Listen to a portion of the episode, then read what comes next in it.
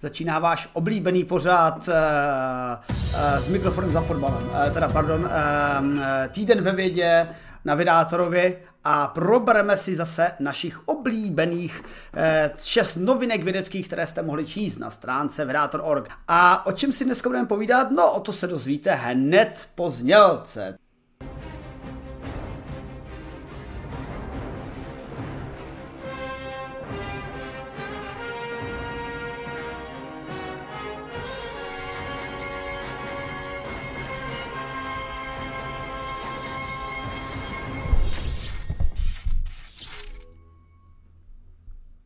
A můžeme jít pomalinku k tématům. A takže, dámy a pánové, konečně je vše připraveno a můžeme začít součtem eh, našich novinek, ale předtím, než začneme součtem našich novinek, musím dneska představit hosta. A naším hostem je velmi originálně eh, host, který tady ještě nebyl, takže je to velmi originální host a tím je Farky. Nazdar Farky. Čau, čau, zdravím vás všechny, co jste přišli. Pro ty z vás, kteří neznají Farkyho tvorbu, tak uh, určitě si nalaďte uh, Farkyho na YouTube, jelikož já bych skoro začal takovou uh, zvláštní otázkou. Farky, bylo dřív, je, to jako, je to jako s vajíčkem a slepicí, bylo dřív YouTube nebo Farky? Já nevím, možná jsme se zrodili ve stejnou dobu a je to takový uroboros. Víš co, jedno bez druhého neexistuje, ne? A Eh, jde to, jde to, uh, už nejsem nejmladší, takže jsem starší než internet, co se tohohle týká, ale a i YouTube, takže bohužel. Snad se, samozřejmě jsem to nemyslel jako urážku, myslel jsem to jako pochvalu nad tím, jak Farky už dlouhou dobu popularizuje vědu především na svém YouTube kanálu, takže přátelé, najděte si, hned vám tady mrsknu Ctrl C, Ctrl V do chatu odkaz, jestli to bude všechno fungovat. A, a totiž Farky se dlouhou dobu věnuje i soupisům týdenní vědy, takže jsem se nedávno, díval jsem se na pár tvých soupisů, které e, proběhly a nějak jsme se úplně nestřetli s tím, co jsme my považovali vědecky za zajímavé a ty, ale podle mě to ukazuje kouzlo té vědy, že vlastně ta věda je tak zajímavá, že si nemůžeš vybrat.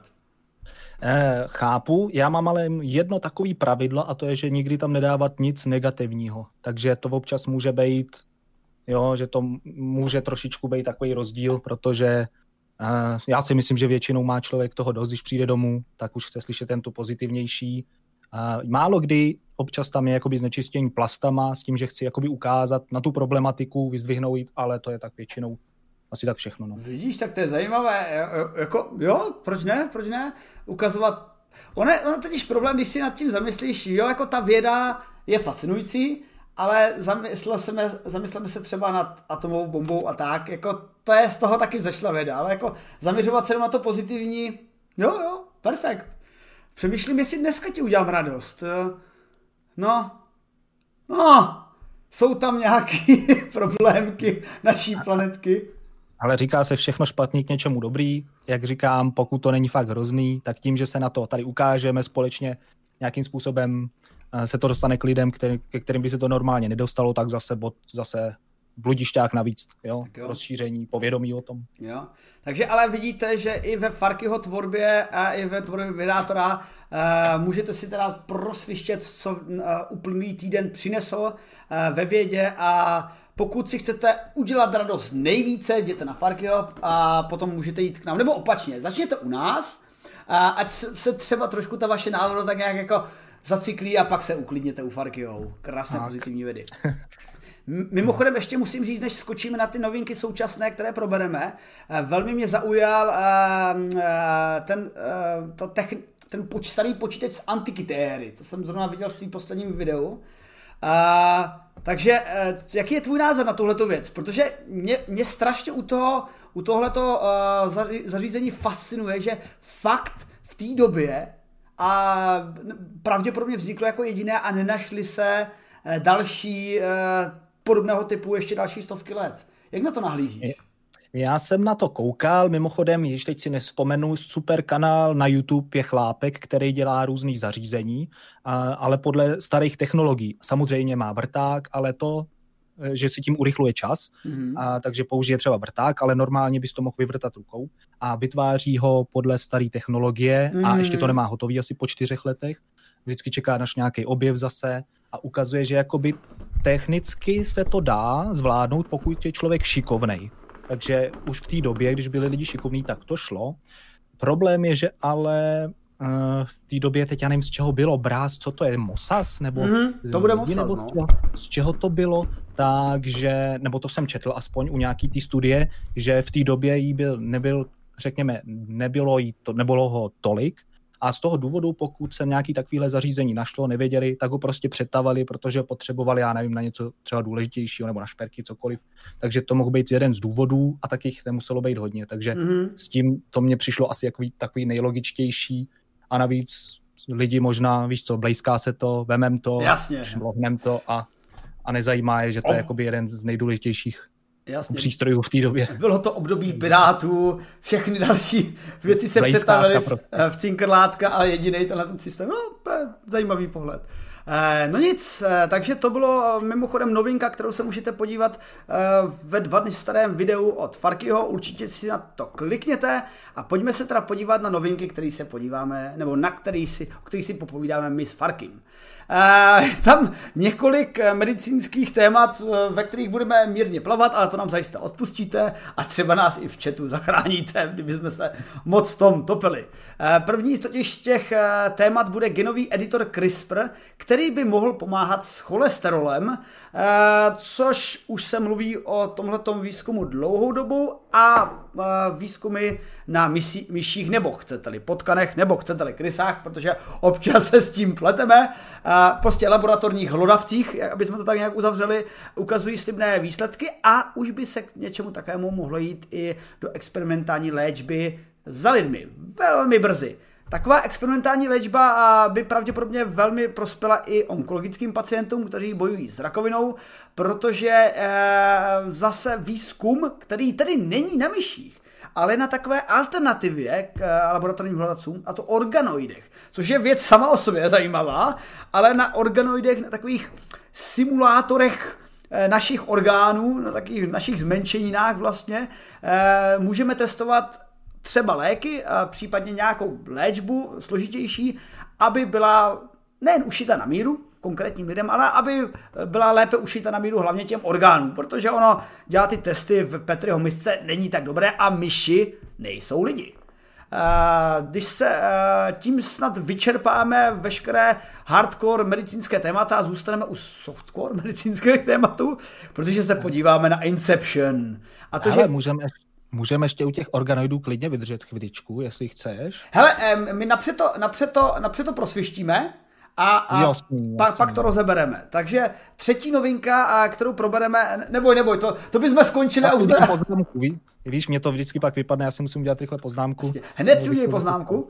A, a třetí, třetí taková pololékařská novinka bude ohledně věců, který se snaží komunikovat s lidmi během snění. Takže se podíváme, jestli naše lucidní snědí by mohlo být aplikováno třeba pro nějaký další výzkum. Nebojte, o tom, tam se určitě zasekneme nadále a pak skočíme do témat, která, a, nevím, jestli úplně, jsou, jsou hřejivá, ale nejsou tak hřejivá, jak bychom chtěli být hřejivá a to, že globální oteplování pravděpodobně postupně vede k nějakým jevům, které vedou ke zpomalování golfského proudu, které zase může naopak vést tomu, že u nás bude větší zima, což je možná plný paradoxní problém, ale nebojte, v ovšem si povíme.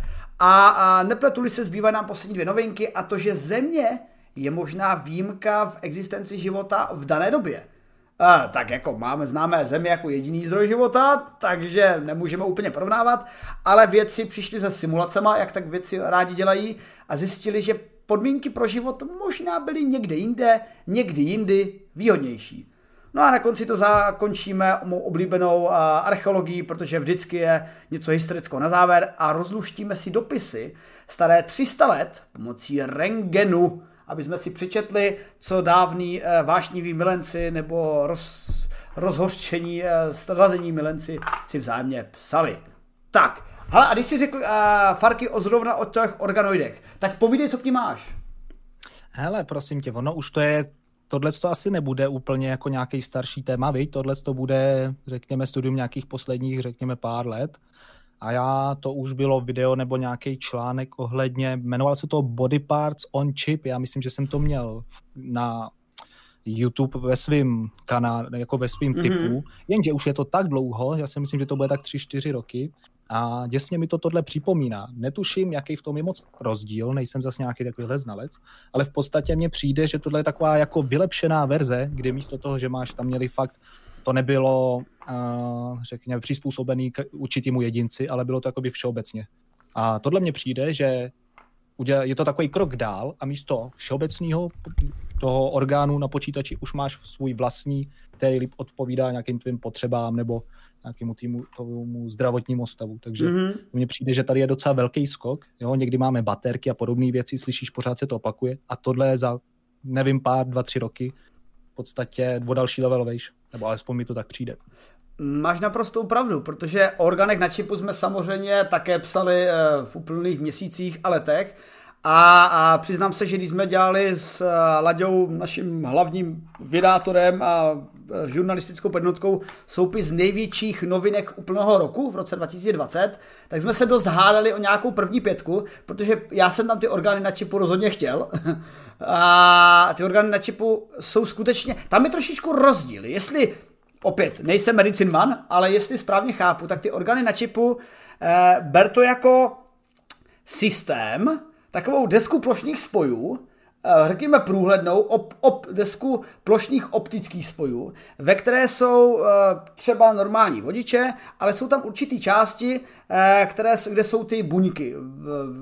Aby, aby se tam vyvinuli, jsou tam uh, nějaký větší části těch buněk, větší sluky a díky tomuhle tomu systému je vlastně můžeš třeba nějakým, nějakým tady, jak to nazvat, uh, nějakou kavitou je můžeš vyživovat a pak sledovat, jak tam rostou. A ty orgány na čipu jsou vlastně dobrý v tom, že to rovnou zapojí do nějakého měřícího systému. Takže je to jenom metoda, že eh, ne, že máš Petriho misku, kolem které dáš nějaké přístroje, ale v podstatě máš takový mezistupeň, takové rozhraní mezi mašinou a tou Petriho miskou, že už je to tak jako krok, krok, krok dále. A tenhle ten výzkum postoupil tak dále, že NASA, jestli se nepletu, v současnosti plánuje mise a jestli už neletěla, nebo minimálně má letět dalším Falconu, eh, která právě tam bude mít ty orgány na čipu a budou to zkoumat na ISS, takže opravdu všichni na to hledí, na ty orgány na čipu. Hele, když to letí do vesmíru, tak už to musí být. No jednoznačně. Letenka do vesmíru není levná záležitost a tohle to už takže jo? To už věřím, že to už nebude hoax, že to už je no, real deal tohle. To určitě, protože ty orgány na čipu, uh, no a dobře, řekli jsme si orgány na čipu, ještě si povíme organoidy. Tam je trošičku rozdíl. U těch organoidů, tam jakoby nejsme v tom rozhraní počítač uh, Petriho Miska, uh, to je trošku něco jiného, to je simulace, řekněme, daných orgánů. A to už se dělá dlouho, Akorát typicky organoidy mají jeden problém. Ty prostě vypěstuješ si velký sluch buněk, třeba jaterních buněk, a roste ti, roste ti, roste ti umělé játro, ale to umělé játro ti vymeře. Proč? Protože ono ti rostou ty organoidy, ale nemají vyživovací cévní, cévní systém. Třeba takový list má cévní systém, proto si tak jako funguje, ale ty organoidy mají takovou nepřímou tendenci uh, růst, růst a uvnitř potom třeba umírají, protože už jsou obalený a nejsou vyživovány, že ty organoidy jsou třeba ponořený v nějaký Petriho misce nebo v čemkoliv dalším a ono se to vyživuje z povrchu. Ale ty uprostřed jsou odstíněný a nevyživují se. Ale shodou okolností, shodou okolností, tenhle ten systém je úplně přesný, jako, jako rakovinné metastáze v těle. Takže to je, to je ten důvod, proč se to používá. Nebo proč se to bude používat.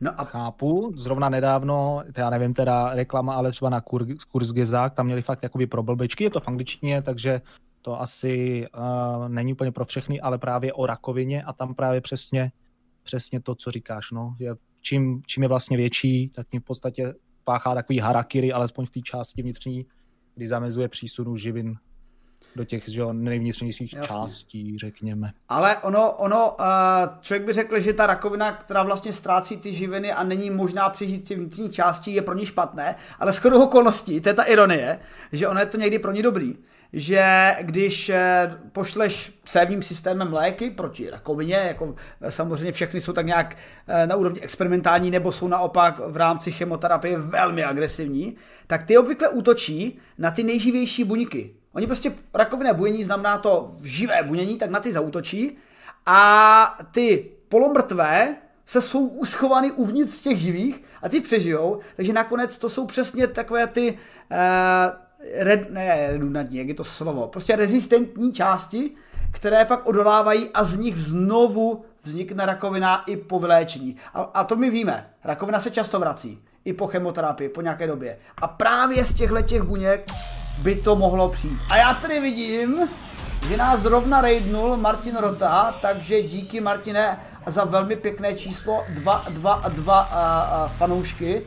Takže předpokládám, že jsi to tam i plánoval, aby bylo takové krásné číslo. Já, já jako matematik ty čísla mám rád, takže to se povedlo. Díky Martine. A jinak vítám tady všechny od Martina a vítejte na týdne ve vědě, které, kde na Virátorovi obvykle probíráme každé pondělí 6 novinek z úplného týdne obvyklé sestavě i neobvyklé sestavě a dneska máme příjemnou neobvyklou sestavu, protože máme tady dnešního hosta Farkyho CZ, nebo pardon, Farkyho bez CZ. ale Farky.cz původně bylo mé jméno tak na YouTube, takže jo. Se máš pravdu, i když nemáš pravdu. Super, díky.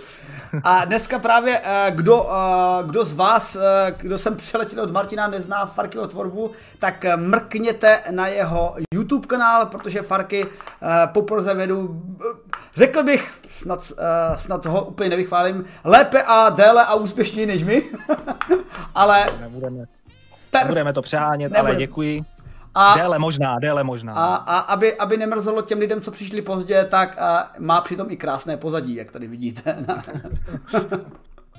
Děkuji, děkuji. Takže když tak na Farkyho mrkněte také, pošlu vám sem vám nově příchozím odkaz a pojďme se vrátit teda k první novince. Nepřišli jste ani moc pozdě, jsme u první novinky a to organoidy. Takže kde jsme to skončili, než jsem se tak kouzelně přerušil? Že to funguje stejně jako rakovina, ano. což by nám mohlo naopak být výhodou v podstatě. Hele, takže, uh, takže my jsme si vlastně schopni vytvořit organoidy, které se chovají podobně jako ty uh, rakovinné, to rakovinné bujení. A, a věci, teda, tahle ta novinka, o které teda mluvím, je uh, tým kolem doktorky Mariany Kruidhoff de Julio, v univerzitě ve švýcarském Bernu, která se snaží optimalizovat právě tu výrobu organoidů na jednotlivých pacientech, takže vlastně vytváří kopie jejich orgánů, aby na nich mohla zkoušet léky. Takže Farky, já to teda vidím tak, že blíží se cesta, kdy si vytvoříme naše malé minimí.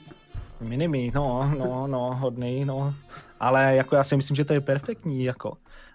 Zvlášť teďka v podstatě, když to řeknu blbě, jako v období, období pandemie, musíš udělat vakcíny, které jsou pro obří množství lidí a někomu samozřejmě nevyhovují, tak tohle je přesně opak, kdy to je specializovaný pro potřebu každého člověka zvlášť a tím se minimalizují nějaký třeba vedlejší účinky, že jo, nežádaný, takže já si myslím, že tohle je tohle super. Jo, ale v dnešní době, kdy každý jsme jedinečný, každý jsme special snowflake, tak ještě dostaneme jedinečnou no. léčbu. A každopádně tyhle... Ty... No, povídej.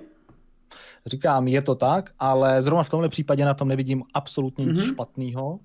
A trošku mi to připomíná takový ty filmy, co to bylo, Elysium, jak seš na, na vesmírné stanici, kde tě vyléčí ze všeho, tak takhle to vypadá jako, že se tomu blížíme a že to je ale pro všechny.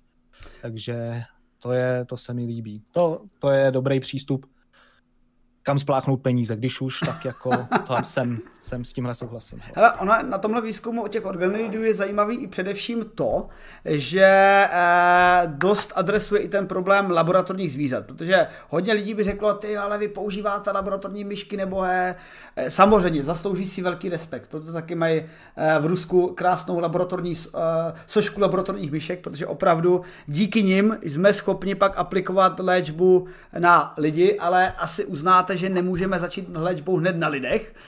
Takže prostě bohužel ty myšky se používat musí, ale právě ty věci, o kterých mluvil i Farky, orgány na čipu a třeba organoidy, to jsou přesně ty cesty, které mohou vést k tomu, aby nebyla nutnost eh, laboratorních zvířat a sekundárně, ono to v některých aspektech je vlastně lepší. Protože konkrétně ty organoidy u konkrétních pacientů nebo u konkrétních, ona ta představa je asi trošku složitá, že aha, jasně, každý jeden pacient by měl vypěstovaný organoid. No, ono by to bylo asi finančně náročný, ale dovedeme si představit, že váš onkolog bude mít prostě velkou databázi a bude mít velkou mašinu a tady bude říkat, o, tak tady pan Novák, zde vidím vaše vypěstovaná játra, napadená rakovinou. tak mm, testoval jsem na ně minulý týden tenhle ten lék, tak tenhle ten lék by vám měl pomoct. Takže to je ta idealizovaná představa, jak by to mělo fungovat. Tak mně nejde o to, že by to měl jako každý, že jako bych si řekl, hele, dneska nevím, co dělat, zajdu k doktoru, jak mě vypěstuje jako dvojníka, ale u nějakých případů, uh, já nevím, když jsem na to koukal nedávno, to byly nějaké statistiky, nějaký zdravotní organizace a že některý pacienti v Čechách prostě stojí třeba stovky milionů, protože má nějaký vzácný léčby a u takových, řekněme, desítek, stovek případů si myslím, že tam už by ta uh, finanční stránka nemusela být zas tak jakoby špatná. Jo? Když by se v podstatě dosáhlo toho, řekněme, jádra pudla a vyléčit, nebo zrychlit tu léčbu, než když se to jenom jakoby nějakým způsobem udržuje ten člověk spíš při, při živu, no, řeknu, než aby se léčil, tak v těchto případech samozřejmě, jako když budeš mít kašel, tak asi jako do tohohle se nepůjde, ale v těch fakt případech, kdy jde třeba fakt o život, tak tam si myslím, že a hlavně mít možnost kam šáhnout, že jo, když Ono, jasně, ono obecně uh, právě ty, uh, ty věci kolem, uh, ty věci kolem Eh, léčby, která by měla zachránit životy, to je třeba ta jediná výjimka, u které se může už používat i třeba genová terapie. Protože normálně se nemůže, ale v takových případech, kdy je jako absolutní ohrožení, tak tam už by hypoteticky být mohlo. Takže jak říkáš, ono, ale každopádně eh, v rámci těch organismů tam, tam se skutečně vyhýbají všem těm takovým těm problémům, jako že by lidi řekli, takže zvířátka to řeší, ty nemusíte používat, Řeší to i nějaký, nebude to otestovaný, nechci být pokusné zvíře, no. Vy nejste pokusné zvíře, a, ale vaše játro, které se tady vypěstuje, bude pokusné játro, takže tak, no. Tak, takže eh, nakonec jsme tu novinku přežili, eh, to jsem rád a v podstatě můžeme skočit k dalšímu tématu. Eh, jak jsem slyšel, tak třeba s cholesterolem i ty sám uh, dokážeš nějak úspěšně bojovat metodou, kterou já úspěšně bojovat nedokážu, a teda, že umím upravit svůj jídelníček, ale to si ještě řekneme, protože druhá novinka je právě ta genová editace, která, jak jsem řekl, u lidí ještě úplně nejpovolená, pokud nejde o nějaké případy ohrožující život a jedná se tedy o léčbu, která by ten život mohla zachránit jako poslední možnost a to, že genit, genový editor CRISPR by mohl pomáhat v boji s cholesterolem. A jak víme, tak s cholesterolem bojujeme všichni. Jak s ním boješ ty, Farky? Hele, cigárko denně, čtyři kávy, pívečko a rum, to je jasný. Nebo takhle si myslím, že to vypadá v představě některých lidí v Čechách ale já si myslím hodně je pohyb, což mě moc nejde. A osobně nevím jak ty, nebo byli v chatu, ale já za dobu pandemie jsem se trošičku zakulatil, jako musím přiznat. Ale výhodou je, že nejsem zvyklý jíst navíc. Já jsem na vesnici, takže tady taky, taky tady mám. Zase mi nepadají kalhoty, to je výhoda. Ale nemáme tady mekáč na vesnici, v podstatě sem nikdo nedováží jídlo, takže si ani nemůžu dovolit jako tyhle ty rychlovky. A zbývá prostě jít zdravě a mě donutila přítelkyně, nevím, jak to máš ty, ale ta to zavedla a v podstatě jíme zeleninu každý večer. Takový zeleninový salát a k tomu něco a ještě chleba domácí, takže to je takový, člověk si na to, já jsem si na to zvyk. Domácí chleba? Mm. Jo, jo, dneska jsem omatlal, tyjo, už jsem, už jsem profík v tom, takže perfektní, Uh, teďka, než jsme začali, tak jsem si jenom odskočil, oni už ho sežrali mimochodem, takže mě tam zbyla jen takový jeden pláteček, ale, ale aspoň něco. A člověče, taky jsem dostal chuť. Včera jsem si dával zrovna velmi dietní tlačenku, tak si k tomu, takové farkyho chleba, to bych si k tomu dal, člověče. Hm. Ale taky jsem měl tlačenku předevčírem, jsme no, dělali, ale, ale ta byla domácí, tu jsme dělali předtím a tam bylo maso, jo? takže to nebylo taková pro vegetariány, kde je 15% masa, takže takže, ale dá se to. Já si myslím nepřehánět, mm. jako, aby mě tady neříkal, jako dáme si taky všechno možný, ale jako být ten typ člověka, co je 20 letý, víš co, vždycky bůjček a vepřový koleno a buchví co, a pak jako mu řekne doktor, že by měl co změnit, tak si dá jednu takhle ten lísteček salátu nebo kolečko, kolečko kurky a stačí, víš co, tak asi tak. Hele, eh, anebo, anebo jak to dělám já, jako uh, dám si i toho sejera holandského, dám si i toho saláma eh, španělského, ale pak si třeba, uh, nevím, zasportuju a říkám si, to jsem udělal, ale hodně pro své zdraví. No, ale zase jsem koukal, i když nehubneš, tak dělá, pohyb je důležitější, než když bys třeba nejet tolik, víš co, a nehejbal se. A... Aspoň z důvodu toho, co já sedím takhle, jak tady u toho datluju, tak asi tak. No. Každopádně... No, tak já... no.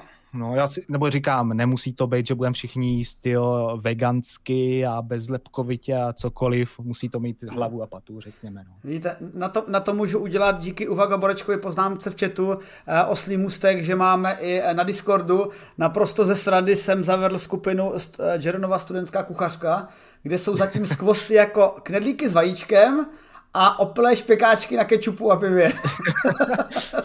no, tak to jo. Tak, ale ano, chtělo by to, protože jak říkáš, naštěstí máme ty naše ženy, které nás občas donutí k tomu, aby jsme jedli zdravě. I má drahá mě když si donutila, abych jedl nějaké takové ty sprosté slova jako jáhla, nebo nějaké takové kroupy. Jáhle, jo, cizmu jsme měli, ale já ji naučila míst děbáčky. Jo, pohanka to... prej, pohanka. No tak to moc, to, to, to moc nemusíme, no. Jo. Pravda, no. Ale u nás se to trošku změnilo, protože e, žena je nyní v, v posledních fázích těhotenství, tak najednou se to trošku překlopilo a, zase, a teď zase jíme všichni a já z toho taky trošku těhotním. Mm. No, tak to hlavně, ať, ať, ať jí chutná. Já mám problém s mojí přítelkyní, že ta žere za tři teď, takže já si myslím, že až bude těhotná, tak si asi na, na 9 měsíců odstěhuju. Pevně si A znáš to, víš, jak to, víš, co se říká vždycky? Eh, buď je drahé šat, eh, šatit nebo živit, takže prostě... No, říkají lepší šatit než živit. No, to je tak řekneš, no nic, miláčku, eh, najíš se dobře, ale budeš mít pouze jedny letní šaty. Hele, my mám, maminka má doma koně, hold, budeme muset obětovat pro miminko. No, ah, se, nebo... Sež, bude ho muset sež, sežerem ho. Ne, nebo naopak, budeš běhat za koněm. Nebo... To bych potřeboval já, člověče. Hele, tak a jediná teda varianta ve, ve chvíli, kdy prostě nedokážeme odolat eh, našem, eh, našim eh, žracím pudům, pravděpodobně bude genová editace, jak tak sleduju protože tomu se přesně vinou věci v naší současné novince, protože, jak víte, tak problémy s cholesterolem, cholesterolem který se usazuje v cévách, mají především lidé v našich moderních zemích. Amerika, eh, bohatší země jako Velká Británie a tak dále. A s tím se teď snaží bojovat eh, věci eh, z univerzity Ježíš, jméno mi teď tady vypadlo, ale jsou, je ta univerzita určitě úžasná a skvělá a dívají se na to pomocí genové editace, protože e, díky té genové editaci e, využívají samozřejmě všem známý CRISPR-Cas9 a snaží se vytvářet LNP, neboli Lipoprotein Nanoparticles, které už jsou nyní schválené úřadem pro kontrolu potrav a léčin FDA, FDA americkou, takže už jsou to nějaký léčebný postupy, které by hypoteticky mohly být používány na lidech. Zatím se teda v tomhle konkrétním výzkumu testovali na laboratorních hlodavcích, jim říkejme, a byly v úspěšné, v, a už to vidím, inženýr, oh shit, to je už zase, to je zase jméno, Qiaobing Xu z Tufské univerzity. Uh, to oni čínští, to, mimochodem to je zajímavé, v podstatě 60% novinek, které píšeme, je vždycky nějaký čínský vědec v americké univerzitě, to je takové, to jsem si taky všiml. No, nebo in, indický, podobně, no, ano, ano. něco takového. Ono, ono to, to celkem potvrzuje, i když jsem byl v Americe před rokem ve Virginia Techu, tak uh, prostě to jde vidět. Uh, uh, čínští studenti a čínští věci a indičtí studenti a věci prostě mají větší nějakou motivaci uspět a chudáci Ameriky tam teda, Američanů tam teda moc není, no. No a, a statisticky zase miliarda Indů a Číňanů zase je větší šance, že se dostanou. Tak, tak. tak možná, no. A, a hlavně musí taky bojovat. Proto, proto většinou, když už se tam dostanou, tak jsou teda hardcoreisti. Taky jsem měl co dělat na té Virginia Tech, abych jim stačil. Každopádně tenhle ten výzkum z Tufské univerzity uh, aplikoval ty uh, lipidové nanočástice na lodavce aby zaútočili na jistou část eh, DNA, která dokáže právě dobře zpracovávat u konkrétních lidí ten, eh, ten cholesterol. Eh, konkrétně se teda zaměřoval na gen známý jako angiopoietin like 3, neboli ANGPTL 3, který právě inhibuje... Prosím? Budeme ti věřit v tomhle? Ano, ano. Jako snažím se to číst a naštěstí to fanoušci vidí, takže si, si to moje hrozné čtení můžou, můžou nahradit. A každopádně tenhle ten, eh, tenhle ten gen uh, uh, inhibuje, inhibuje, inhibuje členění určitých tuků v krevním řečišti, právě proto, aby pak byla zajištěna nízká hladina low density cholesterolu, což je právě ten cholesterol, co nám zaplňuje cévy. Takže ukazuje se, a mimochodem, co se týká nějakých statistik a čísel, tak když to dávali myškám, tak se ukázalo, že, ty, že ta produkce toho ANGPTL3 byla efektivní v potlačení cholesterolu až o 65,2%. Jinými slovy, o více než polovinu těm myškám zmizel cholesterol. Což vidím jako šanci pro pokračování pochutnávání si na salámech a sírech, člověče. Ale jenom udělaj tabletku, ty nějakou a bude. Jo, hele, když se bavíme o těchto kouzelných tabletkách, já jsem vždycky si říkal, že eh, nejen jako eh, to, abych stíhal při práci a současně ještě dělal nějakou poprzaci, ale abych třeba stíhal i pařit a tak nějak obecný život, bych chtěl těch 8 hodin spánku vyměnit za tabletku. Že bys večer tak dal tabletku a najednou jsi vyspaný. A to v něčem bylo, ne? Že prostě si to tam loupnul takhle 8 spánku, nebo jídlo a takhle to tam měli, že jo? Nebo lásku, že si to tam loupnul, ale už to nepotřeboval. Mm. Možná ve Futura, mě netuším. No, ale a... přesně takovýhle ten styl tam byl. Ale zní to jako Futurama minimálně, protože, no. protože skutečně jako to je takový futurámský humor. Uh, nicméně, jestli to, to bylo ještě v něčem jiném, tak nám to když tak napište do komentářů. Ono je to tak logický nápad, že to už samozřejmě někoho muselo napadnout, co v nás napadne, už někde bylo. A, ale každopádně tohleto testování uh, úprav uh, pomocí CRISPR-Cas9, který teda fakt opravdu změnil možnosti gen, genové editace z toho, aby jsme na to stříleli na ty geny kulometem, nyní máme sniperku a ještě na ní je taková špičička a jsme schopni uh, pomocí CRISPR-Cas9 editovat, co potřebujeme, ale samozřejmě tady už se bavíme o editaci genů na lidech. Což je přesně ten bod, ve kterém se zase ozývají všichni, kdo nechceme, aby jsme do toho zasahovali. No. Jasný, no, to je taková ta pandořina skřínka. Tímhle to začne a kde to skončí občas, jo? Některé ty úvahy, známe to. Známe to, známe no. to třeba, uh, co to bylo za film? Hmm, vždycky ho zapomenu. Ale myslím, že začínal na D. Tak to, to jsme snížili počet filmů signifikantně, ano. Je, je to takový ten film, kde, jste, eh, kde eh, ten eh, hrdina, který nemá genovou editaci, boje proti ostatním, co mají genovou editaci a chce se dostat na vesmírnou loď. Hm. Ale vy všichni víte, co myslím, určitě tam někdo napíše do komentářů. Gataka! Já jsem to uhod, já jsem, vidíš, to, to, to je úžasná, jak ta paměť pracuje.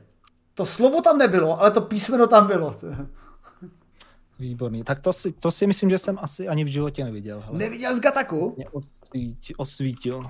No, tak to, hele, to, to musíme těm, kdo neviděli Gataku a včetně Farkyho musíme poradit Gataka, hned na něm mrkneme na ČSFD, protože to je přesně o tomhle tom, že ve chvíli, kdy se přestane používat uh, genová editace lidí na uh, řešení nemocí, ale prostě najednou, protože když budeme umět řešit nemoce, tak budeme určitě umět i třeba, nevím, zvýšit odolnost proti eh, odolnost třeba proti UV záření, že naše kůže bude odolnější a nebude se tak pálit na slunci, ale třeba budeme moci zvýšit i inteligenci, eh, zvýšit zpracování kyslíku a tyhle ty věci, takže můžeme vytvořit Ibermenše. Na člověka. Ano. A Vidíš, teď, teď, teď, teď můžeme se jenom zdomýšlet, kdyby tahle ta technologie byla už dříve, co by se používalo kolem těch světových válek. Hm, hm, hm. Hmm. Takže každopádně... Vždycky, že to vždycky přijde, víš co, na to super vojáka, poznáme v podstatě ten, že jo, Marvel, Roger spíchnou mu to a z vyhublýho chudáka se stane fešák dvoumetrový osvalený. No, a teď mi přijde, že místo toho, kdybys to narval, abys byl někdo silný, že bys to narval Einsteinovi, by to píchlo uchem dovnitř, on by jako by byl najednou třikrát chytřejší a najednou bychom válku nepotřebovali. Ale to je asi ten můj blbej přístup. Já bych byl zrovna ten první, koho by umlátili tyhle, v ty v chatrči někde nebo v jeskyni tím největším palcátem, protože bych mu nabízel svýho tady stehno z mamuta kousek a on by mě majznul a už by přebral tlupu. No. Ne, ale t- hele, tvůj přístup je správný, protože jak, jak nám ukázala sociologie a historie, nakonec ty tlupy, co se spoli dohromady, uh, vydrželi, ale je teda pravděpodobné, že možná vydrželi i ty tlupy, co byly dost přitom agresivní. Potom, takže... ty tlupy s velkými kiema. pravděpodobně.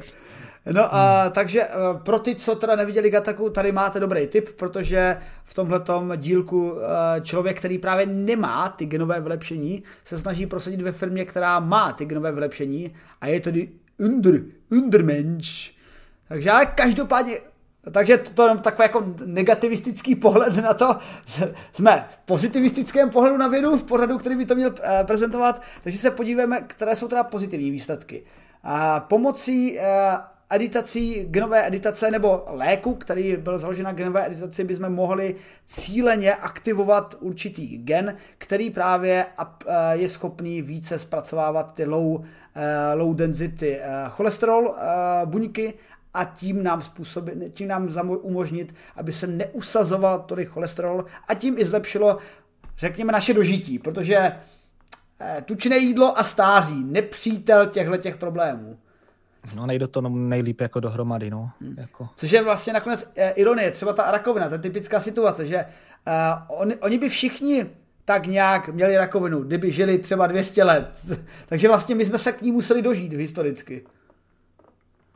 Tak a tolik k medicínským tématům. Myslím si, že jsme si s nima poradili relativně uh, tak akorát, snad jsme nikoho, nikoho kde lékař uh, tady v chatu neurazili a když tak nás opravte, v čem jsme se mýlili. Já jsem se teda snažil nic moc neříkat, abych se v ničem nemýlil. A pojďme se podívat na snění. Hele, Farky, zeptám se takhle, umíš snít lucidně? Já jsem to zkoušel, ne, mi to moc nešlo. Hele, já jsem koukal na nějaký návod, tím, že si máš napsat na ruku, já nevím, na ruku prostě čísílko a nevím, každých 20 minut, 10 minut nějaký interval v reálu se koukat, že jo. Po nějaký době si uděláš návyk, logicky, takže jako když si jdeš vyčistit zuby, jako když máš brýle, tak si dáš brýle, víš co, cokoliv děláš automaticky, mm. tak i automaticky se koukneš na pařátu, že jo. A ve snu prostě by ti to mělo taky naskočit, že jo. Tam se podíváš, ale na ruce nic nemáš. Takže to je jakoby jeden z přístupů. Já jsem to zkoušel první den, druhý den už mě to přišlo, takže jsem to tak jako nepotřeboval, ale věřím, že by to mohlo fungovat. Jo. Ale jako párkrát jsem měl, že jsem si to uvědomil, jenže to mě tak vystrašilo, až jsem se zbudil, naštval jsem se a šel jsem zaspát, takže to je jako jediný můj, jediná moje zkušenost. Hele, je mi to úplně jasný, takový, sakra, já jsem ve snu, ale ten sen je takový o, o ničem, do řiti. No a e, teďka jenom je, nechci do toho moc zabředávat, ale jak se to jmenuje? Ta spánková paralýza, má to s tím nějaký něco společného? Spánková jo, nemá, není to pro, pro jako podobný, protože že jo, to je jako by když se zbudíš, ale tělo ještě není vzbuzený, to znamená, že jako by máš mozek je a, a teďka máš ty noční můry. A teďka lidi, jestli teda to říkám správně, kteří se snažili o loucední snění, nějakým to nešlo, tak se pak dostávali do tohohle stavu. A já teda ochotně přijdu o možnost lucidního snění lítání, výměnou za to, že nebudu to, že na mě nebude spod postele šát nějaká divný chapadlo a podobně, takže mm-hmm. takovýhle věci. A jako asi by to bylo super, ale když dokud nevím, jaký to je, tak mě to je asi tak nějak jedno. Hele, hele já, zatím. já, co se týče lucidního stění, já, jestli se nepletu, tak možná i Martin Rota celkem mluvil o tom, že nějakou takovou věc zkoušel, nechci se úplně plést, ale že je v tom úspěšnější. A když se zrovna dívám na tu spánkovou paralýzu, tak hned jsem tady mrknul, vyskočila mi na Wikipedii, jak říkáš, stav těsně před absolutním probuzením, taky vztah mezi spánkem a bděním. Já si teda matně vybavuju, že když jsem byl dítě, tak aspoň pocitově jsem takovouhle věc měl. Nevím, asi když to máš pocitově, možná je to přesně ono, hmm. že jsem se vždycky probudil a teď jsem jako cítil velkou stuhlost a strašně jsem z toho chytal paniku, teda v té době. Hmm. To mně přijde, že to je asi tak nějak sedí na to. A... Nezažil jsem to tak, že nevím, ale... A jako když se uvědomu, tak jsem to měl dost často. A dost si vybavu ze svého dětství, teď si úplně nechci nikoho děsit, aby se mu to pak tak nestávalo, ale uh, občas se mi stala, uh, že se mi dostala peřina na obličej a teď se probudíš, jako ne, jako že by někdo dusil, ale prostě tak jako peřina lehce na obličej a teď uh, si ji chceš sundat, nebo jsem si ji chtěl sundat a jak jsem byl tak jako zatuhlý, tak jsem si nemohl sundat a z toho jsem teda nechytal úplně jako dobrý stavy. Hm? Vyvolal si mi různé vzpomínky, ale už jsou pryč, v pohodě. No jasný, no. A asi si myslím, že tomu nepomáhají filmy, kde vidíš, kde každý ho někde unesou a hodí do pytle podobně, jako kdybys viděl filmy o tom, jak děti si hrajou pod peřinou, jak je to mhm. příjemný, asi bys tak, by člověk tak nejančil, ale Jo, ne, není to příjemný, jo, jako, ale mi to nevadí, že se můžu hejbat, když se zbudím, no. Jo, ale já si myslím, zjevně to není úplně jako ne, nezměnitelná situace, protože teda já si fakt jako dobře vybavu, že se mi tohle stávalo a teď si dobře vybavu, že se mi to posledních asi 20 let nestává, takže asi jako relativně cajk. A co se týče lucidního snění, to se mi taky posledních tak jako 15 let úplně nestává, ale přesně si vybavuju bod, že jsem jel v tramvaji ve snu a teď se podívám z tramvaje a normálně pode mnou bylo moře. A přesně v tom snu mi došlo, hm, to asi bude sen. Něco je špatně, hele. Tak to jsem si uvědomil, ale taky jsem si v tom snu říkal, OK, jdu v tramvaji a teď bych se měl soustředit, abych třeba, já nevím, byl, uh, nevím, na nějakém místě velkého fotbalového zápasu nebo um, nebo, nebo místě s krásnými ženami a tak vůbec. Tak, harem. Ano, ano, ale, ale, ale zjistil jsem, že to funguje, že to funguje asi jak u Rimra, jakože v těch, znáš ten z trpaslíka, ne? Um, který myslíš? Ten, uh, ten díl uh, Rimro svět, kde se vlastně plní všechny Rimrovy sny. Tak jo, no, tak ty jsi takový lehárem sám se sebou. jo, přesně. Tak to by bylo peklo teda. To, ale, ale to... já myslím, jestli se nebylo tak ten Rimro svět pak končil tím, že on byl zahrabaný a žrali ho, okusovali ho mravenci, protože to jeho podvědomí si představilo to nejhorší scénář, co mohl nastat a on nastal. No, taky, tam je taky možnost. A yeah. myslím si, že občas takový ne, nemý, nemyslí na to, čeho se bojíš a podobně a přesně na to myslíš. Jo, že? přesně, to takže, takže uh, nám můžete děkovat fanoušci za vaše krásné snění. Myslete na pěkné věci a jak říkal Farky, napište si číslo a na křížek a pak se jako dívejte, jestli ten křížek máte. Ale pojďme se podívat, co teda věci s tím uh, sněním se snažili vykoumat, protože překvapivě věci, které znáte třeba jenom z Inception, by mohly v rámci tohle výzkumu být skoro realizovat, realizovatelné, protože uh, věci tak zkoumaly, uh, jak, jestli dokážou přímo komunikovat s lidmi, kteří už sní. Takže když sníme, tak jsme ve spánkové fázi REM, nebo Rapid Eye Movement, a hypoteticky dokážeme v chováním našeho těla, třeba tím rychlým pohybem očí, eh, komunikovat i s vnějším světem. Takže nebo mm, logicky díváte se, když spí malé dítě, nebo když spí vaše manželka, něco se jí ve snu zdá a něco tam řve na svého nevím, nepřítele nebo přítele ve snu, tak řve často i v realitě. Stává se to i možná některým z nás jenom o tom nevíme. A přesně tímhle tím způsobem interakce se snažili věci ze čtyř skupin eh, z USA, Německa, Francie a Nizozemska komunikovat s lidmi, kteří, řekněme, za A uměli lucidně snít a za B si to uměli v tom snu tak užít, že dokázali i komunikovat uh, zpátky. Takže oni dokonce dokázali s lidmi, kteří usnuli, komunikovat jako hele, vím, že sníš a tady máš nějakou informaci, a ten, který snil, si tu informaci přebral a dokázal komunikovat zpátky. Což je jako... Hele, já si teda nedovedu představit, že by mi to nezbudilo upřímně. Jako, asi si myslím, že člověk, který má tohle lucidní snění, tak asi to pro něj bude jednodušší pro představení, ale jedna věc, nevím, jestli se ti to třeba stalo, například, když slyším nějaký zvuk, ale nevzbudí mě to, mm-hmm. budík nebo něco, tak se ti to pak promítne do snu, že pak jo, něco tam sičí, nebo tam jsou zvuky, takže a taky mě to nezbudilo. Já vím, že v televizi možná tam něco bylo a až, po, až potom to jsem se zbudil, tak to pořád běželo a pak se tam objevil ten zvuk a já jsem si vzpomněl, že se mi to o tom zdálo, že jo. Takže jestli to je podobný nějaký jakoby věm, a který není tak dostatečně, řekněme, uh, silný, aby tě zbudil, mm-hmm. ale jak říkám, jelikož lucidní snění neznám, tak neumím si to jako přesně představit, ale zkušenost s tím, že něco, co bylo v televizi nebo v rádiu, tak jsem si jakoby vnímal ve snu, tak to jakoby si pamatuju párkrát, takže jako představ, nepřijde mi to tak šílený když to, kdyby mi to jako někdo řekl bez studie. No a, a překvapivě, nebo k mému velkému překvapení, eh, ta, ta, ta úspěšnost té komunikace právě s lidmi, kteří snili, byla skoro v 50% případů. Takže když se věci... A druhá... Snaž... No a druhá půlka tam měla ten harem, takže neměli čas zrovna, když se na ně. takový, takový, No přesně, úplně tu scénu, taky, mm, no věci, já vím, že mi teď posíláte nějaký příkaz, ale mám, mám co dělat zrovna. Zítra, prosím vás. No. Jako, jako napadají mě pak jiné způsoby, jak by tihle lidé mohli komunikovat, ale to, ale to si necháme po desáté hodině.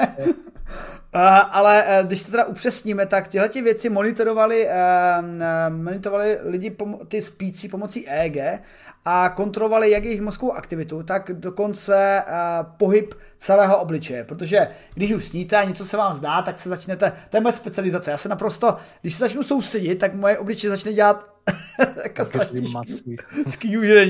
a dovedu si představit, že v rámci snění to je asi podobně. A právě i s tím počítali ti věci a, a snažili se eh, dávat, eh, zkoušeli se komunikovat s, eh, s pomocí hlasu a pomocí dotyku že eh, třeba dát nějakou jako informaci, jako že teď se ti dotýkám a on měl odpovědět v tom snu, jo, vím, že se z ní dotýká a dotkl se z ní dvakrát, že třeba udělal ťap ťap na, na rameno a on měl udělat uh, nějaký něco v tom snu, co mohl komunikovat s vnějším světem a právě to něco bylo třeba, že se v tom snu zaš- zamračil dvakrát a tím řekl, ano milý větše, já jsem tuhle tu informaci přejal a teď ji posílám dál. Jasně nějaký domluvený signály, mm. Který znamená jo, ne. Jako, to už, je, to už je fakt jako hardcore level sení. Hmm. A, a no. i ti věci to dotáhli do hardcore levelu, že nebylo jenom o komunikaci, ale snažili si, jestli dokáže ten, vě, ten spící třeba řešit nějaké jednoduché úkoly a třeba 8 minus 6.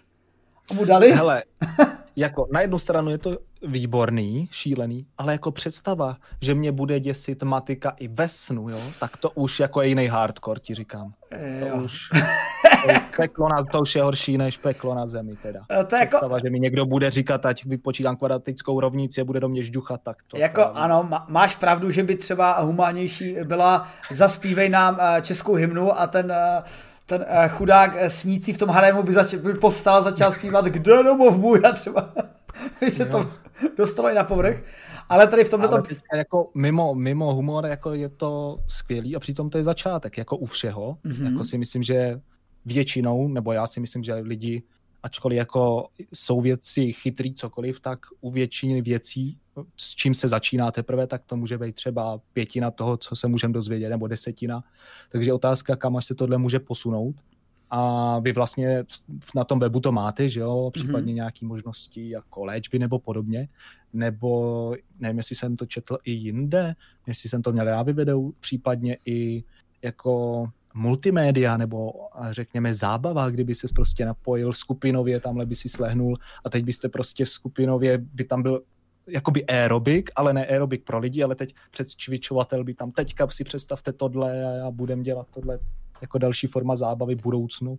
Ale to máš naprostou pravdu, protože teď, eh, ty nemůžeš mít teď víc pravdu, protože ono je sice super, když jsou nějaké jako věci na léčení a takhle, ale když jsou na něco na srandu a užití zábavy, tak to prostě podle mě skáče mnohem rychleji a mnohem efektivněji, takže eh, mnohokrát jsem si snil, že bych třeba si pustil nějaký dobrý film v rámci sna. Nebo co, co pustil dobrý film? Já bych, já bych si chtěl zdát ten film, to by bylo cool taková nějaká simulace, že jako asi bych nechtěl úplně nějaký akčňáky si zdát, tam bych Metřelca by si nedal, jo? Ale no, jako to bych si úplně rád nechtěl. A skoro okolností, eh, když bych měl vymezit nějaký dva nejčastější způsoby snu, tak nejčastěji se mi zdálo, teď už naštěstí tolik ne, ale dřív se mi zdálo, že od někud padám, to nemám úplně rád výšky, a sekundární sen, že mě furt někdo nahání, jako, že mě, a já před někým utíkám a masku se a úplně jak v Asasinovi. Skočím do keřoví a teď si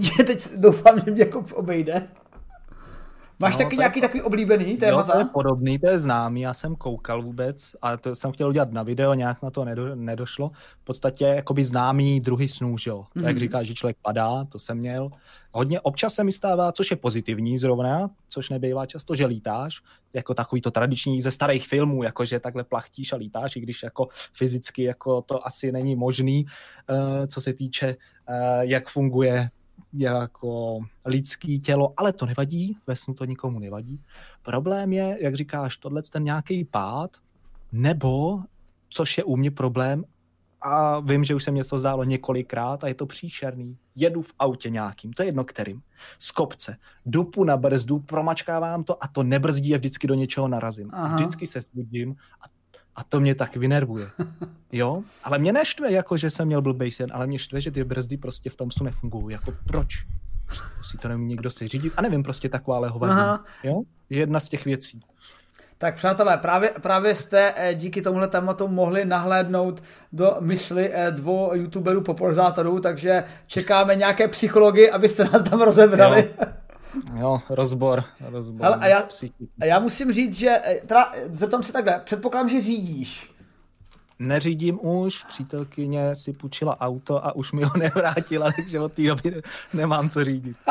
takže... Ale přežila to, nic ní moc nebylo, jo. takže jenom si trošku obtiskla make-up do toho, no, do, do airbagu, ale jo. to, jinak to bylo v pohodě. Taky miláčku, vytvořila jsem ti obraz na airbagu. Jo. Tady máš můj fotku. Hele, ale zbylo mě, zbyly mě zimáky, tak to jde. Jo. A... Ale to víš, tak ale ten pařez se prostě objevil v té louce v protisměru. Aha. To prostě nemůžeš čekat, že jo? jo, tak jako, ne, tak jako louka, jo, jako už jsem se řekl, že se Pařis objevil třeba uprostřed silnice, to by bylo překvapivé. No, skoro, no. podle toho, jak to dopadlo. Mimochodem, když... Takže neřídím, Aha. ale řídil jsem, já jsem bydlel v Pardubicích a teďka to je, že jo, zvodná choda 70 km, tak to se člověk trochu projel, ale jelikož pracuji tam, kde pracuji, tady klec potřebuju k tomu, tohle je můj stroj, že jo, na kterým teď jezdím nejvíc, takže auto v podstatě nepotřebuju, jenom že ona s tím jezdila, no, takže to je spíš problém pro ní, no. Jo, a do, doplňuje Lupeček z chatu, že to, ty s autem se mu zdávají také a Ainol se CZ štve, že ve snu má slabé údery. Předpokládám, že se mu zdalo. To, to jsem měl taky, to, to je pravda, taky mám, to je, protože mě ve škole, nebo to bylo na základce, prostě takový ty, ty o dvě třídy starší děti, co tě odloukali a podobně, teďka se jim postavíš ve snu, tak si říkám, jak dostane a teď já je jako hladím po obličeji, tak to mě taky dokáže nastvat. To jsou takový podvědomí bojuje s těma špatnýma zkušenostma, zkouší si je přehrát a ne a ne to udělat dobře. A... Proto si myslím, že psychoterapie tohle to, to bylo dobré. Možná to chceš říct. Ano, Možná ano, ano. Pře- uh, přesně. Je pravda, že jsem chtěl navázat dalšími historiky s náma, ale pojďme si teda říct, pojďme si teda říct, o čem, o čem je tahle konkrétní novinka a k čemu by se dala využít, protože jak říká Farky, ono by se to dalo využít a především nějaké terapii, protože uh, stejně jako se v současnosti uvazuje o terapii, eh, která by měla třeba řešit posttraumatickou stresovou poruchu, nebo i nějaké eh, děsi, které máte, ne, neřeknu vrozené, protože ona je jako otázka, Dobře, jako máme vrozené, protože přirozeně se bojíme predátorů, bojíme se i pavouků, protože naši přeci to mají prostě nějak zakodovaný v hlavě Hele, ty, co se nebáli, už tady nejsou. Přesně, takže asi ano. Ty, ty, co se nebáli, uh, nepřátelů s velkými ky, už tady nejsou. Jako. Nebo ty, co se nebáli nosit velké kyje. Uh, tak, uh, nebo ty, co se báli nosit velké kyje. Ale takže tohle to by mohlo využívat právě, že by ve snění, kdy jsme schopni právě v té RM fázi přijímat ty informace a zapisovat se do mozku, protože jak píše i ten Moni, že právě eh, ve snu se vám stává, že si pamatujete věci někdy líp než v realitě.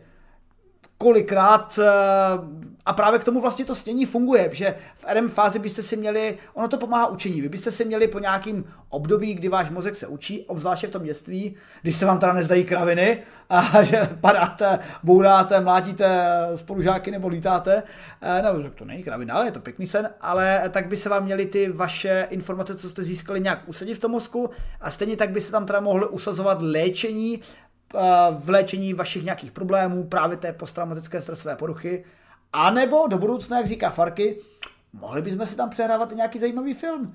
Třeba takový Mass Effect. Hmm, ježišmarja, to by bylo úžasný. Hmm. Ale ne trojka. Hmm, to ne trojka. Hele, je to zajímavý a já si myslím, že většinou jsou takovéhle předpovědi a pak se stane, že to neslouží úplně k něčemu jinému, co by tě nenapadlo prostě, že to je zajímavý. Já jenom na tohle chci navázat, že by mě zajímalo, právě ve spojení s tím Inception, že jo, jak, jakým způsobem, protože víme, že, že jo, když jsi v té REM fázi, to seš jednou za kolik, za 90 minut, nějak tak to chodí, že jo, a pak zase takový ty fáze, že seš od hlubokého pojemnější a pak zas hluboký se to střídá, myslím, že asi čtyřikrát, nějak tak, jako během normálního spánku, tak a s ním máš jenom určitou část, že jo, Nemá, ne, ne, nesníš 8 hodin v kuse. Tak jakým způsobem ta mysl lidská dokáže vnímat ten čas, víš co? Protože občas máš sen prostě, začneš, právě když jsem měl třeba ten, možná ten sen, co můžeš ovládat, zjistím, že ho můžu ovládat a najednou začnu se hejbat a najednou se zbudím. Tyjo. Přijde mi to jako vteřina, dvě. Mm-hmm. Přitom člověk, že ho má eh, sní i třeba 10 minut, nebo já nevím, delší dobu. Mm-hmm. Takže jakým způsobem třeba jen ty odpovědi na otázky, že jo, když se oťukali, nebo to, jak, jak to vůbec zpracovali, protože pro mě to je nepochopitelné. Buď to slyšíš, vidíš, cítíš, ale když spíš, tak v podstatě jsi takový jako úsporným režimu a tohle a, jasně. nejde do hlavy. A víš, a to je zajímavý v, právě v tom ohledu, že to jsem si všiml minimálně v tom článku o tom, o tom naše podjednotka, to musím se podívat, kdo o tom, kdo o tom psal, psal o tom Svátě Skoupí a on právě nezmínil v tom článku třeba ta, tu časovou složku toho snění. A třeba Inception se konkrétně zabývá tou časovou složkou, že vlastně ten, když sníš, tak máš eh, v tom snu se odehrává čas, čas rychle a pak tam zase ještě sníl ve snu. A, a reálně, když ti věci komunikovali s těmi lidmi, tak bych řekl, že to, hele, 8 minus 6, tak by to přece ten, eh, co eh, sní, měl slyšet jako Os...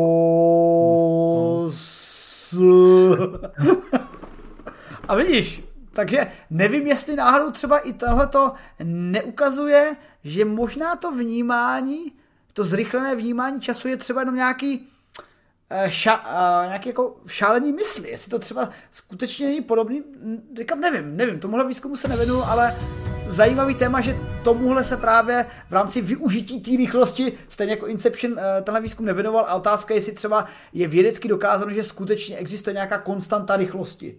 Jak, Jasně.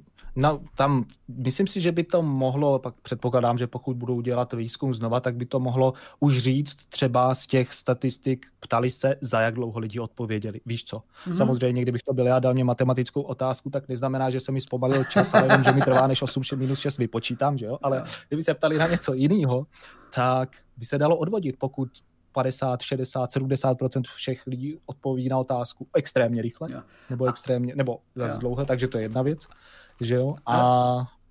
a nebo taky, nevím, par, no. pardon, Farky nemá čas, zatahuje ruční brzdu. hmm, jako... Tohle je až moc zajímavý a tady si myslím, že ještě asi uslyšíme. Buď, buď jak říkáš, co se týče psy, psycho, psychologie, nějaká psycholéčba, učení možná, jako mm, představa, že budeš spát do nějakého centra, uči, uči, u kterého se budeš učit na, na nástroje. Nevím, co všechno se můžeš ve spánku učit, ale představa, že si založíš jako spánkovou školu.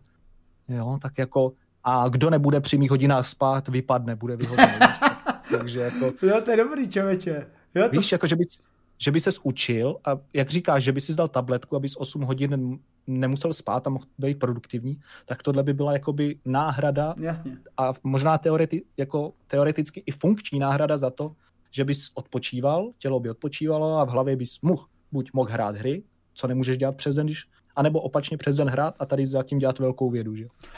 Ale a to je farky první level, protože druhý level by byl multiplayer to, že bychom si prostě v tom snu se, se připojili a teď bychom si užívali ten Mass Effect normálně tam jako tady prostě v noci chráp. Samozřejmě bychom museli ten multiplayer hrát pouze v jednom časovém pásmu, protože by nám musela spát celá planeta, že jo? Hmm. Jo, a to je, jo, to je super pohled, protože takhle, a, ta, takhle odpovídáš na můj spací uh, tabletku uh, něčím, co už se blíží realizaci. No, to už vypadá líp, no, než nějaký Mm-hmm. No, tak teoreticky by to mohla být tabletka, která by ti zaručila, že se nezbudíš, víš co? Nějaká lehká, lehký spánek, jak se tomu říká? Nějaký... Myslíš, dro- eh, myslíš LSDčko nebo? Ne, nemyslím jako přímo tyhle látky, ale mohlo, a tak to jsou taky že, chemikálie, v podstatě o, o, měnící stav mysli. Tak něco, co by, nebylo, co by bylo mírnější, umožnilo ti líp se dostat do těchto těch fází třeba a zabraňovala by, aby se probudil, jako mě, že mě to vždycky zbudí. Mm-hmm. Takže takže tam by mohla být ta tvoje tabletka a, a to no. Uvidíme. Jo. Doufám jen, že se toho dožijeme. Jako, jo, no. Nebo no. za, ve stáří jako budem v důchodáku někde, budeme se držet všichni za ruce, vzbudíš se, pěkně jsme sundali toho Reapera, no víš co, dědové prostě. Jo, jo. No, takže ale a, e, to, to je vlastně jak, jak to bylo v tom e, Inceptionu, že si tam prožili svůj dlouhý život a pak se jako vrátili, hej, máme dalších 60 let, jo, to, to, bych, to bych bral. Takže, a to je třeba cesta, jak dosáhnout té naší idealizované, ne úplně nesmrtelnosti, ale toho velmi dlouhého života. Prostě nebude v realitě, ale bude třeba v Matrixu, Mass Effectu, nebo nevím, třeba na závodech, v Ahremu, jak si každý budeme přát. No, Tolik, tolik ke snění, tam by se dalo ještě říct mnoho, té, mnoho témata. Historky o snění si necháme na další novinku o snění, to zase, to zase se nezacyklíme. A pojďme se podívat eh, na něco, u čeho se možná s Farkem zacyklíme, protože to je naše oblíbený téma, a to troška astronomie a astrofyziky. To. Prosím tě, já jsem tady vypil svoji, svoji karafu, odskočím si na záchod, koukal jsem, že tam je pár dotazů, klidně, jestli se chopíš, odpovíš, ať chopím. dáme prostor divákům, jasně, aby jasně. věděli, že, tady, že jsme tady pro ně taky. Tak, a já tak. jsem hnedka zpátky. Jo, takže... Jo. Uh, takže vidím, že Vojta Tlustý se píše dotaz, jestli známe knihu Léky smutných, uh, že je to přesně ten spánkový multiplayer. Tak to bych se upřímně podíval, protože spánky smutných, nedovedu si představit, jak bychom vlastně dosáhli toho spánkového multiplayeru, ale jako dovedu si představit, že ten spánkový multiplayer by byl dosažitelný, až budeme mít nějaký systém, který s námi dokáže komunikovat. Uvaga, Boreček a Butiup podotýká, že ano, je látka, která dokáže, nebo postup, který dokáže zpomalit naše vnímání času na nulu a to je smrt eutanázie, ale tam bych asi úplně nezíst, nezůstával. To Namika San podotýká, že to Namika San si myslí, že možná je to to šálení mysli. To je otázka, jako to by mě vždycky zajímalo a v tomhle kontextu v tomhle kontextu budu sledovat současné výzkumy, které by mohly ukázat, zdali je to skutečně šálení smysly, nebo je to realita, která v tom snu probíhá a dalo by se to nějak efektivně využít. Že bychom se třeba naučili právě v tom snění ty věci efektivněji než v realitě. Uh, Adam Zrašil se ptá, jaký máme na... a ptá se kapslokem. Adame, nemusíš na nás řvát, jako, my jsme úplně v pohodě. Stačí tiše, jaký máme názor na očkování proti covidu. Hele, o covidu eh, máme strašně moc videí, tak když tak uh, na to mrkni, uh, doporučuji i třeba stránky uh, Illuminator.cz a ta, u toho bych jenom zmínil, dneska totiž nemáme novinku o covidu, což je vlastně naštěstí, protože už někdy je to takový jako protivný, ale uh, říká, řeknu ti to jenom tak schnutě, uh, důležitý je mít informace z vědeckých publikací a ne informace založené na pocitech. To je to zásadní, protože získávat informace o něčem, co je komplikované a nerozumíme tomu, jako třeba epidemiologie nebo lékařské vědy a teď to jako hlásit jako fakt, to určitě není dobrý. Proto i my o těch novinkách, o kterých konkrétně mluvíme tady na Vydátorovi, vždycky je za nima nějaká publikace, která vyšla v recenzovaném časopisu. Vy to sice vidíte přežvíkaný, ale přežvíkáváme to za vás. Takže jako uh, vždycky v těchto těch tématech a obzvláště u covidu uh, především uh, dívat se, odkud to jde a postupem času se naučíte, když to jde od těchto, od těchto, od těchto stranek, tak tam to řešit ani nemusíte. Asi tak. Tak, uh, vidím, že Farky... jsem zpátky. Vidím, že Farky uh, má svou karafu jo, plnou zás, mimochodem nedoplnil jsem, nerecykluju to, jo, já jsem to jako napustil si znova. Nejsme tady ve vesmíru. Jenom, že odejdu a vrátím se a už tady řešíte covid, no tak to teda už jsem čekal nějaký sny jako tvoje záhadný při, hele, příhody hele, a eh, tohle mě teda zklamalo, sny, hoši. Sny říkat Diváci, nemůžu. čekal jsem něco zajímavějšího teda. Promiň, nedá no. se svítit, ale o snech, si, o snech si můžeme pohovořit v nějakých dalších sních, no. novinkách. To by musel být. To příště, až bude, až bude to, ta pilulka, tak příště o snech si ovoří, o, budem hovořit ve snech, až to bude tady. To bude. Nový stream, to, tak to tady ještě nebylo založíme. Jo, a, ale musíme být první. Založíme nový stream uh, pro vaše spánky. Máš vysněný stream. A to je takový, ne, je tady, je tady málo harému. Nepotřebujeme Farky a Jerona. Chceme paní Farky, no nic. Uh, pojďme se teda podívat na další novinku, která, u které bychom se mohli zaseknout, ale vezmeme to nějak úctivě a akorát, a to astrofyzika a astronomii. A novinka, která nám naznačuje, že země, eh, protože zahejme takhle, my víme, že život je na naší planetě, ale nějak jsme ho zatím nedetekovali nikde jinde.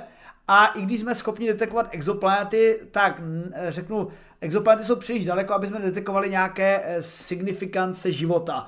Úplně ty analýzy metanu a případně v nějakých, řekněme, civilizačních eh, chemikálí, třeba freonů a tak si neuděláme tak efektivně na dálku ale víme, že život je jenom na Zemi a dokud nenajdeme druhý život, tak nemůžeme s jistotou tvrdit, že by život mohl být jinde. Ale co se týče chemiky, eh, chemiky, fyziky a chemie, tedy dohromady chemiky, To vymyslel slovo. Super.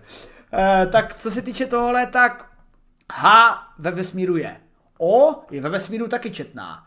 Máte H2O. Není to neobvyklé ve vesmíru. My potřebujeme H2O. Uhlík taky četný ve vesmíru, protože už máme tady třetí generaci hvězd, která nám teď tady svítí nad námi, sluníčko se jmenuje a máme i těžší prvky, takže eh, eh, nezdá se, že by ten život měl být tak jako vzácný. Hele, jak, se, jak je na tom, Farky, tvůj názor ohledně eh, možnost jako neptám se tě na odborný spíš, nebo ptám se tě na odborný, ale co si o tom myslíš i z hlediska statistiky třeba?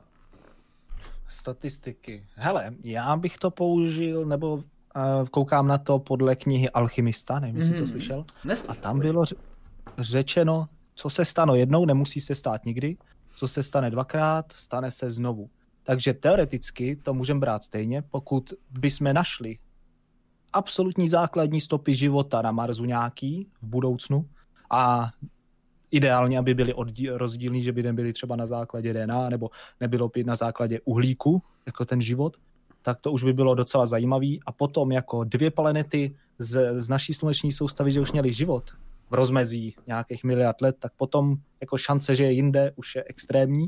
Pokud by se nenašel nikde a potom Eh, s lepšíma teleskopama a cokoliv hledat a pořád nic a ani známka, tak potom si myslím, že zase by to mohlo být takový ty obří nůžky, jo? že mm-hmm. buď by to mohlo být hodně běžný, anebo skoro vůbec.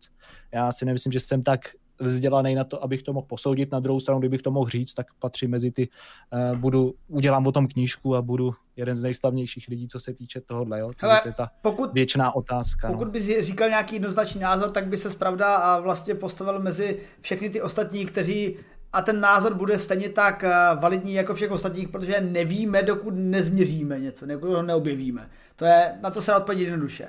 Z hlediska pravděpodobnosti, pravděpodobnosti by se dalo říct, že máme nějaké představy o vzdálenosti, o energetickém vývoj, nebo energetickém výstupu z nějaké dané hvězdy, což znamená, eh, máme různé typy hvězd, máme eh, různé typy spektrální, každá má jinou eh, výv, výv, pardon, výkon energie a ten, ta energie, ta sluneční je pak zpracovávána na té planetě ohledně toho, jak daleko se nachází. Existuje teda v našem systému zóna života, což znamená zóna, kde může být voda tekutá, na okraji té zóny života lehce se jí dotýká třeba i Mars, což, je, což i sedí podle našich teorií, že i na Marsu měla být voda, ale zase tam chyběla tektonická aktivita, která by způsobila ochranu, uh, elektromagnetickou ochranu Marsu a Mars je celkem malý, takže došlo i k vypařování lehčích prvků do vesmíru, v podstatě odfukování slunečním větrem.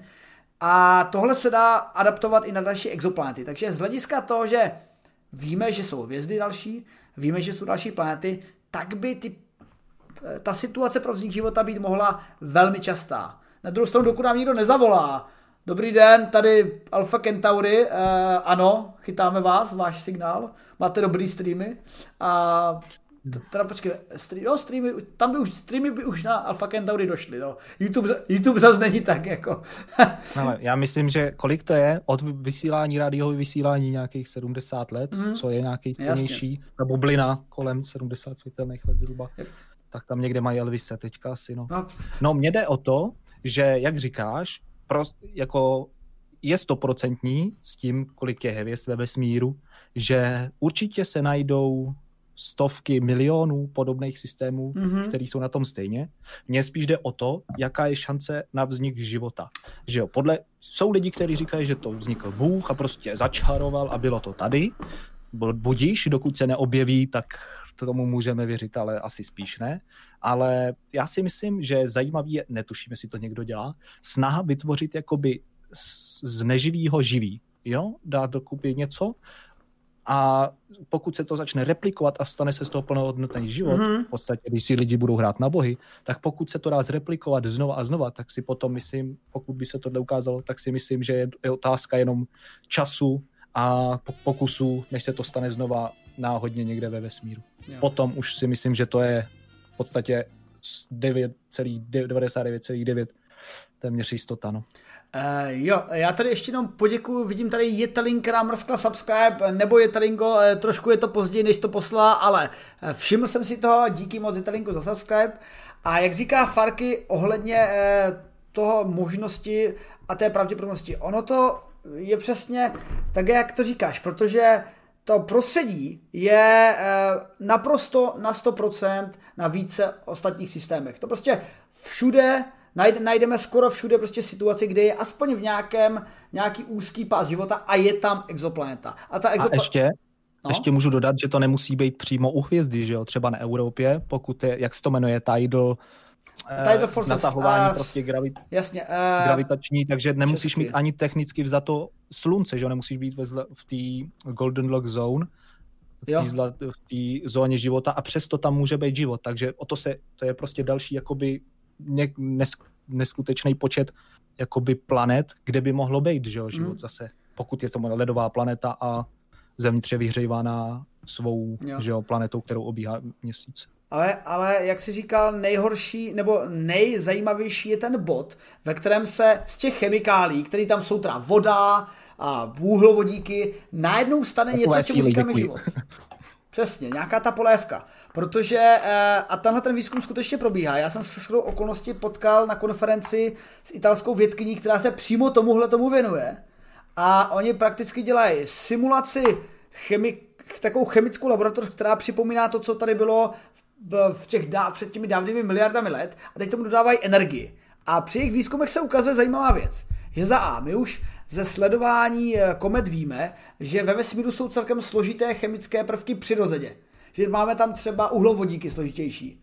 Což se čekalo dřív, že přece uhlovodíky to muselo vzniknout na Zemi až pak nějak tou interakcí třeba živé a neživé hmoty, ale ne. My víme, když se podíváme do vlhovin, tak tam v, tom, v těch vlhovinách je třeba formamid, což je už relativně složitější uhlovodík.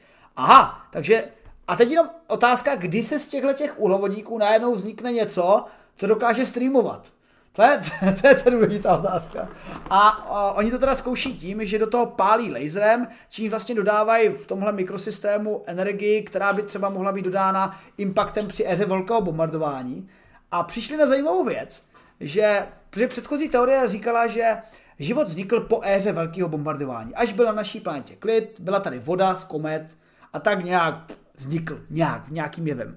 Ale jim teda vychází zatím to, že vznikl při éře velkého bombardování, že na nějaký určitý vzdálenosti od těch impaktů, takže při nějaké vhodné energii, která není hrozná, ale není ani nulová, tak ty uhlovodíky se dokázaly eh, tím dodáním energie... je to. Ano. Jak to zafungovalo? Jako oni ještě neudělali život v té laboratoři, to pozor. Oni třeba neudělali, jako že by páli do uhlovodíku a oni začali najednou vytvářet buňky a něco. Ale, Já myslím, že o tom bychom se asi dozvěděli, bych mm, řekl. Jako. No to, to se neboj, to se neboj. Ale jako... Asi možná jo. No. V, v, rámci, v rámci téhleté, eh, v těchto výzkumu se jim povedlo prakticky udělat eh, ty báze, ze kterých se pak skládají složitější aminokyseliny. A to je to podstatné. Tohle se jim povedlo chemicky, akorát teda, že aminokyseliny teda nejsou živý, ale využívá je život. Ale ten, ten moment jako se nám ještě nepodařil. Dobrým, no. k, do, k dobrým směrem, no, ale zase jako tohle jako dobrý být mít tohle práci, jako pokud se ti to podaří, jenom co, vytvořil jsem život, nemusíte mi říkat bože, jako, nemusíte, víš co, jo, ale jako někomu, někomu to ani nedochází, nedochází tyhle ty věci, ale tohle by bylo prostě revoluce, víš co. Ale ono, a... ono, ono i tohle to, ale to není jenom třeba o životě, když si vem, že dřív se myslelo, že nevím, i Bůh nám přináší světlo, oheň a teď si umíme zapálit, zapalovat, ne? no, jak to, je, jak to je dlouho? Několik set let, když jsem myslel, že dokud nebylo, nevěděli, že prvky, tak jsem myslel, že prostě slunce je jenom obří kus uhlí, který hoří, že mm-hmm. do té doby. A není to tak dávno, jako.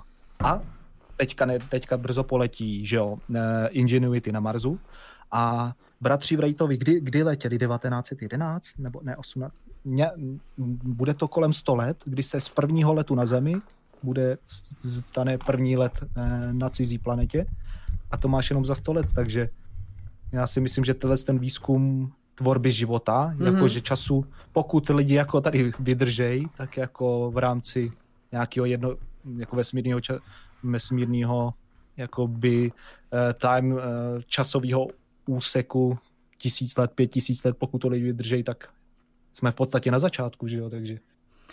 A když, když se eh, mrkneme, o čem teda konkrétně byla ta novinka, kterou jsme psali na Vydátorovi.org, tak uh, ta byla přesně o tom, že život uh, možná nevznikl jenom tak náhodně v daném čase a nebylo ta výhodnější situace jako na naší planetě, ale mohla ta výhodnější situace být daleko dřív.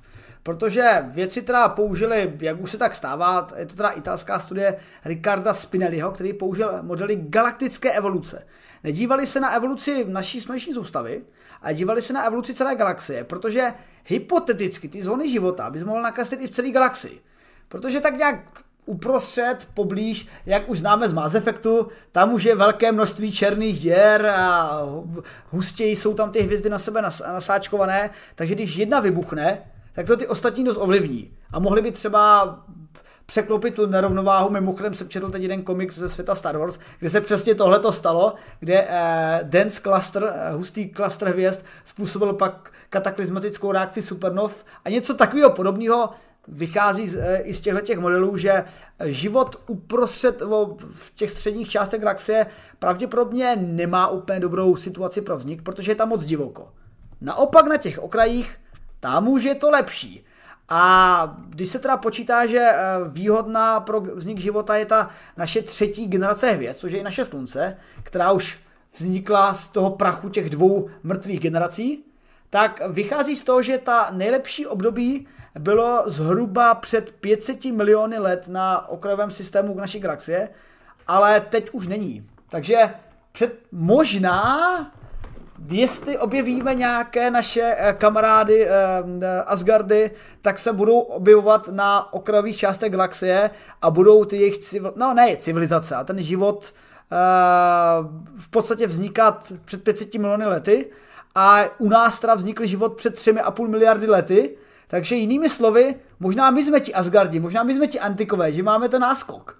Takže to je jako zajímavý, Co, což mimochodem mě strašně moc krát napadlo, jakože jestli náhodou, jak se furt hledá ten život a nějaký ty mocnější rasy, které by nám pomohly eh, s našimi problémy na Zemi, jestli třeba my nejsme ti Asgardové. No, to my hledáme pomoc a přitom jako naším údělem je pomoc těm ostatním, no jasný. Je no. třeba se podle mě ale určit teda zákony jako Primal Directive, a kdyby náhodou, ale naštěstí ještě nemáme tak kvalitní lodě, které by nás kamkoliv dopravily. Teda. No, v tomhle případě ani přes Suezký průplav, takže. jo, tak to, to ano.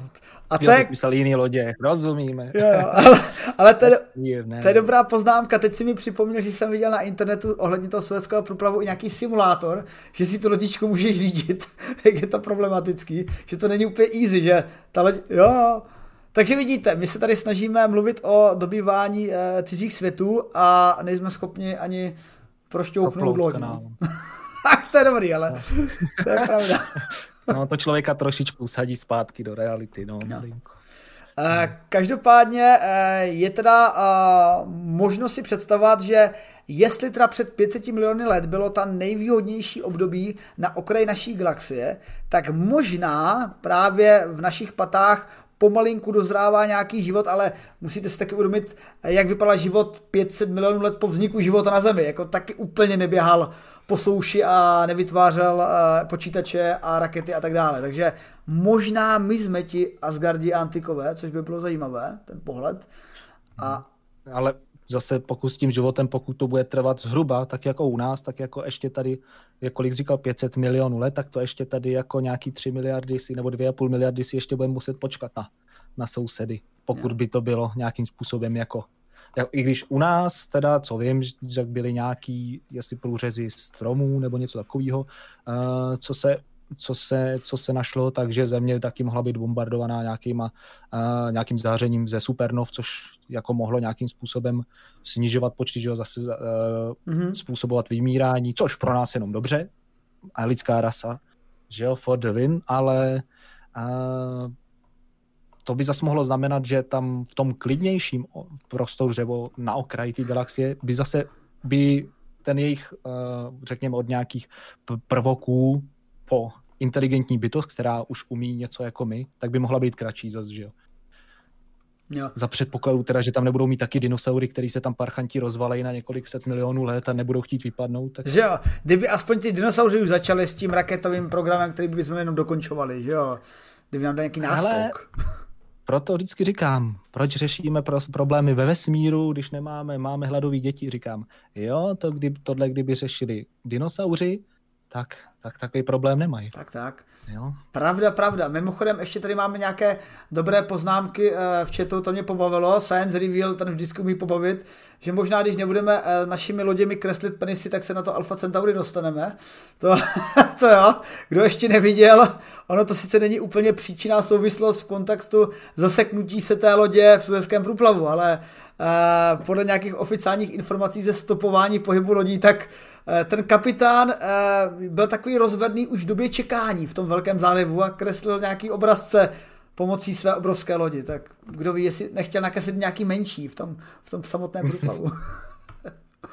a, a ještě tady byl dotaz od, od, od, od rychlého Bena, že, nebo poznámka, že se v rámci těchto těch výzkumů na té neživé hmotě v těch systémech používá vlastně i simulace blesku. To je dobrá poznámka, že to není jenom o těch asteroidech a éře velkého bombardování, ale ta energie může být dodávána průběžně i z bouřek. Takže nějaký blesk uhodil do místa, kde byla ta chemická polévka, ze které mohl vznikat život. A to třeba bylo to dodání energie pro to, aby ten život vznikl. Ale musíme se přiznat, že fakt zatím nevíme, co byl ten poslední bod. Zůstaneme-li u vědy, nezůstaneme-li u náboženství samozřejmě.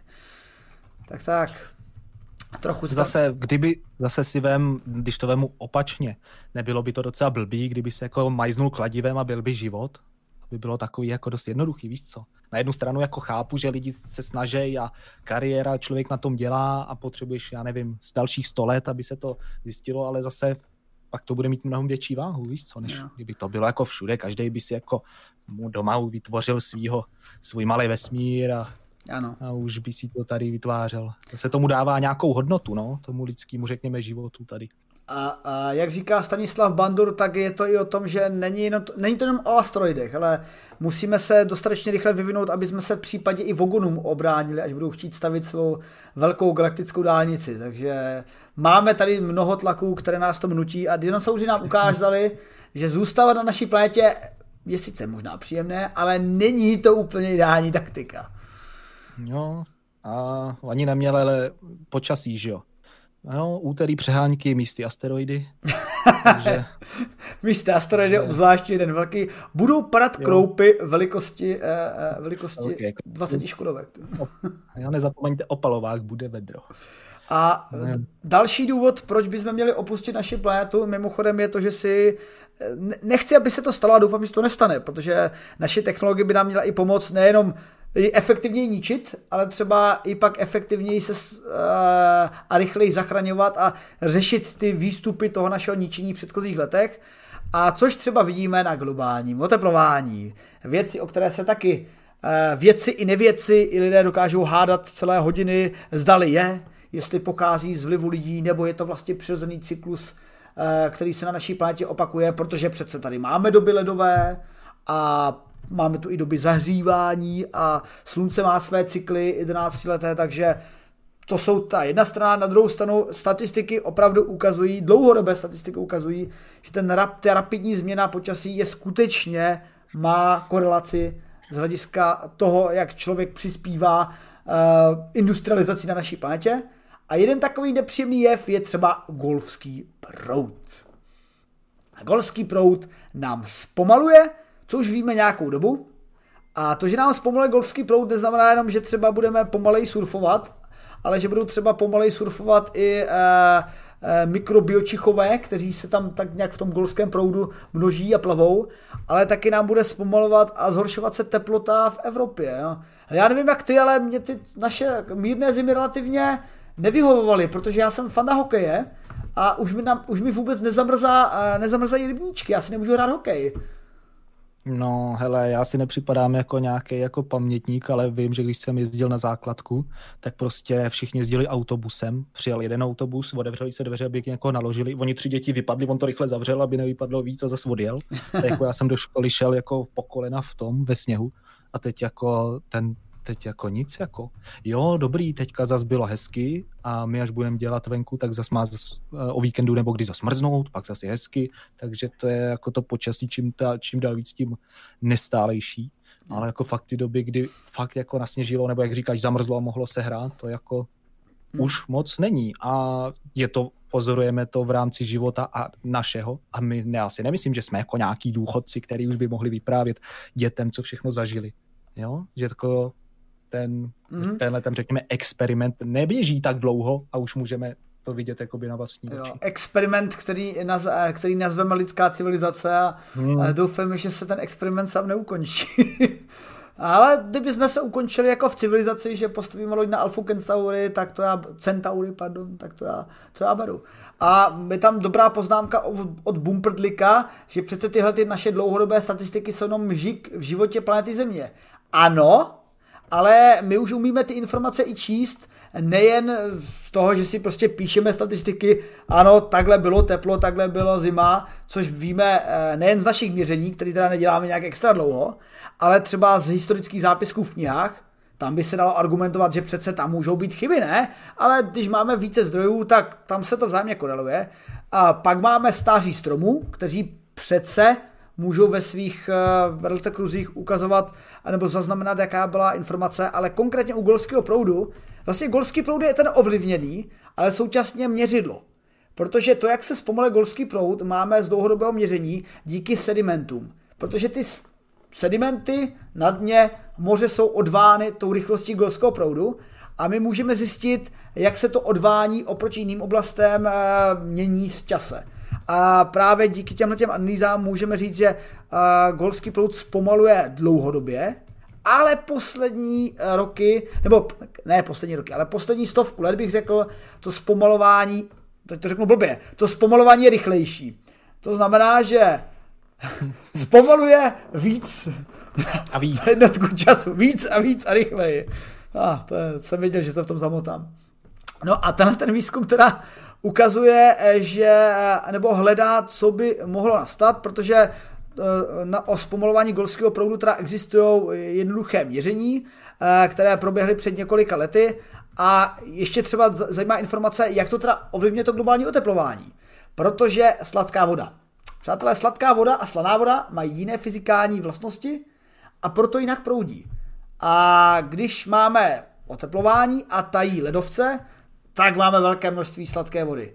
A to nám ovlivní ten golský proud, takže ty oblasti Arktidy jsou potom zahřáté a ta je víc ledovců a tak se nám to všechno krásně kupí a golfský proud nám zpomaluje a to by nemuselo být moc dobré.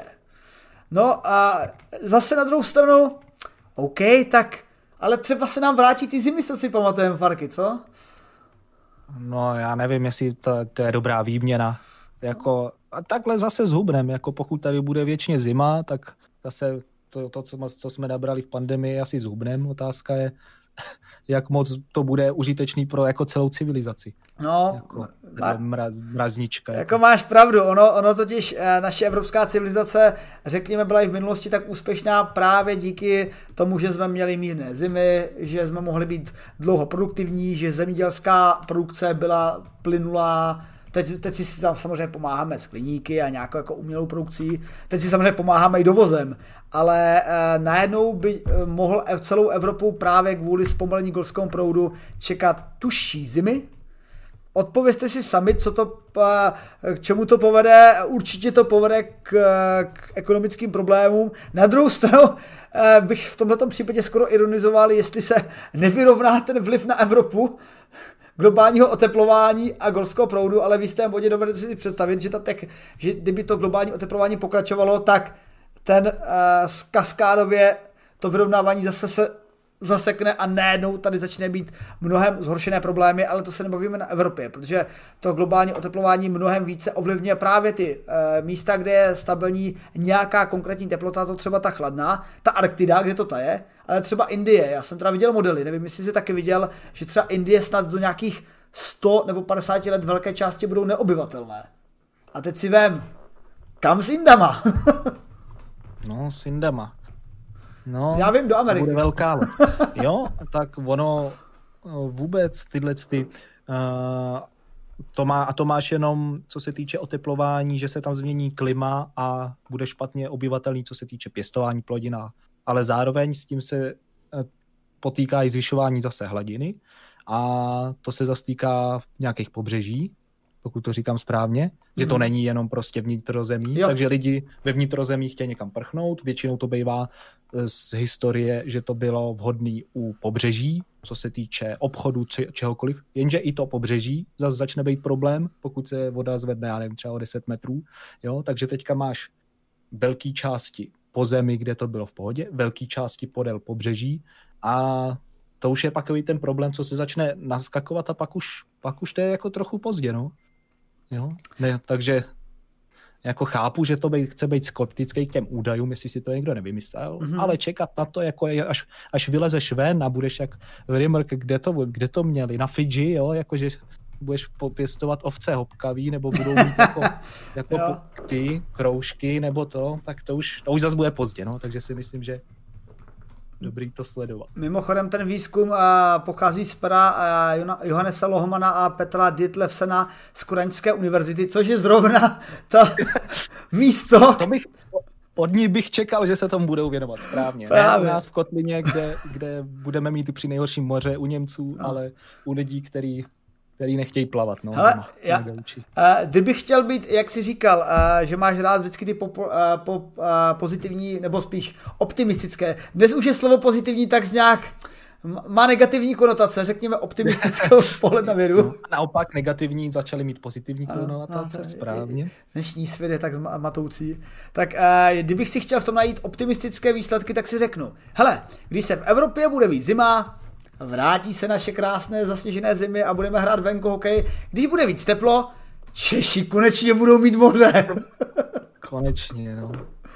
Jo. Tak, no. Tak, a, a, jako for určitě dobré. No, ano. A, no, doufejme, že nebude vlastně ani jeden extrém, protože eh, to, že jak na tom vyhrou nebo prohrou nebo vyhrou dvakrát win-win situace Češi, to neznamená, že třeba Dánové a jejich chudenská univerzita, Holanděni a jak si říkal, všechny pobřežní státy by měli velký problém, což se třeba i projevuje Myslím, že nějaká azijská země, teď nechci kecat, ale nějaký oprov velký přístav už musí mít velmi vysoké zdi proti moři, aby dále dokázal fungovat a je to skoro boj proti, uh, proti těm, jak se říká, větrným mlínům. Protože OK, postavíš zdi, funguje to, ale za pár 20 let to zase fungovat už nebude, tak postavíš větší zdi a pak, když se to potrhne, to bude, to bude jak, hm, hm, jak v těch filmech pojedeš na vlně, no. Hold. Tak to by no, bylo... A tak to můžeš vidět i v Benátkách, já jsem koukal na ten jejich systém, nevím, jak se jmenuje, jak tam mají tři, že jo, tři, uh, jak se to jmenuje? Tři, Ale to se jmenuje podle Bible, podle mě. To se jmenuje podle Bible. Ne? To je ten typek, co udělal v té Bibli, jak, jak uh, udělal Mojžíš, tu cestu. Jo, jo Mojžíš jako, uh, vol. Jo, jo, já jsem na to koukal, zrovna jako rozebírali tu technickou, měli tam udělaný pěkně, jak to funguje a ono to teda moc nefunguje a a nečekaně to stálo asi čtyřikrát nebo pětkrát tolik, než mělo, no ale budíš.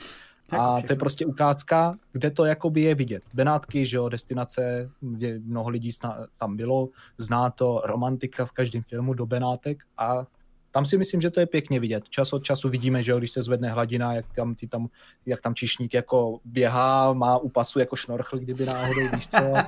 A jako tam, tam, tam ty lidi už se myslím nesmějou, ty už, ty hmm. už ty už to berou trošku vážně. No, mimochodem takže... konkrétně ten Možíšův vol, eh, oni teď byli v Benátkách nějaký záplavy a tam jsem zase viděl video, takové to klasické evropské televize, tam zase zmachrovali, že to víceméně funguje, tak tak nevím, musím se na to podívat. No, tak oni říkali, jako, že to funguje, ale problém je s údržbou. Jak si tam hmm. dostává hmm. ten písek, tak ono to má nějaký, nevím, nějaký mechanismus jo. a je to jako dost náročný na čištění, že jo. Takže... Hmm. No, Jo. Ale taky, taky zajímavé. Ale jako zatím, zatím ještě jako se tam dají, takže to předpokládám funguje. Otázka, jak jsi říkal, jak dlouho? A... No právě, protože eh, jako zatím všechny naše současné eh, modely naznačují a vlastně i tenhle ten výzkum byl konkrétně o modelech, který počítal, eh, jak bude golfský proud zpomalovat a jak by zpomaloval v různých, třeba kdyby jsme Eh, zpomalili globální, zpomalování, zrychlování, kdyby jsme zpomalili globální oteplování, jestli by taky tak zpomaloval, nebo jestli by globální oteplování bylo stejné, jestli by eh, jak by, jestli to zpomalování by bylo rychlejší. A z těch modelů teda skutečně vychází, že by jsme se v řádu stovek let, eh, nebo jedné stovky let ten odhad tam byl takový trošku širší, mohli dočkat ne zastavení golského proudu, ale výrazného zpomalení. Což by vedlo, jak tady i v chatu bylo poznamenáno, že hlavně i k změně biomu v celé, ve všech oceánech, protože, oceán, protože golský proud šíří i živiny, třeba z Amazonky. Ty by se nedostávaly do severních oblastí. Takže i to by, tohleto by mohlo ovlivnit. Alternativní nápady, co s tím dělat, je kromě teda omezení globálního oteplování, geoengineering. No ale tak určitě si pamatuje s Futurámy. Hodí tam kostku ledu. Jo, hodíme tam kostku, no. no Skoro. Skoro, tam už skoro budeme. No, jako... problém je, že u, no. u nás bývá, že ta kostka připlave se jako z Antarktidy, jo, že se ulomí a někam doplave. Jako, to... jestli, já bych řekl, jestli je problém ze slaností vody, která nám přitéká hodně slané, no tak bych to prostě solil, to moře. Jo, tak já jdu, každý obětuje, jako když jsme skládalo na Národní divadlo, tak teďka si všichni sejdou a začnou, začnou solit. Máš naprostou pravdu. Eh, celoplanetární sbírka, přispějte svou solničkou. Jo, to je jediná varianta, co s tím. tak jo, Hele, a pomalinku jsme se dostávali k závěrečné novince a jako všichni, co sledují tento kanál, zajisté ví, tak když je archo, nebo paleo, nebo historická novinka, tak si se mrskneme a mrskli jsme i dneska. Protože tady máme um, takovou voyeuristickou zábavu s využitím moderních technologií a to čtení dopisů pomocí rengenu. Hele, vzhledem k tomu, že jsme také jako zhruba podobný ročník Farky, zeptám se tě, kdy jsi naposledy posílal papírový dopis? No, tak já jsem to nesnášel, protože jsem nikdy nevěděl, protože třeba teďka tady, co, jako kde jsem, tak to nemá ulici název, že jo? To je prostě vesnice název, číslo domu a jako ve ulici, když musíš dát, tak musíš dát zase tu, že jo, název vesnice. Mm-hmm. No jenže tohle si zkus pochopit jako dítě a pak ještě to tam dát, aby to pochopil někomu vysvětlit. Ty je neblbej, ten ani neví, kde bydlí, ty nevíš, jaká je tvoje ulice. Říkám, no tak ty takže to asi jsem měl takovej, takovej zádrh od té doby, takže já jsem na ty dopisy moc nebyl teda, jo. Jako takže... já si matně vybavuju, že já jsem snad posílal nějaký dopis nějaké kamarádce, jestli ve třetí třídě, no, už je to mnoho hmm. desítek let. Jediný, kdybych mohl posílat dopis, když, jsem, když jsme jezdili na tábory. To jako bejvávalo, že všichni jako děti poslali, dalo se to, tak to fungovalo, ale jako sám od sebe to to nebyl jako důvod, no. Tábor, a to už je hodně dávno. Yeah. Bylo... A mimochodem já teda uh, budu posílat dopis papírový uh, tenhle měsíc minimálně, protože, ale ten jsem nepsal sám, to jsou pouze vytištěné americké daně, které musím poslat do Ameriky po mém pobytu v USA, takže mimochodem, pokud by zajímalo někoho rozdíl a rozhorčování se nad českými a americkými daněmi, tak včera jsem e, nemoc plánovaně na to dělal stream, protože jsem se na tom tak zakecal a rozohnil, a buďte rádi za český daně, přátelé, protože ty americké daně, už vím, proč jsou na to memy. jako to je zábava. Ale tak to je můj jediný dopis, který jsem eh, posílal naštěstí, naštěstí ne vlastní rukou, ale vyplivl tu nějaký systém. No a věci se teda dívali na 300 let starý dopis, který byl přečten pomocí rengenu. A musím uznat, že mě zaujalo, protože před těmi 300 lety překvapivě lidi ještě nepřišli na obálky nebo na technologii schovávání dopisu do obálek. A využívala se víceméně origami. Že když si prostě poslal někomu dopis, tak ho měl tak šikovně složit, aby si vlastně udělal balíček. A já myslím, jako to je velmi kreativní metoda a, a vlastně tehdy a... musel origami skládat skoro každý, když se nad tím zamyslím. A to bylo jako způsob, že když to složil takhle, tak jako, že bys pak poznal, když to někdo četl, že by to jako rozba tím, že by to rozbalil, by to v podstatě po, Jasně. poničili. Jo, to jo ono, ono, ono, to tak bylo jako, uh, oni dokonce mluvili o takzvaném letter lockingu, neboli zamykání dopisu, že uh, důmyslným způsobem uh, složení toho dopisu uh, jste mohli zajistit, že když to otevřel někdo, kdo narušil listovní tajemství, tak vy byste to poznali. Nebo ten druhý. Já bych teda typnul, já teda on, ten, ten letter locking, ještě jsem se na to nedíval, jak to dřív fungovalo, ale uh, buď to bylo něco, co by způsobilo lehké poškození toho dopisu, nebo typuju, že by to způsobilo, uh, že by to složení bylo tak složitý, že ho znám jenom já a ten dopisovatel. Že ho, prostě, že ten, uh, kdo by to přečetl, by to fakt nezvládl složit znovu. Takže to se využívalo. A právě tenhle ten dopis tohle období byl objeven uh, mezi 3100 dopisy v poštovním muzeu v Hágu a takzvaná brienská sbírka, ale problém je, že 300 let staré dopisy mají jistý problém asi stejně jako mimochodem nedávno jsem si uh, hledal svůj rodný list, který teda není 300 let starý, že je na tom podobně. Jo? Je starý pouze 36 let a upřímně vypadá, jako kdyby byl 300 let starý, protože jako ten papír uh, vypadá, jako kdyby začínal uh, zakládat folkové duo a jako má, nevím, jestli vydrží. Uvažoval jsem, že bych to oblepil izolepou, ale v tu chvíli mě napadlo, jestli to není to, protože ty nesmíš občas dělat s uh, úředními dopisy nějaký věci, které nejsou povoleny, tak jako nevím, jestli ale asi teda do nějaký obálky, no. Asi si budeš muset pořídit ten skener, co tam měli, víš co, kdyby si chtěl pročíst no, svůj dokumenty přesně. nějaký. Uh, díky za ostý můstek, protože věci si přesně řekli. Eh, kdyby jsme uh, rozbali tyhle ty 300, 300 let, 300 let staré dopisy, tak bychom pravděpodobně způsobili jejich zničení, protože ten papír vypadá asi tak jako vaše rodné listy, takže k tomu využili rengenový, rengenový mikro, mikrofotografii, a v podstatě využili techniku, která je známa z zubarské techniky, že při těch pokročilejších rengenech už nevidíte jenom to, podle té hustoty eh, těch daných látek, takže minerály ve vašich kostech nevidíte pouze jako jednoduchý obraz, ale jste schopni i dělat chemickou analýzu. A tyhle ty pokročilé rengeny právě byly použity věci přímo v tom muzeu, takže nemuseli vzít a rozbalit ten dopis, ale pouze tím rengenem se na ten dopis podívali pod různými úhly a díky 3D modelování byli schopni modelačně rozbalit ten dopis.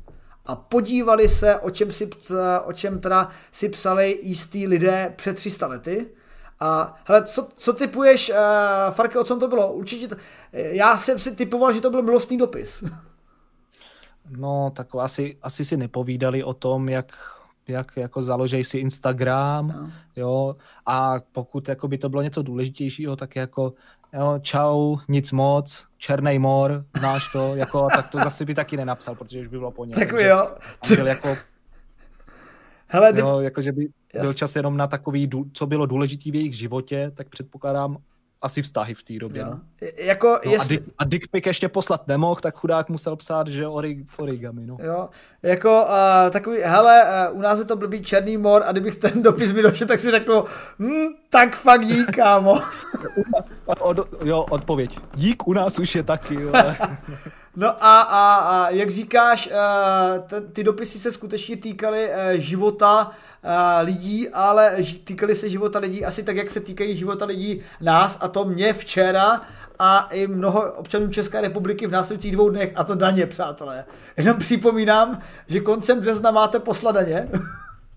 Mám jenom takový dotaz, já, eh, dotaz, připomínku, že jsem koukal, že jedna z nejstarších je nějaká babylonská tabulka hlíněná, mm-hmm. co se dochovala a týkala se nějakého nákupního seznamu a myslím, že tam byly i daně, ty, co se to, jo, takže prostě účetnictví, daně, samý důležitý věci, no. prostě mezičasový. A, a, a mimochodem tohle to historikové strašně milují, protože když se třeba podíváte, že tam nějaká Eva milovala svého Antoana a psali si, tak z toho se dozvíte v té době příběh jenom těch dvou lidí a naprosto nepřekvapivě lidi se milovali, rozcházeli a toužili po sobě od jak živá, ale vidět tam daně, vám umožní udělat si informaci o tom, jaký, jak vlastně fungovala ekonomika. E, na čem byla založená a jak byla promyšlená, jak fungovali daňoví úředníci a vlastně, takže na složitosti daně můžeme pochopit složitost dané civilizace. A my teda jako tušíme, jak byla civilizace složitá, složitá 300 let zpátky, protože máme historické záznamy. A o tom byl i ten dopis. Když se podívám, eh, co tam vlastně rozluštili, tak ten dopis byl datován 31. července 1697 a napsal ho jistý Jacques Senacues, sen, pardon, pardon, má francouzština není tak dobrá, eh, který posílal ten dopis z Lille ve Francii svému bratranci Pierre Leperzovi, který tu dobu pobíhal právě v Hágu, kde, bylo, kde je i to poštovní muzeum, a psal mu a vyžadoval se doklady o úmrtí Pierrova příbuzného, pravděpodobně kvůli dědickému nároku. Nicméně, jak už víme, z toho nálezu ten dopis nikdy nedošel Pierovi, zůstal v tom muzeu, tak teda doufám, že Pierovi to jako nespůsobilo problémy, no. Já myslím, že teď už mu, že už mu to nevadí, hele.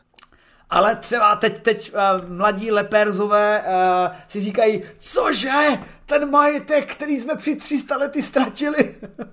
Ale to by tě mohlo naštvat. Po 300 letech zjistíš, jako, že jsi měl mít zámek a už ho nemáš. Jako, no. jako má to nějaký implikace. Jako, no. Lepší nevědět možná. Hele. hele, minimálně, kdyby si před těmi 300 lety koupil bitcoin, tak se, současným vývojem to už by bylo celkem dobrý. To no. Na tom je mimochodem taky vlastně červený trpaslík, že uh, jeden díl, že snad uh, nepletuli se, List, Lister vlastnil nebo měl něco platit, že měl nějaký nezaplacený pohledávky v knihovně a díky uh, poplatkům se mu to vyšpahlo na celé, celý majetek planety. Jo, jo, že měl na účtu peníze, děsný, ale pak zapomněl svítit v koupelně. Že? jo, vlastně, no. Takže má nedoplatek. Což mi připomíná, že jsem byl opraven, jak jsme se bavili o tom snění Ečelem Trpaslíkovi, tak to nebylo a Rimmersvět, bylo, a teda byl to Rimmersvět a byl to díl lepší než život, takže to jenom pro doplnění. Hmm ať víte, který... Ale, ale měl jsi to správně, on naklonovaný byl, že tam jo. měl ten svůj harem sám ze sebe, ale chápeme se. Ale vidíte, a tak eh, pro ty, kteří přišli později, eh, rozhodně to naše povídání o tom snění, eh, to si, to si dejte ze záznamu a musím říct, že tohle ty snívací výzkumy budu sledovat častěji, protože, protože jo, jako vyvolává mi to pár vzpomínek, ale o kterých bychom mohli mluvit celé hodiny. No a vidím, že už se k nám krásně nachyl čas. Novinky jsme probrali, ale dovolím si ještě tě využít na pár posledních minutek, protože uh, musím tě poslat pochvalu v rámci tvý tvorby.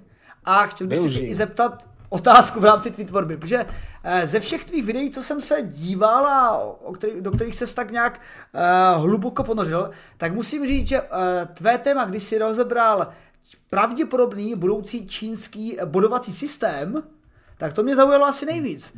Hele, jak se na to díváš a, a kdyby se teď po, vlastně ten tvůj první díl vyšel zhruba před půl rokem nebo rokem, jak to bylo? No, netuším, já myslím, že to bylo na delší dobu, mm-hmm. možná před rokem touhle dobou, ale ono to trvalo díl a mezi těma dvouma dílama, samozřejmě jsme na YouTube, tak jako jsem to musel rozdělit, aby, aby to mělo i finanční nějaký smysl. Jasně. Jinak by to mohlo pokračovat, tak já myslím v rámci nějakého jednoho měsíce a zhruba rok zpátky, možná někdy začátek druhého čtvrtletí. Jo, už, už, jsem to, hele, už jsem to stihl, stihl a, a mrkám na to a je to, že datum tady. Proboha, já jsem slepej úplně. Tak, teď nevidím datum. Uh, no, ale každopádně je to velmi úspěšné video o uh, čínském kreditovém systému a musím říct, že z mě dost poučil, protože uh, západní média dost přebírají ty testy, ty kreditové systémy, které jsou testovány. Že čínská vláda k tomu vlastně přistupuje tak, nepletuli se, že vychází z bankovního systému v první řadě a v druhé řadě ty hodnocení odměny a případné tresty testuje v uzavřených systémech v některých městech. A posunulo se to jo. nějak? Ano, tak já jsem to od té doby nesledoval, mm-hmm. ale sleduju Ježíš, jak se to jmenuje, vydrž, já ti řeknu. Uh,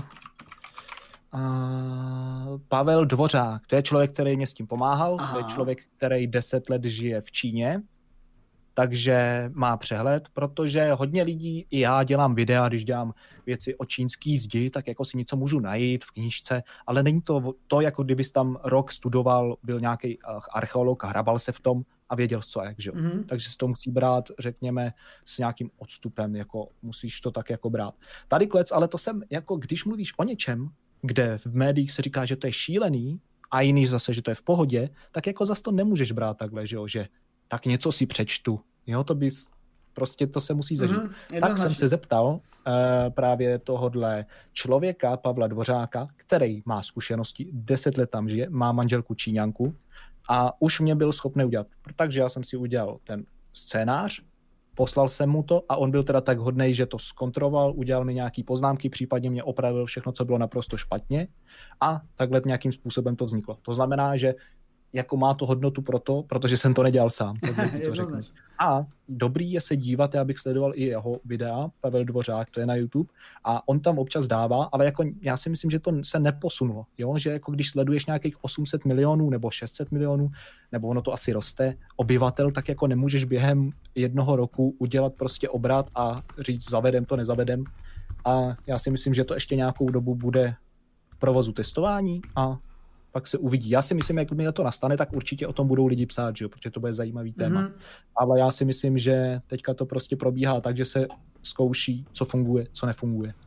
Uh, ono totiž, uh, jako všem to video doporučuji, hodil jsem ho do chatu, uh, protože uh, tam se víc ujasňuje, proč je ta motivace daná, protože ono si řeknete, čínský kreditový systém, jaká hruza. No jo, ale když jsem třeba byl v Americe před rokem a půl, se snad nepletu, tak víš, co se mi stalo, když jsem si hledal uh, bydlení? Všichni se mě ptali na můj kredit.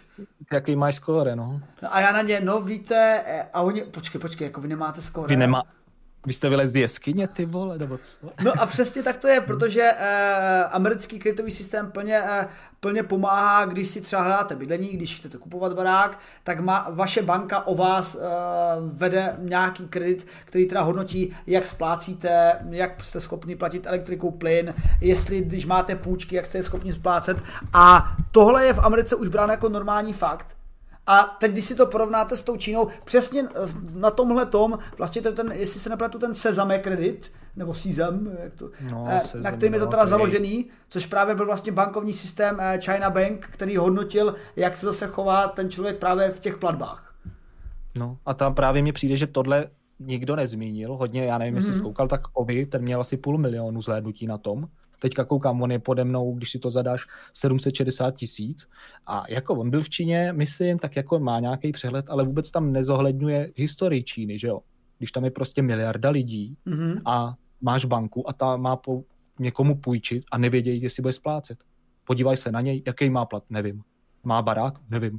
Má mm-hmm. práci, nevím. Jo, tak jako těžký, takže jako mně to přijde, že to je takový ten způsob jako v Americe. Založej to a uviděj, buď splácí, má skóre, a je vidět, jako, že mu můžu půjčit, anebo v životě nic neměl, netušíme, jestli vůbec dokáže udržet peníze a v tom případě jako asi bude mít smůlu, že jo, nebo hmm. dostane nějakou nízkou částku. No, a, takže... Jasně, a musím ještě dodat, že eh, mě to zaujalo eh, pak i ty pokusy a jako z toho videa, abych to tak schnul, ne, že bych ten kreditový systém čínský vzal na milost, ale spíš naprosto chápu ty motivace k tomu, aby to kontroloval stát. Teď je, teda, teď je ještě otázka dobrá, no, jaký no, stát, no. s jakým přístupem, a protože eh, to, jak kontroluje něco, tyhle ty hodnotící faktory, my známe. Teď se díváte na jeden hodnotící faktor, díváte se na Twitch, a vlastně já jsem tady hodnocený tím, jaký píšete komentáře, jaký dáváte lajky a tak mě i hodnotí zpětně Twitch, potažmo Facebook, že jo, vydátora především znáte z Facebooku a kolik tam máme lajků, to nám to hodnotí, ale uh, kvůli tomu, že se najednou jistý Zuckerberg rozhodl před uh, průběžně, že mění Facebook, mění ty algoritmy, tak najednou to, se to hrubě ovlivňuje a ovlivňuje se to pro tu danou firmu. Stejně tak i vlastně v té Číně eh, byly pokusy, aby to nějaký jako soukromníci zpravovali, ale to se ukázalo, že oni jenom hleděli na své podnikání. Takže proto jo, ten nečekaně, nečekaně, nečekaně, že chceš prodat svých kol, jako, Jasně. než konkurence. No. Ale no, a tak, jako no? mně přijde, že rozdíl v tom je, že se dá dobře ukázat, že vzhledem k tomu, že tam mají komunistickou stranu, tak se dá dobře to házet jako na ně, že to je všechno špatný. A jako u nás zase to neřešíme, ale nedotýká se nás to, protože se to nás, do, protože že nám to zasahuje do těch jakoby méně závažných věcí, nějakých mm. Facebook, jako když ti ho vypnou na týden, tak jako hold svět se nezboří, jako tam, když ti zakážou cestovat, že jo. Ale jako přijde mně, že to je v podstatě v podstatě úplně to samý. A tady to je ještě horší, že alespoň na Facebooku mámě zaka- zablokovali účet, protože tam měla fotku, tak nevím, jestli vypadala jako prdel nebo nevím, ale, ale prostě obličej jako nic to, tak a, a když se odvolala, tak ji ještě prodloužili, víš? Wow. Tak, takový jako no, vtipný tak... a, a tak pak člověk, co si má vzít, že jo? Na jednu stranu bude nedávat na Čínu a to samý se ti bude dít jako tobě na Facebooku, že ale budeš si říkat, ale to, to zase nevadí. No. A jedna věc, Martin Rota o tom mluvil, že si chtěl vzít půjčku, myslím, mm-hmm. a právě neměl už i u nás v Čechách skóre. Jo? Takže už to je taky. Já třeba Aha. jsem si bral na splátky lednici, ne proto, že, jako, že bych na ní neměl, já naopak nemám rád splátky, ale protože ona byla asi o 15 levnější, což mm. jsem mhm. nepochopil. Jako. No, no, tak jsem si říkal, tak si vemu na splátky, ale zároveň jsem mi vybudoval už historie, takže ty, když se mě podíváš na profil, tak vidíš, že mám splát, uh, něco na splátky, splatil jsem to, takže jsem v očích nějakých jakoby firm důvěryhodnější, víš co? Počkej, já se budu ptát možná blbě, a, ale ta tvoje kreditní historie v rámci České republiky, ta je, jako bavíme se o kreditní historii jedné konkrétní banky nebo nějaké obecné? Já to právě netuším, protože Aha. nic takového, já, já jsem to měl teď, já nevím, nějaký home credit, nebo jsou různé společnosti, mm. že jo? Mhm. Určitě to budeš mít u ní, což je jasný. Já teda vím, jak když jsem prodával mobily, tak home credit jakoby se nespecializuje jenom na lednice, ale předpokládám, že má nějaký trh, že jo, a pokrývá jako asi všechno možný. Ale když jsem koukal na Martino Rotu, na to jeho video, tak on právě chtěl nějaký peníze, nevím jestli nabit, nevím, mm. a právě říkal, že z té jeho historie mu to zamítli, protože si nebral nic na, na splátky. A on, myslím, ten, co to je naprosto retardovaný, dneska nepřirozeně na seru nad něčím. Jo, no a tam právě byl nasraný nad tím, že on má peníze, to znamená, že si věc nemusí, řekněme, jako když to řeknu blbě, jako somrák splácet, ale koupí si to hned, ale díky tomu nemá historii, proto v očích těle z těch institucí vypadá jako ten somrák. A se tam celou dobu těch 10, 10 minut vstekal a rozčiloval. Že? Jo, doplňuje Science Review. To je i tady. Jo, Science Review říká, že to bylo přesně o tom, co říkáš, že to o té historii.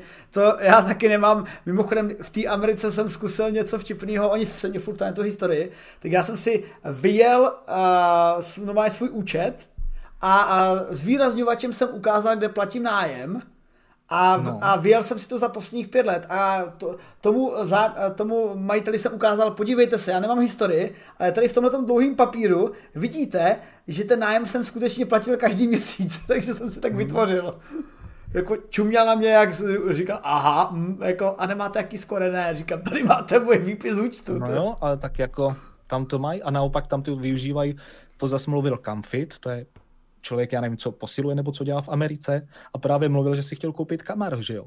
A musel si vybudovat skóre, takže když si chceš koupit lednici, tak ne, si koupíš. Vemeš si kreditku, koupíš to na ní, peníze na kreditku ten den splatíš, dáš to zpátky a v podstatě musíš mít takového prostředníka. Jo, že? jasně. No a, no a vidíš, a teď si mi právě vysvětlil, proč američani milují kreditky, protože vlastně musí. Nebo naopak, ten systém se to naučil na tom fungovat.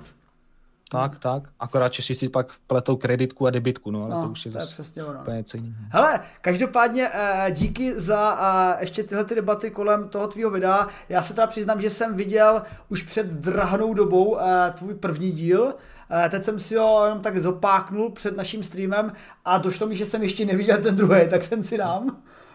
Ale ono to bylo dělané tak, aby to dávalo smysl i mezi sebou. Mm-hmm. Teda první díl, že nemusíš vidět jo. druhý. Ale druhý bys měl vidět první. No. Tak. No a každopádně, než se rozloučíme, tak ještě si dovolím poděkovat tady našim fandům za to, že nás tady podporují a dívají se na nás a občas nám poslali i pochvalu, když se to hodí. A proto, přátelé, když nás chcete podpořit v vydátora, co dělá, tak nás můžete podpořit i na Twitchi, kde se díváte, anebo na YouTube, kde už tu monetizaci zapínáme asi posledních půl roku, ale jednou se to povede, ale každopádně nás můžete podpořit především na startovači CZ, kde máme jako, jako patroni, kde nás můžete podpořit eh, pravidelně, nebo to zrušit, aby to bylo jednorázový, eh, v nějakých cenách 50 korun a více. A chtěli bychom poděkovat našim současným patronům, kterými jsou Gucky 1980, Atlanta, Filip Stočes, Karl von Bluberge, Eiris, Lubomír Strajc, Štěpán Daniel Kotol, Pevedička, Vítě RH, Kliše, Zlapka, Tom Tuere, Gírka, Kler 7 Ladislav Cupa, Jakub Halama, Tomáš Zita, im Martin Imrišek, Eden Samová, Praxi Dijk, DJ Sklamal, Tomáš Beneš 83, Molnár Ondřej, Petr Hrtom, Smilek, Lejce, Michal Drobník 09, Zdeněk Omel, KX9 Zoulak, Erásto, Nahas, Nahasapím, Pape Pitelon, uh, Gandra 42, Ola Svensson, uh, Kopecká Luce, Jan Hav, Jan Kolítek 2000, Klomová Kateřina, Lord Mustard, Lukáš, uh, Sobolí Ucho, Dvořák Honza 2 a díky taky patří našim subscriberům na Twitchi, jimiž jsou Jetalinka, Tonda, Mikasan, Ertlo, Monopolono 82, Sobolí Ucho, HVV, Uvaga, Boreček, Petroby, Martin Fenry i ICDF Dave od Petrianečka 333 stříbrný stříkaček, Slovensko Science Reveal, Gandhi 42, Makro.cz, Monster Up, Palete, Barvo, Mrskman 69, Bilda Kuriovskit, Miso 1, SVK, Costa Siela, Kuroshimae, Illuminator CZ, Alcatraz 9996 a John K3 a Luky Lukášek. A velký dík patří i Farkimu, který se nás udělal čas. A já jsem říkal, že to protáhneme. A vidíš, Farky, minuta 59, máme 40 sekund na to, aby jsme to stihli. Krásný. Já děkuji za pozvání.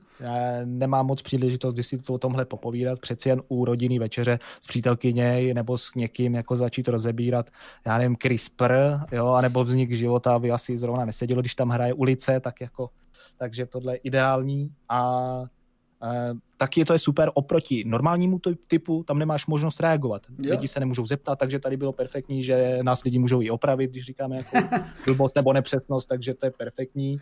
A já jsem za to moc rád. Um... Taky moc toho nevím, takže rád vždycky slyším Hele, další názor. Člověk se vždycky učí uh, tím, že dělám fyziku, relativně rozumím fyzice, ale uh, medicíně rozumím asi zhruba tak stejně, a, ale snad to vás, tebe i fanoušky bavilo. Díky moc, že vás přišlo tolik, moc si toho vážím a vážíme na Vědátorovi a Farky, fakt dík a třeba někdy se zase uvidíme. Svou drahou pozdravuj a, a volba zdravé výživy je dobrá, ale hlavně ať řídí opatrně. Pozor na ruční brzdu. A to, to už ne, není moje auto, tak mě to jedno. tak jo.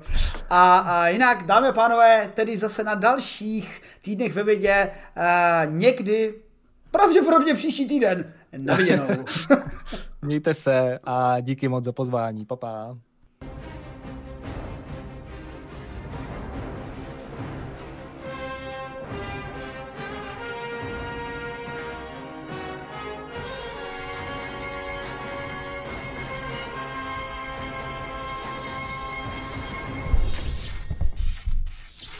A můžeme začít součtem eh, našich novinek, ale předtím, než začneme součtem našich novinek, musím dneska představit hosta.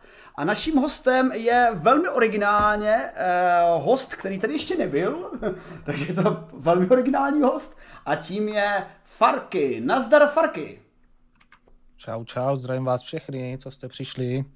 Farky ho musím pochválit za eh, krásnou volbu studia a pozadí, které zcela tady uh, on vlastně barevně sedí s tím vesmírem, co tady mám v pozadí, takže tady jsme se perfektně sladili. Dokonce máš Mně se zase líbí víc to tvoje, popravdě vesmír, takže máš taky hezké pozadí. Děkuji. Tak jsme si s Farkem pochválili pozadí. to, to, to, je dobrý začátek výborného eh, internetového vztahu. Eh, pro ty z vás, kteří neznají Farkyho tvorbu, tak eh, určitě si nalaďte Farkyho na YouTube, jelikož já bych skoro začal takovou zvláštní otázkou, Farky, bylo dřív, je, je, to jako, je to jako s vajíčkem a slepicí, bylo dřív YouTube nebo Farky? Já nevím, možná jsme se zrodili ve stejnou dobu a je to takový uroboros. Víš co? Jedno bez druhého neexistuje, ne? A jde to, jde to, uh, už nejsem nejmladší, takže jsem starší než internet, co se tohohle týká, ale a i YouTube, takže bohužel. Snad se, samozřejmě jsem to nemyslel jako urážku, myslel jsem to jako pochvalu na tím, jak Farky už dlouhou dobu popularizuje vědu především na svém YouTube kanálu, takže přátelé, najděte si, hned vám tady mrsknu Ctrl C, Ctrl V do chatu odkaz, jestli to bude všechno fungovat. A, a totiž Farky se dlouhou dobu věnuje i soupisům týdenní vědy, takže jsem se nedávno, díval jsem se na pár tvých soupisů, které e, proběhly a nějak jsme se úplně nestřetli s tím, co jsme my považovali vědecky za zajímavé a ty. Ale podle mě to ukazuje kouzlo té vědy, že vlastně ta věda je tak zajímavá, že si nemůžeš vybrat. Eh, chápu, já mám ale jedno takový pravidlo a to je, že nikdy tam nedávat nic negativního. Takže to občas může být, jo, že to může trošičku být takový rozdíl, protože eh, já si myslím, že většinou má člověk toho dost, když přijde domů, tak už chce slyšet ten tu pozitivnější. Eh, málo kdy občas tam je jakoby znečištění plastama s tím, že chci jakoby ukázat na tu problematiku, vyzdvihnout, ale to je tak většinou asi tak všechno. No. Vidíš, tak to je zajímavé. Jako, jo, proč ne, proč ne? Ukazovat.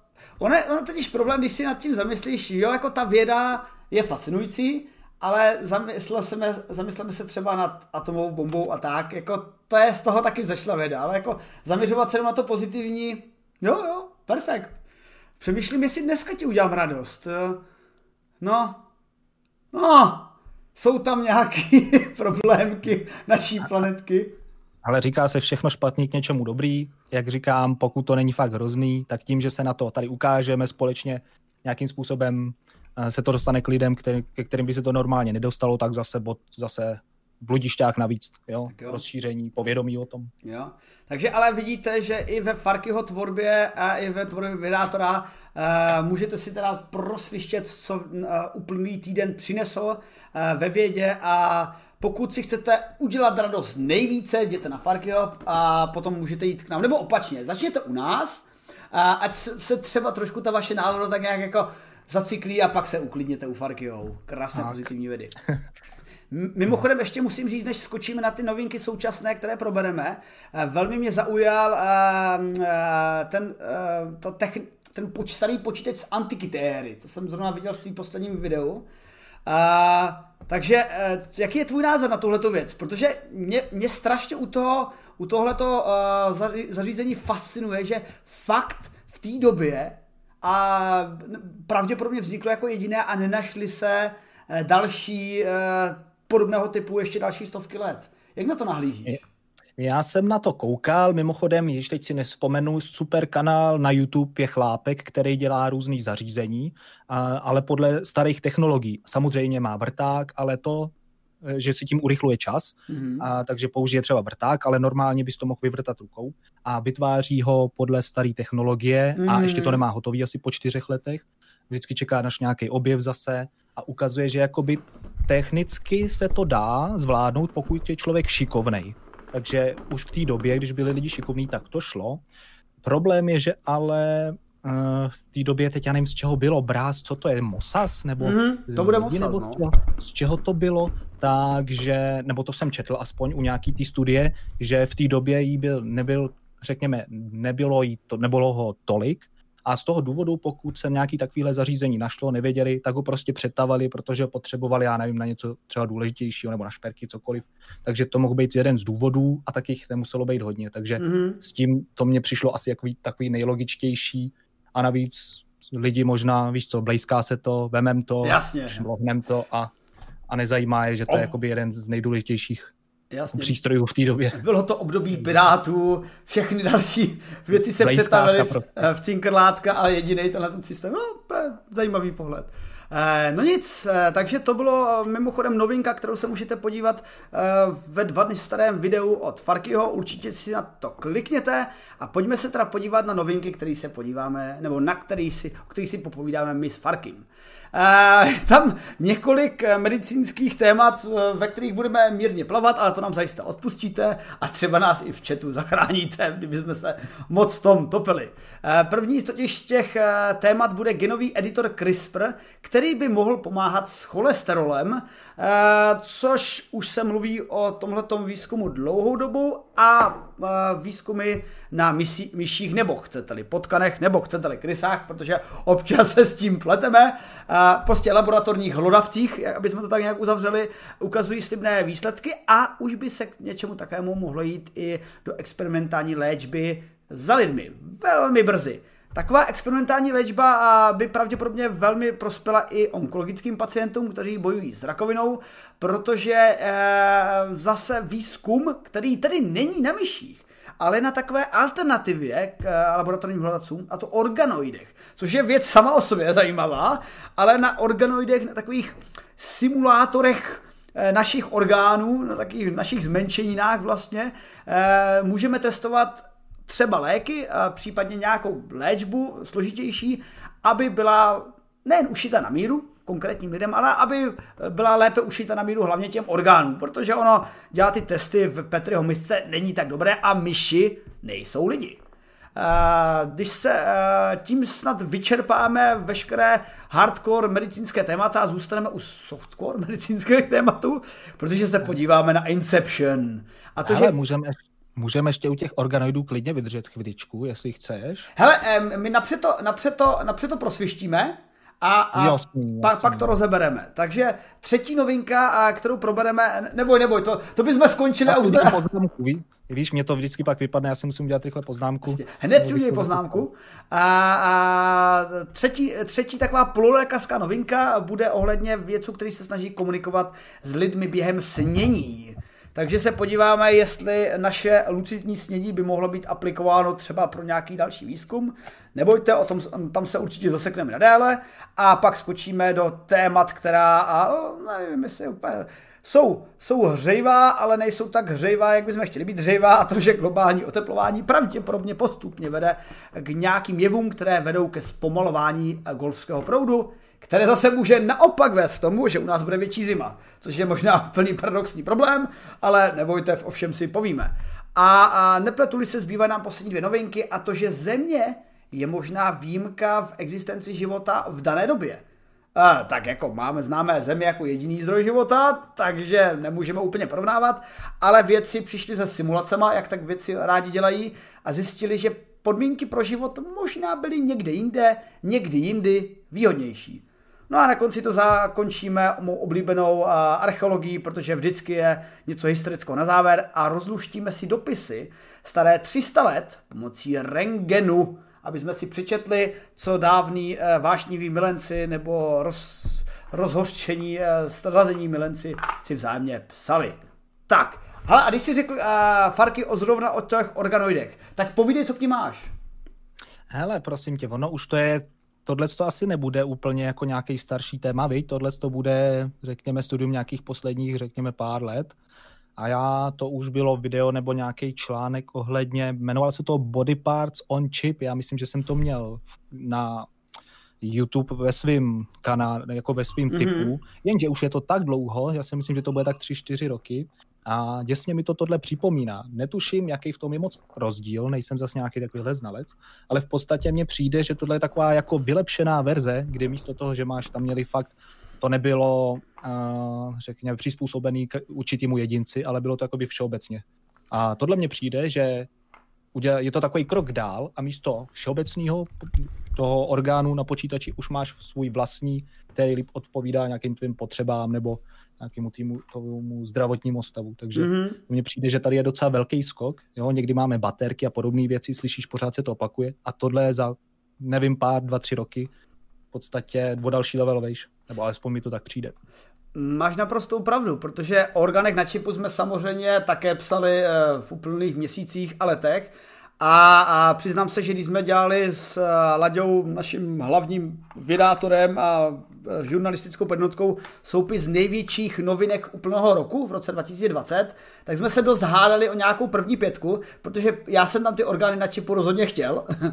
A ty orgány na čipu jsou skutečně, tam je trošičku rozdíl. Jestli, opět, nejsem medicine man, ale jestli správně chápu, tak ty orgány na čipu eh, ber to jako systém, takovou desku plošných spojů, eh, řekněme průhlednou op, op, desku plošných optických spojů, ve které jsou eh, třeba normální vodiče, ale jsou tam určitý části, eh, které, kde jsou ty buňky, aby, aby se tam vyvinuli, jsou tam nějaký větší části těch buněk, větší sluky a díky tomuhle tomu systému je vlastně můžeš třeba nějakým, nějakým tady, jak to nazvat, nějakou kavitou je můžeš vyživovat a pak sledovat, jak tam rostou. A ty orgány na čipu jsou vlastně dobrý v tom, že to rovnou zapojí do nějakého měřícího systému. Takže je to jenom metoda, že eh, ne, že máš Petriho misku, kolem které dáš nějaké přístroje, ale v podstatě máš takový mezistupeň, takové rozhraní mezi mašinou a tou Petriho miskou, že už je to tak jako krok, krok, krok dále. A tenhle ten výzkum postoupil tak dále, že NASA, jestli se nepletu, v současnosti plánuje mise a jestli už neletěla, nebo minimálně má letět dalším Falconu, eh, která právě tam bude mít ty orgány na čipu a budou to zkoumat na ISS, takže opravdu všichni na to hledí, na ty orgány na čipu. Hele, když to letí do vesmíru, tak už to musí být. No jednoznačně. Letenka do vesmíru není levná záležitost a tohle to už takže jo? To už věřím, že to už nebude hoax, že to už je no, real deal tohle. To určitě, protože ty orgány na čipu, uh, no a dobře, řekli jsme si orgány na čipu, ještě si povíme organoidy. Tam je trošičku rozdíl. U těch organoidů, tam jakoby nejsme v tom rozhraní počítač uh, Petriho Miska, uh, to je trošku něco jiného, to je simulace, řekněme, daných orgánů. A to už se dělá dlouho, Akorát typicky organoidy mají jeden problém. Ty prostě vypěstuješ si velký sluch buněk, třeba jaterních buněk, a roste ti, roste ti, roste ti umělé játro, ale to umělé játro ti vymře. Proč? Protože ono ti rostou ty organoidy, ale nemají vyživovací cévní, cévní systém. Třeba takový list má cévní systém, proto si tak jako funguje, ale ty organoidy mají takovou nepřímou tendenci uh, růst, růst a uvnitř potom třeba umírají, protože už jsou obalený a nejsou vyživovány, že ty organoidy jsou třeba ponořený v nějaký Petriho misce nebo v čemkoliv dalším a ono se to vyživuje z povrchu. Ale ty uprostřed jsou odstíněný a nevyživují se. Ale shodou okolností, shodou okolností, tenhle ten systém je úplně přesný, jako, jako rakovinné metastáze v těle. Takže to je, to je ten důvod, proč se to používá. Nebo proč se to bude používat. No a... Chápu, zrovna nedávno, já nevím teda reklama, ale třeba na kur, kurz Gezák, tam měli fakt jakoby pro blbečky, je to v angličtině, takže to asi uh, není úplně pro všechny, ale právě o rakovině a tam právě přesně, přesně to, co říkáš, no, je, čím, čím je vlastně větší, tak tím v podstatě páchá takový harakiri, alespoň v té části vnitřní, kdy zamezuje přísunu živin do těch že nejvnitřnějších Jasně. částí, řekněme. Ale ono, ono uh, člověk by řekl, že ta rakovina, která vlastně ztrácí ty živiny a není možná přežít ty vnitřní části, je pro ní špatné, ale shodou okolností, to je ta ironie, že ono je to někdy pro ní dobrý že když eh, pošleš sévním systémem léky proti rakovině, jako eh, samozřejmě všechny jsou tak nějak eh, na úrovni experimentální nebo jsou naopak v rámci chemoterapie velmi agresivní, tak ty obvykle útočí na ty nejživější buňky. Oni prostě rakovinné bunění znamená to živé bunění, tak na ty zautočí a ty polomrtvé se jsou uschovaný uvnitř těch živých a ty přežijou, takže nakonec to jsou přesně takové ty red, ne redundantní, jak je to slovo, prostě rezistentní části, které pak odolávají a z nich znovu vznikne rakovina i po vyléčení. A, a to my víme. Rakovina se často vrací. I po chemoterapii, po nějaké době. A právě z těchto těch buněk by to mohlo přijít. A já tady vidím, že nás zrovna raidnul Martin Rota, takže díky Martine za velmi pěkné číslo 222 fanoušky takže předpokládám, že jsi to tam i plánoval, aby bylo takové krásné číslo. Já, já jako matematik ty číslo mám rád, takže to se povedlo. Díky, Martine. A jinak vítám tady všechny od Martina a vítejte na týdne ve vědě, které, kde na Vyrátorovi obvykle probíráme každé pondělí šest novinek z úplného týdne v obvyklé sestavě i neobvyklé sestavě a dneska máme příjemnou neobvyklou sestavu, protože máme tady dnešního hosta Farkyho CZ, nebo pardon, Farkyho bez CZ. ale Farky.cz původně bylo mé jméno tak na YouTube, takže jo. Se máš pravdu, i když nemáš pravdu. Super, díky. A dneska právě, eh, kdo, eh, kdo z vás, eh, kdo jsem přeletěl od Martina, nezná Farkyho tvorbu, tak mrkněte na jeho YouTube kanál, protože Farky poprze vedu, řekl bych, snad, snad ho úplně nevychválím, lépe a déle a úspěšněji než my, ale... Nebudeme, nebudeme to přehánět, ale děkuji. A, déle možná, déle možná. A, a aby, aby nemrzelo těm lidem, co přišli pozdě, tak a má přitom i krásné pozadí, jak tady vidíte. Děkuji, děkuji. Takže eh, když tak na Farkyho mrkněte také, pošlu vám sem vám nově příchozím odkaz a pojďme se vrátit teda k první novince. Nepřišli jste ani moc pozdě, jsme u první novinky a to organoidy. Takže kde jsme to skončili, než jsem se tak uh, kouzelně předušil? Že to funguje stejně jako rakovina, ano. což by nám mohlo naopak být výhodou v podstatě. Hele, takže, uh, takže my jsme si vlastně schopni vytvořit organoidy, které se chovají podobně jako ty uh, rakovinné, to rakovinné bujení. A, a věci, teda, tahle ta novinka, o které teda mluvím, je uh, tým kolem doktorky Mariany Kruidhoff de Julio, v univerzitě ve švýcarském Bernu, která se snaží optimalizovat právě tu výrobu organoidů na jednotlivých pacientech, takže vlastně vytváří kopie jejich orgánů, aby na nich mohla zkoušet léky. Takže Farky, já to teda vidím tak, že blíží se cesta, kdy si vytvoříme naše malé minimí. Minimí, no, no, no, hodný, no. Ale jako já si myslím, že to je perfektní, jako.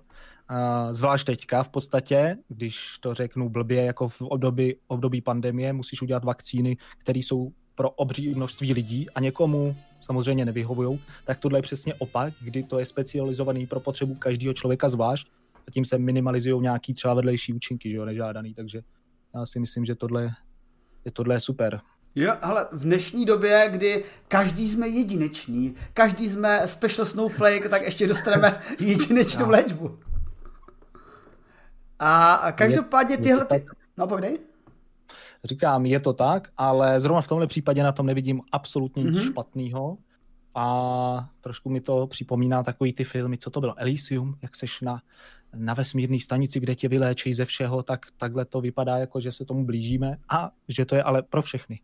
Takže to, je, to se mi líbí. To, to je dobrý přístup kam spláchnout peníze, když už, tak jako to jsem, jsem s tímhle souhlasím. Hele, ona na tomhle výzkumu o těch organoidů je zajímavý i především to, že eh, dost adresuje i ten problém laboratorních zvířat, protože hodně lidí by řeklo, ty, ale vy používáte laboratorní myšky nebo he. Eh, samozřejmě, zaslouží si velký respekt, proto taky mají eh, v Rusku krásnou laboratorní eh, sošku laboratorních myšek, protože opravdu díky nim jsme schopni pak aplikovat léčbu na lidi, ale asi uznáte, že nemůžeme začít léčbou hned na lidech. Takže prostě bohužel ty myšky se používat musí, ale právě ty věci, o kterých mluvil i Farky, orgány na čipu a třeba organoidy, to jsou přesně ty cesty, které mohou vést k tomu, aby nebyla nutnost eh, laboratorních zvířat a sekundárně, ono to v některých aspektech je vlastně lepší. Protože konkrétně ty organoidy u konkrétních pacientů nebo u konkrétních, ona ta představa je asi trošku složitá, že aha, jasně, každý jeden pacient by měl vypěstovaný organoid. No, ono by to bylo asi finančně náročný, ale dovedeme si představit, že váš onkolog bude mít prostě velkou databázi a bude mít velkou mašinu a tady bude říkat, o, tak tady pan Novák, zde vidím vaše vypěstovaná játra, napadená rakovinou, tak mm, testoval jsem na ně minulý týden tenhle ten lék, tak tenhle ten lék by vám měl pomoct. Takže to je ta idealizovaná představa, jak by to mělo fungovat. Tak mně nejde o to, že by to měl jako každý, že jako bych si řekl, hele, dneska nevím, co dělat, zajdu k doktoru, ať mě vypěstuje jako dvojníka, ale u nějakých případů, uh, já nevím, když jsem na to koukal nedávno, to byly nějaké statistiky, nějaký zdravotní organizace a že některý pacienti v Čechách prostě stojí třeba stovky milionů, protože má nějaký vzácný léčby a u takovýchhle, řekněme, desítek, stovek případů si myslím, že tam už by ta uh, finanční stránka nemusela být zas tak jakoby špatná. Jo?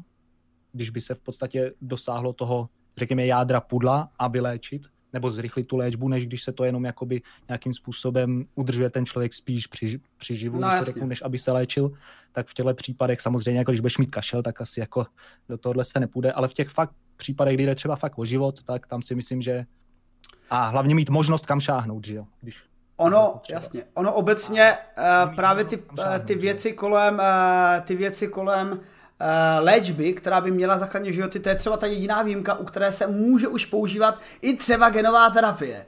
Protože normálně se nemůže, ale v takových případech, kdy je jako absolutní ohrožení, tak tam už by hypoteticky být mohlo. Takže jak říkáš, ono, ale každopádně eh, v rámci těch organismů tam, tam se skutečně vyhýbají všem těm takovým těm problémům, jako že by lidi řekli, takže zvířátka to řeší, ty nemusíte používat, Řeší to i nějaký, nebude to otestovaný, nechci být pokusné zvíře, no. Vy nejste pokusné zvíře, a, ale vaše játro, které se tady vypěstuje, bude pokusné játro, takže tak, no. Tak, takže eh, nakonec jsme tu novinku přežili, eh, to jsem rád a v podstatě můžeme skočit k dalšímu tématu. Eh, jak jsem slyšel, tak třeba s cholesterolem i ty sám uh, dokážeš nějak úspěšně bojovat metodou, kterou já úspěšně bojovat nedokážu, a teda, že umím upravit svůj jídelníček, ale to si ještě řekneme, protože druhá novinka je právě ta genová editace, která, jak jsem řekl, u lidí ještě úplně nejpovolená, pokud nejde o nějaké případy ohrožující život a jedná se tedy o léčbu, která by ten život mohla zachránit jako poslední možnost a to, že genový editor CRISPR by mohl pomáhat v boji s cholesterolem. A jak víme, tak s cholesterolem bojujeme všichni. Jak s ním bojíš ty farky? Hele, cigárko denně, čtyři kávy, pívečko a rum, to je jasný. Nebo takhle si myslím, že to vypadá v představě některých lidí v Čechách ale já si myslím hodně je pohyb, což mě moc nejde. A osobně nevím jak ty, nebo byli v chatu, ale já za dobu pandemie jsem se trošičku zakulatil, jako musím přiznat. Ale výhodou je, že nejsem zvyklý jíst navíc. Já jsem na vesnici, takže tady taky, taky tady mám, zase mi nepadají kalhoty, to je výhoda. Ale nemáme tady mekáč na vesnici, v podstatě sem nikdo nedováží jídlo, takže si ani nemůžu dovolit jako tyhle ty rychlovky. A zbývá prostě jít zdravě a mě donutila přítelkyně, nevím, jak to máš ty, ale ta to zavedla a v podstatě jíme zeleninu každý večer. Takový zeleninový salát a k tomu něco a ještě chleba domácí, takže to je takový, člověk si na to, já jsem si na to zvyk. Domácí chleba? Mm.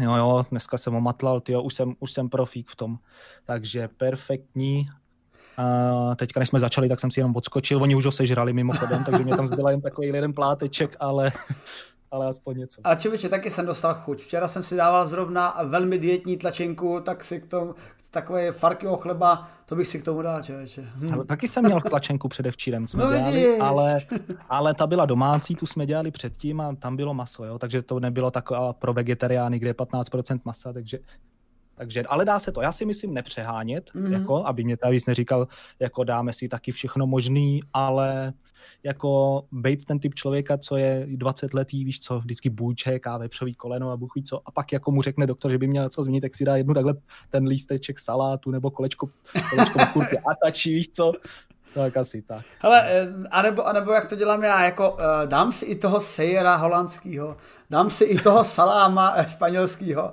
ale pak si třeba, nevím, zasportuju a říkám si, to jsem udělal, ale hodně pro své zdraví. No, ale zase jsem koukal, i když nehubneš, tak dělá, pohyb je důležitější, než když bys třeba nejet tolik, víš co, a nehejbal se. A... Aspoň z důvodu toho, co já sedím takhle, jak tady u toho datluju, tak asi tak. No. Každopádně... No, já, no. no, já si, nebo říkám, nemusí to být, že budeme všichni jíst jo, vegansky a bezlepkovitě a cokoliv, musí to mít hlavu a patu, řekněme. No. Vidíte, na to, na to můžu udělat díky Uvaga Borečkovi poznámce v chatu eh, oslý mustek, že máme i na Discordu, naprosto ze srandy jsem zavedl skupinu eh, Jeronova studentská kuchařka, kde jsou zatím skvosty jako knedlíky s vajíčkem a oplé špekáčky na kečupu a pivě. No, tak to jo. Tak, ale ano, chtělo by to, protože jak říkáš, naštěstí máme ty naše ženy, které nás občas donutí k tomu, aby jsme jedli zdravě. I má drahá mě když si donutila, abych jedl nějaké takové ty sprosté slova jako jáhala, nebo nějaké takové kroupy. Jáhle, jo, cizmu jsme měli, ale já ji naučila mít džobáčky. Jo, pohanka to... prej, pohanka. No tak to moc, to, to, to moc nemusíme, no. Jo. Pravda, no. Ale u nás se to trošku změnilo, protože e, žena je nyní v, v posledních fázích těhotenství, tak najednou se to trošku překlopilo a, zase, a teď zase jíme všichni a já z toho taky trošku těhotním. Hmm. No, tak to hlavně, ať, ať, ať jí chutná. Já mám problém s mojí přítelkyní, že ta žere za tři teď, takže já si myslím, že až bude těhotná, tak si asi na, na 9 měsíců odstěhuju. mě A znáš to, víš, jak to, víš, co se říká vždycky? Eh, bude drahé šat, eh, šatit nebo živit, takže prostě... Jo, říkají lepší šatit než živit. No, to je pravda, tak řekneš, no nic, miláčku, uh, najíš se dobře, ale budeš mít pouze jedny letní šaty. Hele, my mám, maminka má doma koně, hold, budeme muset obětovat pro miminko. No, A, nebo... Sež, bude ho muset, že sežerem ho. Ne, nebo naopak, budeš běhat za koněm. Nebo... To bych potřeboval já, člověče. Hele, tak a jediná teda varianta ve, ve, ve chvíli, kdy prostě nedokážeme odolat eh, našem, eh, našim eh, žracím pudům, pravděpodobně bude genová editace, jak tak sleduju. Protože tomu se přesně vinou věci v naší současné novince, protože, jak víte, tak problémy s cholesterolem, cholesterolem který se usazuje v cévách, mají především lidé v našich moderních zemích. Amerika, eh, bohatší země jako Velká Británie a tak dále. A s tím se teď snaží bojovat eh, věci eh, z univerzity Ježíš, jméno mi teď tady vypadlo, ale jsou, je ta univerzita určitě úžasná a skvělá a dívají se na to pomocí genové editace, protože e, díky té genové editaci e, využívají samozřejmě všem známý CRISPR-Cas9 a snaží se vytvářet LNP, neboli Lipoprotein Nanoparticles, které už jsou nyní schválené úřadem pro kontrolu potrav a léčin FDA, FDA americkou, takže už jsou to nějaký léčebný postupy, které by hypoteticky mohly být používány na lidech. Zatím se teda v tomhle konkrétním výzkumu testovali na laboratorních hlodavcích, jim říkejme, a byly v úspěšné, v, a už to vidím, inženýr, oh shit, to je už zase, to je zase jméno, Qiaobing Xu z Tufské univerzity. Uh, to oni čínští. To, mimochodem to je zajímavé. V podstatě 60% novinek, které píšeme, je vždycky nějaký čínský vědec v americké univerzitě. To je takové, to jsem si taky všiml. No, nebo in, indický, podobně, no, ano, ano. něco takového. Ono, ono to, to, celkem potvrzuje, i když jsem byl v Americe před rokem ve Virginia Techu, tak uh, prostě to jde vidět. Uh, čínští studenti a čínští věci a indičtí studenti a věci prostě mají větší nějakou motivaci uspět a chudáci Ameriků tam teda, Američanů tam teda moc není, no. No a, a statisticky zase miliarda Indů a Číňanů zase je větší šance, že se dostanou. Tak, tak. Tak, možná, no. A, a hlavně musí taky bojovat. Proto, proto většinou, když už se tam dostanou, tak jsou teda hardcoreisti. Taky jsem měl co dělat na té Virgin Tech, abych jim stačil. Každopádně tenhle ten výzkum uh, Stuvské univerzity uh, aplikoval ty uh, lipidové nanočástice na hlodavce, aby zaútočili na jistou část DNA, která dokáže právě dobře zpracovávat u konkrétních lidí ten, ten cholesterol. Konkrétně se teda zaměřoval na gen známý jako angiopoietin like 3, neboli ANGPTL 3, který právě inhibuje... Prosím? Budeme ti věřit v tomhle? Ano, ano. Jako snažím se to číst a naštěstí to fanoušci vidí, takže si, si to moje hrozné čtení můžou, můžou nahradit. A každopádně tenhle ten, eh, tenhle ten gen uh, inhibuje, inhibuje, inhibuje členění určitých tuků v krevním řečišti, právě proto, aby pak byla zajištěna nízká hladina low density cholesterolu, což je právě ten cholesterol, co nám zaplňuje cévy. Takže ukazuje se, a mimochodem, co se týká nějakých statistik a čísel, tak když to dávali myškám, tak se ukázalo, že, ty, že ta produkce toho ANGPTL3 byla efektivní v potlačení cholesterolu až o 65,2%. Jinými slovy, o více než polovinu těm myškám zmizel cholesterol. Což vidím jako šanci pro pokračování pochutnávání si na salámech a sírech, člověče. Ale jenom udělají tabletku, ty nějakou a bude. Jo, hele, když se bavíme o těchto kouzelných tabletkách, já jsem vždycky si říkal, že eh, nejen jako eh, to, abych stíhal při práci a současně ještě dělal nějakou poprzaci, ale abych třeba stíhal i pařit a tak nějak obecný život, bych chtěl těch 8 hodin spánku vyměnit za tabletku. Že bys večer tak dal tabletku a najednou jsi vyspaný. A to v něčem bylo, ne? Že prostě si to tam loupnul takhle 8 spánku, nebo jídlo a takhle to tam měli, že jo? Nebo lásku, že si to tam loupnul, ale už to nepotřeboval. Mm. Možná ve Futurama, netuším. No, ale a... přesně takovýhle ten styl tam byl. Hele, zní to jako Futurama minimálně, protože, no. protože skutečně jako to je takový futurámský humor. Uh, nicméně, jestli to, to bylo ještě v něčem jiném, tak nám to když tak napište do komentářů. Ono je to tak logický nápad, že to už samozřejmě někoho muselo napadnout, co kryv nás napadne, už někde bylo. A, ale každopádně tohleto testování uh, úprav uh, pomocí CRISPR-Cas9, který teda fakt opravdu změnil možnosti gen, genové editace z toho, aby jsme na to stříleli na ty geny kulometem, nyní máme snajperku a ještě na ní je taková špičíčka a jsme schopni uh, pomocí CRISPR-Cas9 editovat, co potřebujeme, ale samozřejmě tady už se bavíme o editaci genů na lidech. Což je přesně ten bod, ve kterém se zase ozývají všichni, kdo nechceme, aby jsme do toho zasahovali. No. Jasný, no, to je taková ta pandořina skřínka. Tímhle to začne a kde to skončí občas, jo? Některé ty úvahy, známe to. Známe to, známe no. to třeba, uh, co to bylo za film? Hmm, vždycky ho zapomenu. Ale myslím, že začínal na D. Tak to, to jsme snížili počet filmů signifikantně, ano. Je, je to takový ten film, kde, jste, kde eh, ten eh, hrdina, který nemá genovou editaci, boje proti ostatním, co mají genovou editaci a chce se dostat na vesmírnou loď. Hm. Ale vy všichni víte, co myslím, určitě tam někdo napíše do komentářů. Gataka! Já jsem to uhod, já jsem, vidíš, to, to, to je úžasné, jak ta paměť pracuje. To slovo tam nebylo, ale to písmeno tam bylo. Výborný. Tak to si, to si myslím, že jsem asi ani v životě neviděl. Hele. Neviděl z Gataku? Osvítil. osvítil. No, tak to, hele, to, to musíme těm, kdo neviděli Gataku a včetně Farkyho musíme poradit Gataka, hned na ní mrknout na ČSFD, protože to je přesně o tomhle tom, že ve chvíli, kdy se přestane používat uh, genová editace lidí na uh, řešení nemocí, ale prostě najednou, protože Eh, když budeme umět řešit nemoce, tak budeme určitě umět i třeba, nevím, zvýšit odolnost proti eh, odolnost třeba proti UV záření, že naše kůže bude odolnější a nebude se tak pálit na slunci, ale třeba budeme moci zvýšit i inteligenci, eh, zvýšit zpracování kyslíku a tyhle ty věci, takže můžeme vytvořit Ibermenše. Na člověka. Ano.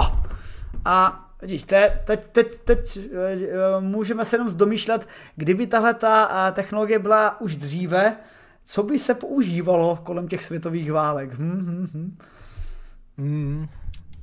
Takže každopádně... vždycky, že to vždycky přijde, víš co, na to super vojáka, poznáme v podstatě ten, že jo, Marvel, Roger spíchnou mu to a z vyhublýho chudáka se stane fešák dvoumetrový osvalený. No, a teď mi přijde, že místo toho, kdybys to narval, abys byl někdo silný, že bys to narval Einsteinovi, by to píchlo uchem dovnitř, on by jako by byl najednou třikrát chytřejší a najednou bychom válku nepotřebovali, ale to je asi ten můj blbý přístup. Já bych byl zrovna ten první, koho by umlátili tyhle v, ty, v chatrči někde nebo v jeskyni tím největším palcátem, protože bych mu nabízel svýho tady stehno z mamuta kousek a on by mě majznul a už by přebral tlupu. No. Ne, ale t- hele, tvůj přístup je správný, protože jak, jak nám ukázala sociologie a historie, nakonec ty tlupy, co se spoli dohromady, uh, vydrželi, ale je teda pravděpodobné, že možná vydrželi i ty tlupy, co byly dost přitom agresivní. Potom, takže... ty tlupy s velkými kiema. pravděpodobně. No a hmm. takže eh, pro ty, co teda neviděli Gataku, tady máte dobrý tip, protože v tomhletom dílku eh, člověk, který právě nemá ty genové vylepšení, se snaží prosadit ve firmě, která má ty genové vylepšení a je to under, undermensch. Takže ale každopádně takže to je takový jako negativistický pohled na to. Jsme v pozitivistickém pohledu na vědu, v pořadu, který by to měl eh, prezentovat. Takže se podíváme, které jsou teda pozitivní výsledky. A pomocí editací, genové editace nebo léku, který byl založen na genové editaci, bychom mohli cíleně aktivovat určitý gen, který právě eh, je schopný více zpracovávat ty low, eh, low density eh, cholesterol buňky a tím nám, způsobit, tím nám umožnit, aby se neusazoval tolik cholesterol a tím i zlepšilo, řekněme, naše dožití, protože tučné jídlo a stáří, nepřítel těchto těch problémů. No nejde to nejlíp jako dohromady, no. Hmm. Jako. Což je vlastně nakonec eh, ironie, třeba ta rakovina, to je typická situace, že uh, oni, oni by všichni tak nějak měli rakovinu, kdyby žili třeba 200 let. Takže vlastně my jsme se k ní museli dožít historicky. Tak a tolik k medicínským tématům. Myslím si, že jsme si s nima poradili relativně uh, tak akorát, snad jsme nikoho, nikoho, kde lékař uh, tady v chatu neurazili a když tak nás opravte, v čem jsme se mýlili. Já jsem se teda snažil nic moc neříkat, abych se v ničem nemýlil. A pojďme se podívat na snění. Hele, Farky, zeptám se takhle, umíš snít lucidně? Já jsem to zkoušel, mi to moc nešlo. Hele, já jsem koukal na nějaký návod, tím, že si máš napsat na ruku, já nevím, na ruku prostě čísílko a nevím, každých 20 minut, 10 minut nějaký interval v reálu se koukat, že jo. Po nějaký době si uděláš návyk, logicky, takže jako když si jdeš vyčistit zuby, jako když máš brýle, tak si dáš brýle, víš co, cokoliv děláš automaticky, mm. tak i automaticky se koukneš na pařátu, že jo. A ve snu prostě by ti to mělo taky naskočit, že jo. Tam se podíváš, ale na ruce nic nemáš. Takže to je jakoby jeden z přístupů. Já jsem to zkoušel první den, druhý den už mě to přišlo, takže jsem to tak jako nepotřeboval, ale věřím, že by to mohlo fungovat. Jo. Ale jako párkrát jsem měl, že jsem si to uvědomil, jenže to mě tak vystrašilo, až jsem se zbudil, naštval jsem se a šel jsem zaspát, takže to je jako jediný můj, jediná moje zkušenost. Hele, je mi to úplně jasný, takový, sakra, já jsem ve snu, ale ten sen je takový o, o ničem do řiti. No a e, teďka jenom je, nechci do toho moc zabředávat, ale jak se to jmenuje? Ta spánková paralýza, má to s tím nějaký něco společného? Spánková jo, nemá, není pro, pro, jako podobný, protože že jo, to je jako by, když se zbudíš, ale tělo ještě není vzbuzený, to znamená, že jako by máš mozek je a, a teďka máš ty noční můry. A teďka lidi, jestli teda to říkám správně, kteří se snažili o loucední snění, nějakým to nešlo, tak se pak dostávali do tohohle stavu. A já teda ochotně přijdu o možnost lucidního snění lítání, výměnou za to, že nebudu to, že na mě nebude spod postele šát nějaká divný chapadlo a podobně, takže mm-hmm. takovýhle věci. A jako asi by to bylo super, ale když dokud nevím, jaký to je, tak mě to je asi tak nějak jedno. Hele, hele já, zatím. já, co se týče lucidního stění, já, jestli se nepletu, tak možná i Martin Rota celkem mluvil o tom, že nějakou takovou věc zkoušel, nechci se úplně plést, ale že je v tom úspěšnější. A když se zrovna dívám na tu spánkovou paralýzu, tak hned jsem tady mrknul, a vyskočila mi na Wikipedii, jak říkáš, stav těsně před absolutním probuzením, taky vztah mezi spánkem a bděním. Já si teda matně vybavuju, že když jsem byl dítě, a tak aspoň pocitově jsem takovouhle věc měl. Nevím, asi když to máš pocitově, možná je to přesně ono, hmm. že jsem se vždycky probudil a teď jsem jako cítil velkou stuhlost a strašně jsem z toho chytal paniku, teda v té době. Hmm. To mně přijde, že to je asi tak nějak sedí na to. A... Nezažil jsem to tak, že nevím, ale... A jako když se uvědomu, tak jsem to měl dost často. A dost si vybavu ze svého dětství, teď si úplně nechci nikoho děsit, aby se mu to pak tak nestávalo, ale uh, občas se mi stala, uh, že se mi dostala peřina na obličej a teď se probudíš, jako ne, jako že by někdo dusil, ale prostě tak jako peřina lehce na obličej a teď uh, si ji chceš sundat, nebo jsem si ji chtěl sundat a jak jsem byl tak jako zatuhlý, tak jsem si nemohl sundat a z toho jsem teda nechytal úplně jako dobrý stavy. Hm? Vyvolal si mi různé vzpomínky, ale už jsou pryč, v pohodě. no jasný, no. A asi si myslím, že tomu nepomáhají filmy, kde vidíš, kde každýho někde unesou a hodí do pytle podobně, jako kdybys viděl filmy o tom, jak děti si hrajou pod peřinou, jak je to mhm. příjemný, asi bys tak, by člověk tak nejančil, ale Jo, ne, není to příjemný, jo, jako, ale mi to nevadí, že se můžu hejbat, když se zbudím, no. Jo, ale já si myslím, zjevně to není úplně jako ne, nezměnitelná situace, protože teda já si fakt jako dobře vybavuju, že se mi tohle stávalo a teď si dobře vybavuju, že se mi to posledních asi 20 let nestává, takže asi jako relativně cajk. A co se týče lucidního snění, to se mi taky posledních tak jako 15 let úplně nestává, ale přesně si vybavuju bod, že jsem jel v tramvaji ve snu a teď se podívám z tramvaje a normálně pode mnou bylo moře. A přesně v tom snu mi došlo, hm, to asi bude sen. Něco je špatně, hele.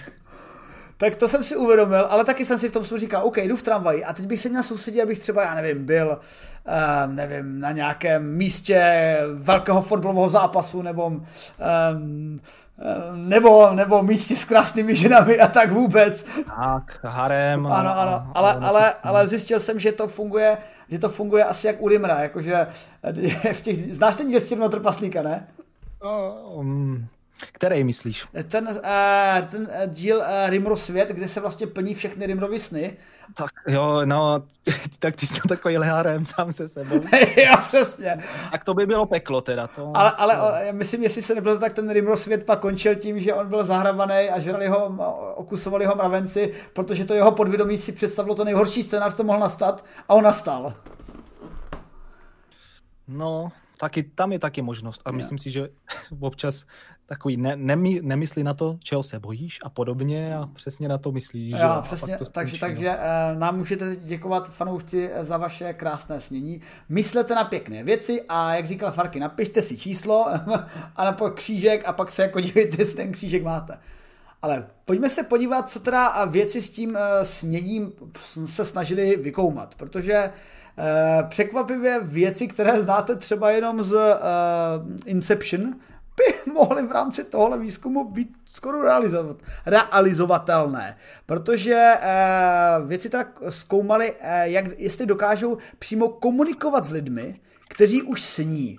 Takže když sníme, tak jsme ve spánkové fázi REM, nebo Rapid Eye Movement, a hypoteticky dokážeme v chováním našeho těla, třeba tím rychlým pohybem očí, eh, komunikovat i s vnějším světem. Takže nebo mm, logicky díváte se, když spí malé dítě, nebo když spí vaše manželka, něco se jí ve snu zdá a něco tam řve na svého nevím, nepřítele nebo přítele ve snu, tak řve často i v realitě. Stává se to i možná některým z nás o tom nevíme.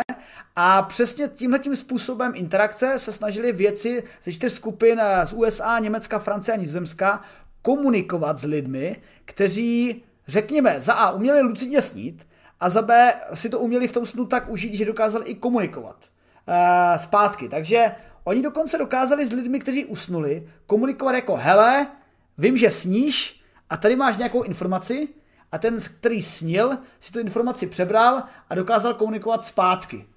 Což je jako... Hele, já si teda nedovedu představit, že by mi to nezbudilo upřímně. Jako asi si myslím, že člověk, který má tohle lucidní snění, tak asi to pro něj bude jednodušší pro představení, ale jedna věc, nevím, jestli se ti to třeba stalo, například, když slyším nějaký zvuk, ale nevzbudí mě to, mm-hmm. budík nebo něco, tak se ti to pak promítne do snu, že pak jo, něco tam sičí, nebo tam jsou zvuky, takže a taky mě to nezbudilo. Já vím, že v televizi možná tam něco bylo a až, po, až potom, co jsem se zbudil, tak to pořád běželo a pak se tam objevil ten zvuk a já jsem si vzpomněl, že se mi to o tom zdálo, že jo.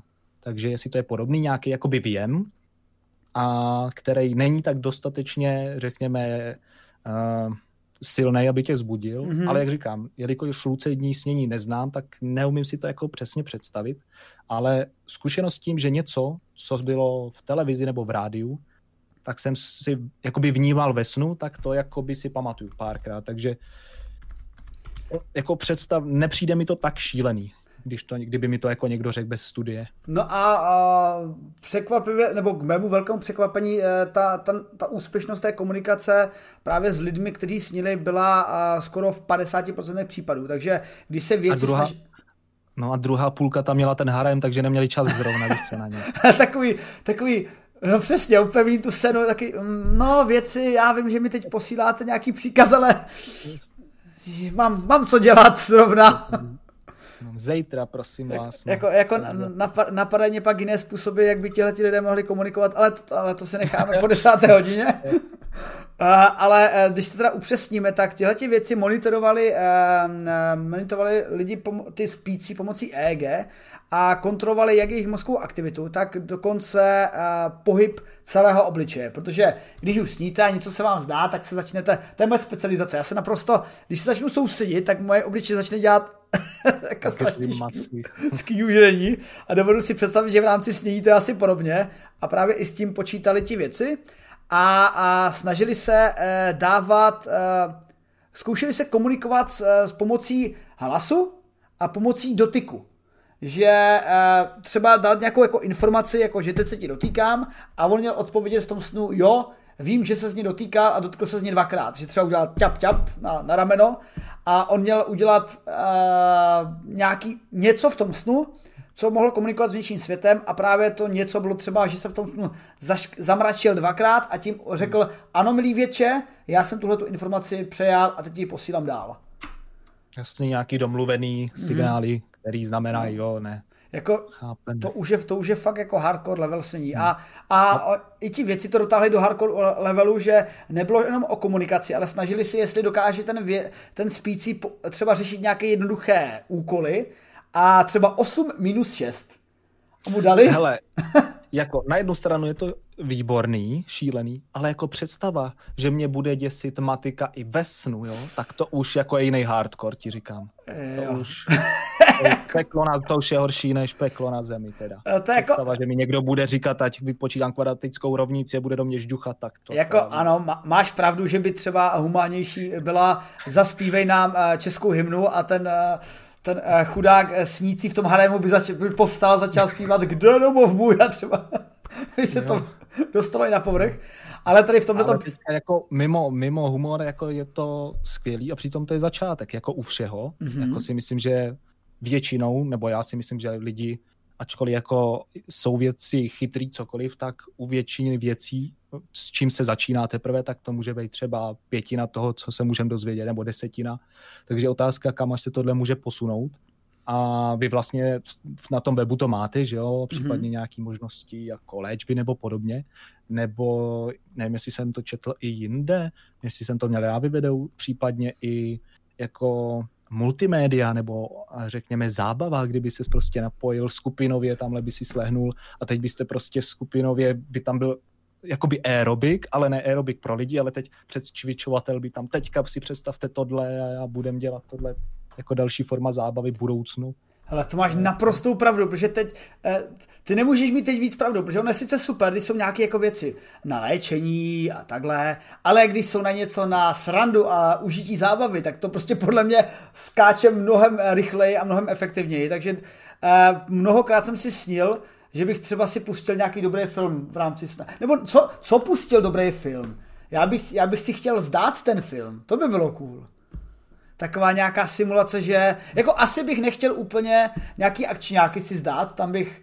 Metřelca by si nedal, jo? Ale no, jako to bych si úplně rád nechtěl. A skoro okolností, eh, když bych měl vymezit nějaký dva nejčastější způsoby snu, tak nejčastěji se mi zdálo, teď už naštěstí tolik ne, ale dřív se mi zdálo, že od někud padám, to nemám úplně rád výšky, a sekundární sen, že mě furt někdo nahání, jako, že mě, a já před někým utíkám a maskuju se a úplně jak v Asasinovi. Skočím do keřoví a teď si teď doufám, že mě jako obejde.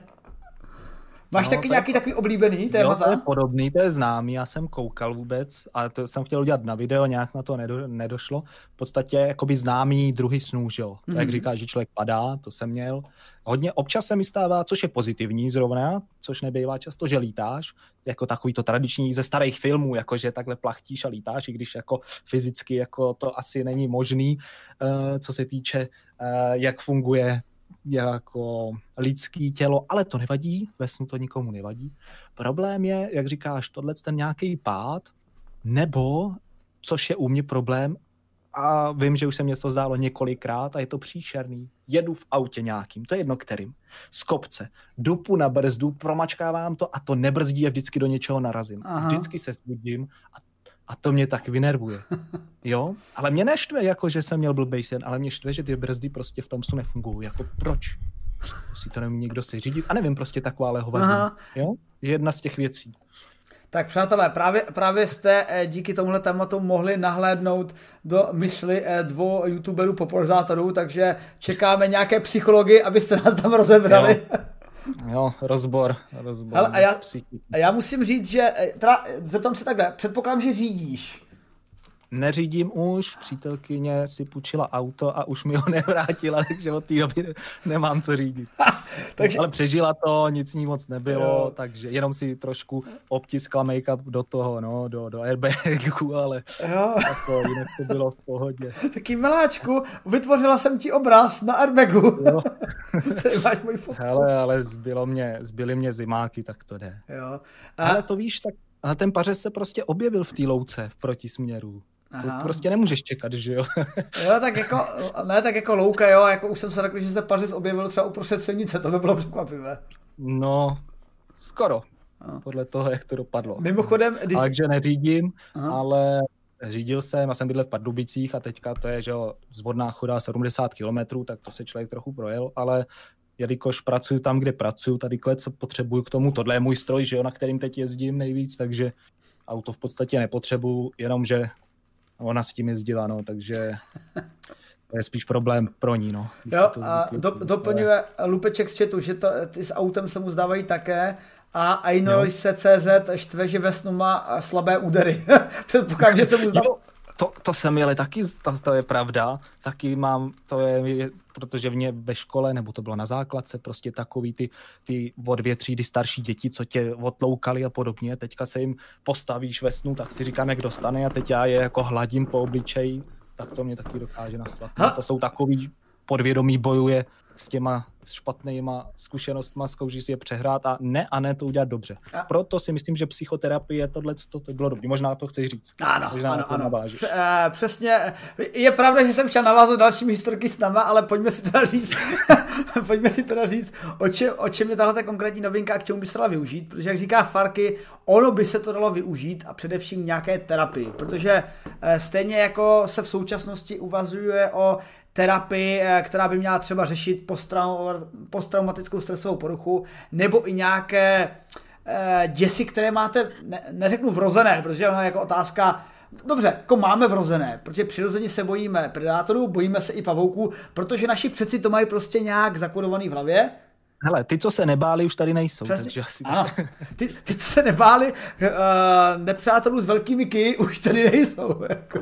Nebo ty, co se nebáli nosit velké kyje. Uh, tak, uh, nebo ty, co se báli nosit velké kyje. Ale takže tohle to by mohlo využívat právě, že by ve snění, kdy jsme schopni právě v té RM fázi přijímat ty informace a zapisovat se do mozku, protože jak píše i ten Moni, že právě eh, ve snu se vám stává, že si pamatujete věci někdy líp než v realitě kolikrát eh, a právě k tomu vlastně to snění funguje, že v RM fázi byste si měli, ono to pomáhá učení, vy byste si měli po nějakým období, kdy váš mozek se učí, obzvláště v tom dětství, když se vám teda nezdají kraviny a že padáte, bouráte, mlátíte spolužáky nebo lítáte, eh, no to není kravina, ale je to pěkný sen, ale tak by se vám měly ty vaše informace, co jste získali, nějak usadit v tom mozku a stejně tak by se tam teda mohly usazovat léčení v léčení vašich nějakých problémů, právě té posttraumatické stresové poruchy, a nebo do budoucna, jak říká Farky, mohli bychom si tam přehrávat nějaký zajímavý film. Třeba takový Mass Effect. Hmm, Ježíš to by bylo úžasný. Hmm. Ale ne trojka. Hmm, to je trojka.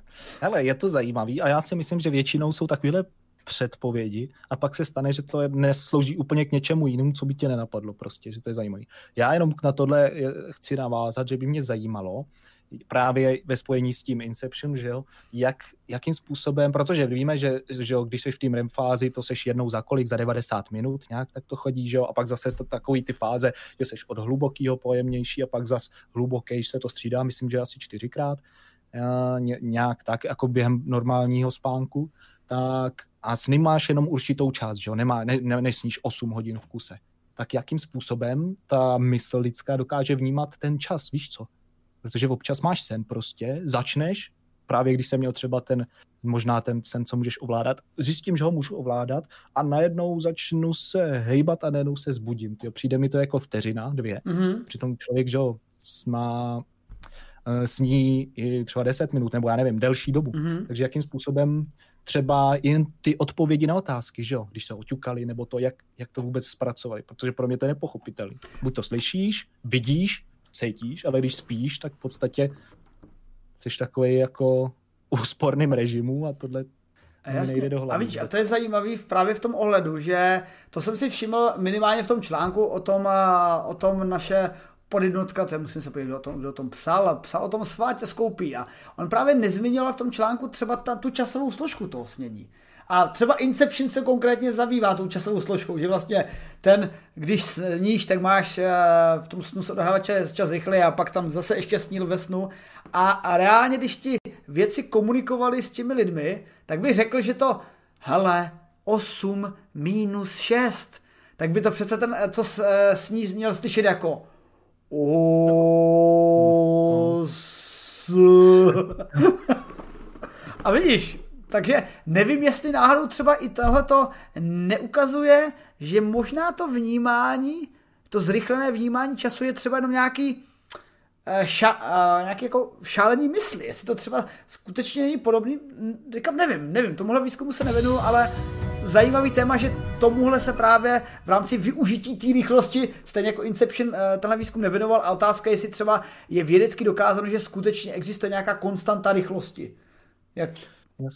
No, tam myslím si, že by to mohlo, pak předpokládám, že pokud budou dělat výzkum znova, tak by to mohlo už říct třeba z těch statistik, ptali se, za jak dlouho lidi odpověděli. Víš co? Mm-hmm. Samozřejmě, kdybych to byl já, dal mě matematickou otázku, tak neznamená, že se mi zpomalil čas, ale vím, že mi trvá než 8 minus 6 vypočítám, že jo? Ale kdyby se ptali na něco jiného, tak by se dalo odvodit, pokud 50, 60, 70% všech lidí odpoví na otázku extrémně rychle, yeah. nebo extrémně, nebo zase dlouho, takže to je jedna věc že jo? A... a nebo taky, Nevím, par, no. pardon, Farky nemá čas, zatahuje ruční brzdu. hmm, jako... Tohle je až moc zajímavý a tady si myslím, že ještě asi uslyšíme. Buď, buď jak říkáš, co se týče psy, psycho, psychologie, nějaká psycholéčba, učení možná, jako mm, představa, že budeš spát do nějakého centra, uči, uči, u kterého se budeš učit na, na nástroje. Nevím, co všechno se můžeš ve spánku učit, ale představa, že si založíš jako spánkovou školu. Jo, tak jako a kdo nebude při mých hodinách spát, vypadne, bude vyhozený.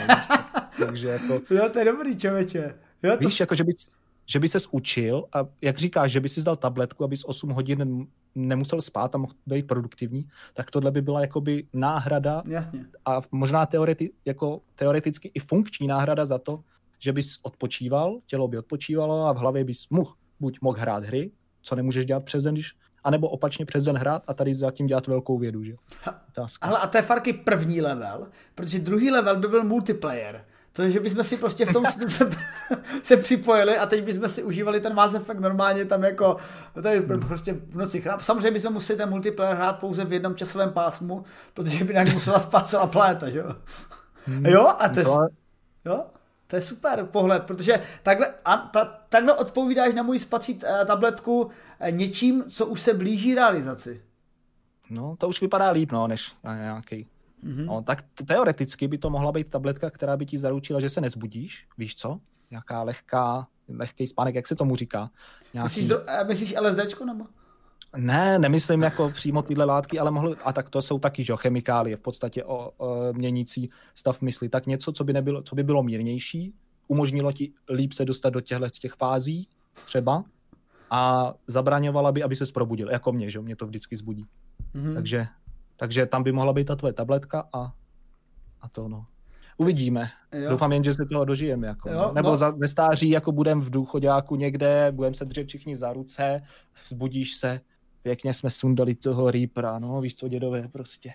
Jo, jo. No, takže... Ale a, e, to, to je vlastně jak, jak to bylo v tom e, Inceptionu, že tam prožili svůj dlouhý život a pak se jako vrátili, a hej, máme dalších 60 let. Jo, to, to, bych, to bych bral. Takže, a to je třeba cesta, jak dosáhnout té naší idealizované, ne úplně nesmrtelnosti, ale toho velmi dlouhého života. Prostě nebude v realitě, ale bude třeba v Matrixu, Mass Effectu, nebo nevím, třeba na závodech, v Ahremu, jak si každý budeme přát. No, Tolik, tolik ke snění, tam by se dalo ještě říct mnoho, té, mnoho témata. Historky o snění si necháme na další novinku o snění, to zase to zase to nezacyklíme. A pojďme se podívat e, na něco, u čeho se možná s Farkem zacyklíme, protože to je naše oblíbený téma, a to troška astronomie a astrofyziky. To. Prosím tě, já jsem tady vypil svoji, svoji karafu, odskočím si na záchod, koukal jsem, že tam je pár dotazů, klidně, jestli se chopíš, odpovíš, ať dáme prostor divákům, jasně, aby jasně. věděli, že, tady, že jsme tady pro ně taky. Tak, a já tak. jsem hnedka zpátky. Jo, takže... Jo. Eh, takže vidím, že Vojta Tlustý se píše dotaz, jestli známe knihu Léky smutných, eh, že je to přesně ten spánkový multiplayer. Tak to bych se upřímně podíval, protože spánky smutných, eh, nedovedu si představit, jak bychom vlastně dosáhli toho spánkového multiplayeru, ale jako dovedu si představit, že ten spánkový multiplayer by byl dosažitelný, až budeme mít nějaký systém, který s námi eh, dokáže komunikovat. Uvaga, Boreček a Butiup podotýká, že ano, je látka, která dokáže, nebo postup, který dokáže zpomalit naše vnímání času na nulu a to je smrt eutanázie, ale tam bych asi úplně nezíst, eh, nezůstával. To Namika San podotýká, že to Namika San si myslí, že možná je to to šálení mysli. To je otázka, jako to by mě vždycky zajímalo. A v tomhle kontextu v tomhle kontextu budu sledovat současné výzkumy, které by mohly ukázat, zdali je to skutečně šálení smysly, nebo je to realita, která v tom snu probíhá a dalo by se to nějak efektivně využít. Že bychom se třeba naučili právě v tom snění ty věci efektivněji než v realitě. Uh, Adam Zrašil se ptá, jaký máme na... a ptá se kapslokem. Adame, nemusíš na nás řvát, jako my jsme úplně v pohodě. Stačí tiše, jaký máme názor na očkování proti covidu. Hele, o covidu eh, máme strašně moc videí, tak když tak uh, na to mrkni, doporučuji i třeba stránky Illuminator.cz a ta, u toho bych jenom zmínil, dneska totiž nemáme novinku o covidu, což je vlastně naštěstí, protože už někdy je to takový jako protivný, ale uh, říká, řeknu ti to jenom tak schnutě, uh, důležitý je mít informace z vědeckých publikací a ne informace založené na pocitech. To je to zásadní, protože získávat informace o něčem, co je komplikované a nerozumíme tomu, jako třeba epidemiologie nebo lékařské vědy, a teď to jako hlásat jako fakt, to určitě není dobrý. Proto i my o těch novinkách, o kterých konkrétně mluvíme tady na Vydátorovi, vždycky je za nějaká publikace, která vyšla v recenzovaném časopisu.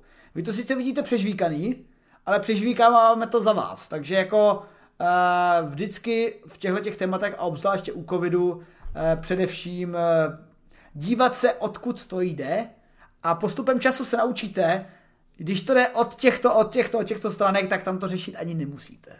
Asi tak. Tak, uh, vidím, že Farky... jsem zpátky. Vidím, že Farky uh, má svou karafu. Jo, plnou zás, mimochodem nedoplnil jsem, nerecykluju to, jo, já jsem to jako napustil si znova. Nejsme tady ve vesmíru. Jenom, že odejdu a vrátím se a už tady řešíte covid, no tak to teda už jsem čekal nějaký sny jako tvoje záhadný při, hele, příhody hele, e, a tohle mě teda zklamalo, sny, hoši. Sny říkat Diváci, nemůžu. čekal jsem něco zajímavějšího teda. Promiň, nedá no. se svítit, ale o snech, si, o snech si můžeme pohovořit v nějakých dalších sních, no, novinkách. To by musel být. To jak příště, až bude, až bude to, ta pilulka, tak příště o snech si hovoří, o, budem hovořit ve snech, až to bude tady. To bude. Nový stream, to, tak to tady ještě nebylo založíme. Jo, a, ale musíme být první. Založíme nový stream uh, pro vaše spánky. Váš vysněný stream. A teď takový, ne, je tady, je tady málo harému, nepotřebujeme Farky a Jerona, chceme paní Farky, no nic. A, pojďme se teda podívat na další novinku, která, u které bychom se mohli zaseknout, ale vezmeme to nějak úctivě a akorát, a to astrofyzika, astronomii. A novinka, která nám naznačuje, že Země, eh, protože zahejme takhle, my víme, že život je na naší planetě, ale nějak jsme ho zatím nedetekovali nikde jinde, a i když jsme schopni detekovat exoplanety, tak řeknu, exoplanety jsou příliš daleko, aby jsme detekovali nějaké eh, signifikance života. Úplně ty analýzy metanu a případně v nějakých, řekněme, civilizačních eh, chemikálí, třeba freonů a tak si neuděláme tak efektivně na dálku, ale víme, že život je jenom na Zemi a dokud nenajdeme druhý život, tak nemůžeme s jistotou tvrdit, že by život mohl být jinde. Ale co se týče chemiky, chemiky, fyziky a chemie, tedy dohromady chemiky. to mi slovo. Super. E, tak co se týče tohle, tak H ve vesmíru je. O je ve vesmíru taky četná. Máte H2O. Není to neobvyklé ve vesmíru. My potřebujeme H2O. Uhlík taky četný ve vesmíru, protože už máme tady třetí generaci hvězd, která nám teď tady svítí nad námi, sluníčko se jmenuje a máme i těžší prvky, takže eh, nezdá se, že by ten život měl být tak jako vzácný. Hele, jak, se, jak je na tom, Farky, tvůj názor ohledně uh, možnost, jako neptám se tě na odborný spíš, nebo ptám se tě na odborný, ale co si o tom myslíš i z hlediska statistiky třeba? Statistiky. Hele, já bych to použil, nebo koukám na to podle knihy Alchymista, nevím, jestli mm-hmm. to mhm. slyšel. Neslyšel. A tam bylo řečeno, co se stane jednou, nemusí se stát nikdy co se stane dvakrát, stane se znovu. Takže teoreticky to můžeme brát stejně, pokud bychom našli absolutní základní stopy života na Marsu nějaký v budoucnu a ideálně, aby byly oddíl, rozdílní, že by nebyly třeba na základě DNA nebo nebylo by na základě uhlíku, jako ten život, tak to už by bylo docela zajímavý. A potom jako dvě planety z, z naší sluneční soustavy, že už měli život, v rozmezí nějakých miliard let, tak potom jako šance, že je jinde, už je extrémní. Pokud by se nenašel nikde a potom e, s lepšíma teleskopama a cokoliv hledat a pořád nic a ani známka, tak potom si myslím, že zase by to mohlo být takový ty obří nůžky, jo? že mm-hmm. buď by to mohlo být hodně běžný, anebo skoro vůbec. Já si nemyslím, že jsem tak vzdělaný na to, abych to mohl posoudit. Na druhou stranu, kdybych to mohl říct, tak patří mezi ty, uh, budu, udělám o tom knížku a budu jeden z nejslavnějších lidí, co se týče tohohle. Jo? Hele, to je ta pokud, věčná otázka. Pokud no. bys říkal nějaký jednoznačný názor, tak by se zpravda a vlastně postavil mezi všechny ty ostatní, kteří a ten názor bude stejně tak eh, validní jako všech ostatních, protože nevíme, dokud nezměříme něco, dokud ho neobjevíme. To je, na to se dá odpovědět jednoduše. Z hlediska pravděpodobnosti, pravděpodobnosti by se dalo říct, že máme nějaké představy o vzdálenosti, o energetickém vývoj, nebo energetickém výstupu z nějaké dané hvězdy, což znamená, eh, máme různé typy hvězd, máme eh, různé typy spektrální, každá má jinou eh, vý, vý, pardon, výkon energie a ten, ta energie, ta sluneční je pak zpracovávána na té planetě ohledně toho, jak daleko se nachází. Existuje teda v našem systému zóna života, což znamená zóna, kde může být voda tekutá, na okraji té zóny života lehce se jí dotýká třeba i Mars, což, je, což i sedí podle našich teorií, že i na Marsu měla být voda, ale zase tam chyběla tektonická aktivita, která by způsobila ochranu, uh, elektromagnetickou ochranu Marsu a Mars je celkem malý, takže došlo i k vypařování lehčích prvků do vesmíru, v podstatě odfukování slunečním větrem. A tohle se dá adaptovat i na další exoplanety. Takže z hlediska toho, že víme, že jsou hvězdy další, víme, že jsou další planety, tak by ty, ta situace pro vznik života být mohla velmi častá. Na druhou stranu, dokud nám nikdo nezavolá, Dobrý den, tady Alpha Centauri, uh, ano, chytáme vás, váš signál, máte dobrý streamy a Teda počkej, stream, no, streamy, tam by už, streamy by už na Alpha Centauri došly, no. YouTube, YouTube zase není tak, jako. Ale já myslím, že kolik to je od vysílání, rádiového vysílání nějakých 70 let, mm. co je nějaký plnější, ta bublina kolem 70 světelných let zhruba, je. tak tam někde mají Elvise teďka asi, no. no. No, mně jde o to, že, jak říkáš, prost, jako je stoprocentní s tím, kolik je hvězd ve vesmíru, že určitě se najdou stovky milionů podobných systémů, mm-hmm. které jsou na tom stejně. Mně spíš jde o to, jaká je šance na vznik života. Že jo, podle, jsou lidi, kteří říkají, že to vznikl Bůh a prostě začaroval a bylo to tady. Budíš, dokud se neobjeví, tak tomu můžeme věřit, ale asi spíš ne. Ale já si myslím, že zajímavý je, netuším, jestli to někdo dělá, snaha vytvořit jakoby z neživýho živý. Jo, dát dokupy něco, a pokud se to začne replikovat a stane se z toho plnohodnotný život, mm-hmm. v podstatě, když si lidi budou hrát na bohy, tak pokud se to dá zreplikovat znova a znova, tak si potom myslím, pokud by se tohle ukázalo, tak si myslím, že je otázka jenom času a pokusu, než se to stane znova náhodně někde ve vesmíru. Jo. Potom už si myslím, že to je v podstatě 99,9 téměř jistota. No. Uh, jo, já tady ještě jenom poděkuju, vidím tady Jetelin, která mrskla subscribe, nebo Jetelinko, uh, trošku je to později, než to poslala, ale uh, všiml jsem si toho, díky moc Jetelinko za subscribe. A jak říká Farky ohledně toho možnosti a té pravděpodobnosti, ono to je přesně tak, jak to říkáš, protože to prostředí je naprosto na 100% na více ostatních systémech. To prostě všude najdeme skoro všude prostě situaci, kde je aspoň v nějakém nějaký úzký pás života a je tam exoplaneta. A, ta exopla... a ještě, no? ještě můžu dodat, že to nemusí být přímo u hvězdy, že jo, třeba na Evropě, pokud je, jak se to jmenuje, tidal, eh, Tidal forces, natahování uh, prostě gravit, jasně, uh, gravitační, takže nemusíš česky. mít ani technicky vzato slunce, že jo, nemusíš být v té Golden Lock Zone, v té zóně života a přesto tam může být život, takže o to se, to je prostě další jakoby nes, neskutečný počet jakoby planet, kde by mohlo být že jo, život mm. zase. Pokud je to ledová planeta a zevnitř je vyhřívána svou jo. Že jo, planetou, kterou obíhá měsíc. Ale, ale jak jsi říkal, nejhorší nebo nejzajímavější je ten bod, ve kterém se z těch chemikálí, které tam jsou teda voda a úhlovodíky, najednou stane Takové něco, čemu říkáme život. Přesně, nějaká ta polévka. Protože, eh, a tenhle ten výzkum skutečně probíhá. Já jsem se shodou okolnosti potkal na konferenci s italskou vědkyní, která se přímo tomuhle tomu věnuje. A oni prakticky dělají simulaci chemik, takovou chemickou laboratoř, která připomíná to, co tady bylo v, v těch dá, před těmi dávnými miliardami let a teď tomu dodávají energii. A při jejich výzkumech se ukazuje zajímavá věc, že za A, my už ze sledování eh, komet víme, že ve vesmíru jsou celkem složité chemické prvky přirozeně. Že máme tam třeba uhlovodíky složitější. Což se čekalo dřív, že přece uhlovodíky to muselo vzniknout na Zemi až pak nějak tou interakcí třeba živé a neživé hmoty, ale ne. My víme, když se podíváme do vlhovin, tak tam v, tom, v těch vlhovinách je třeba formamid, což je už relativně složitější uhlovodík. Aha, takže a teď jenom otázka, kdy se z těchto těch uhlovodíků najednou vznikne něco, co dokáže streamovat. To je, to je ta důležitá otázka. A, a oni to teda zkouší tím, že do toho pálí laserem, čím vlastně dodávají v tomhle mikrosystému energii, která by třeba mohla být dodána impactem při éře velkého bombardování.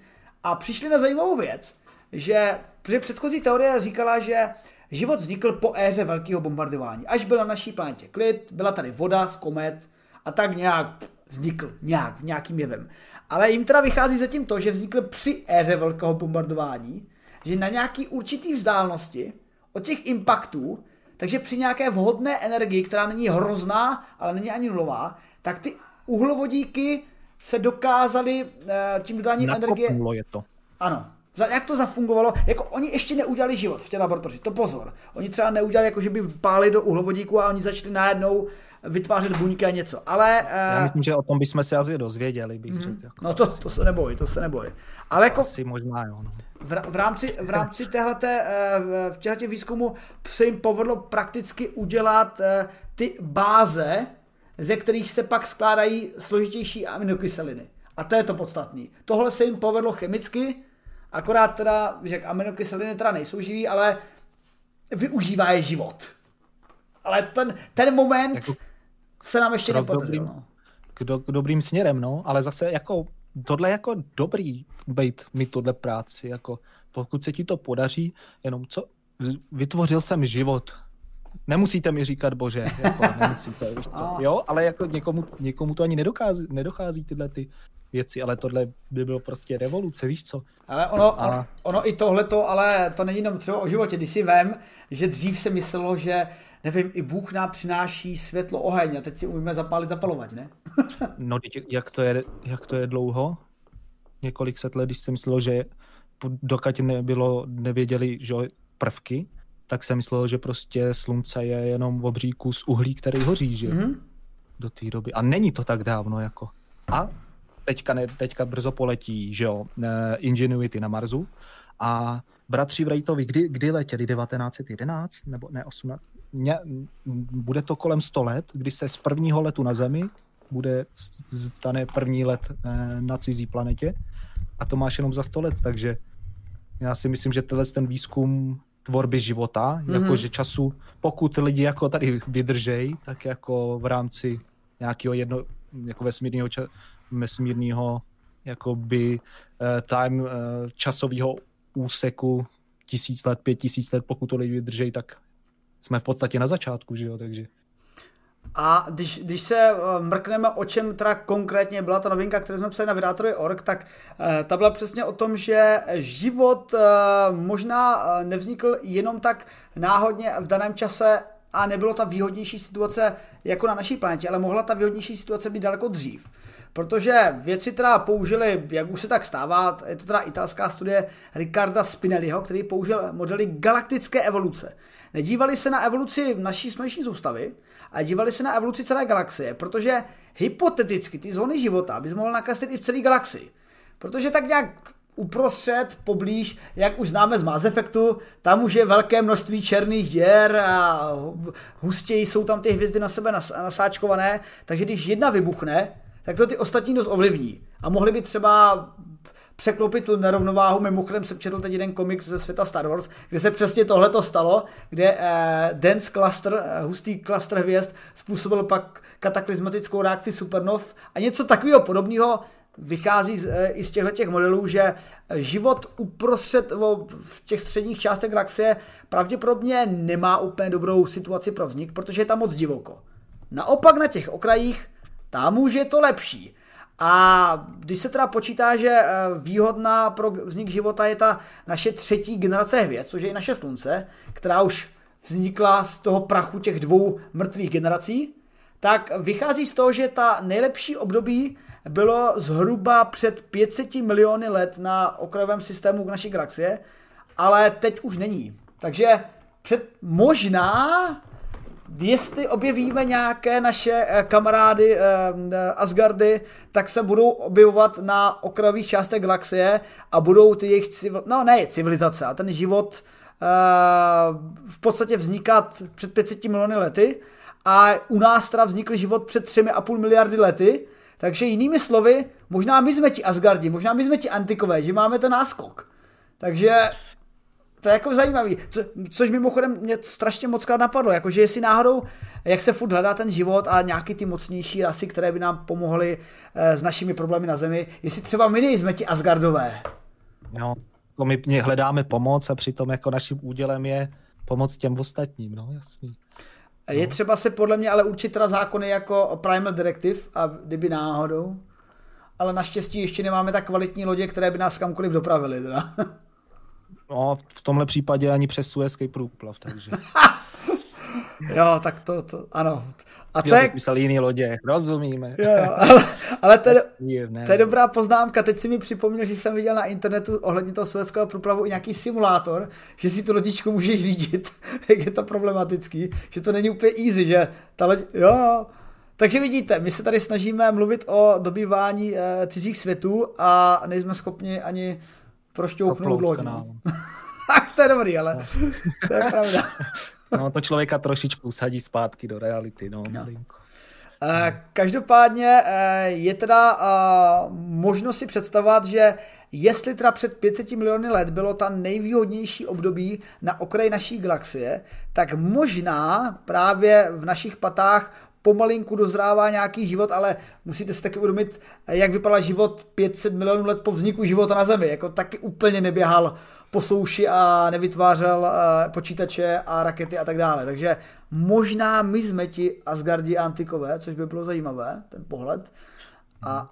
Ale zase pokud s tím životem, pokud to bude trvat zhruba, tak jako u nás, tak jako ještě tady, jak kolik říkal, 500 milionů let, tak to ještě tady jako nějaký 3 miliardy si, nebo 2,5 miliardy si ještě budeme muset počkat na, na sousedy, pokud by to bylo nějakým způsobem jako i když u nás teda, co vím, že byly nějaký, jestli průřezy stromů nebo něco takového, eh, co se co se, co se našlo, takže země taky mohla být bombardovaná nějakýma, uh, nějakým zářením ze supernov, což jako mohlo nějakým způsobem snižovat počty, že jo, zase uh, mm-hmm. způsobovat vymírání, což pro nás jenom dobře, a lidská rasa, že jo, for the win, ale uh, to by zase mohlo znamenat, že tam v tom klidnějším prostoru, že na okraji té galaxie, by zase by ten jejich, řekněme, od nějakých prvoků po inteligentní bytost, která už umí něco jako my, tak by mohla být kratší zase, že jo.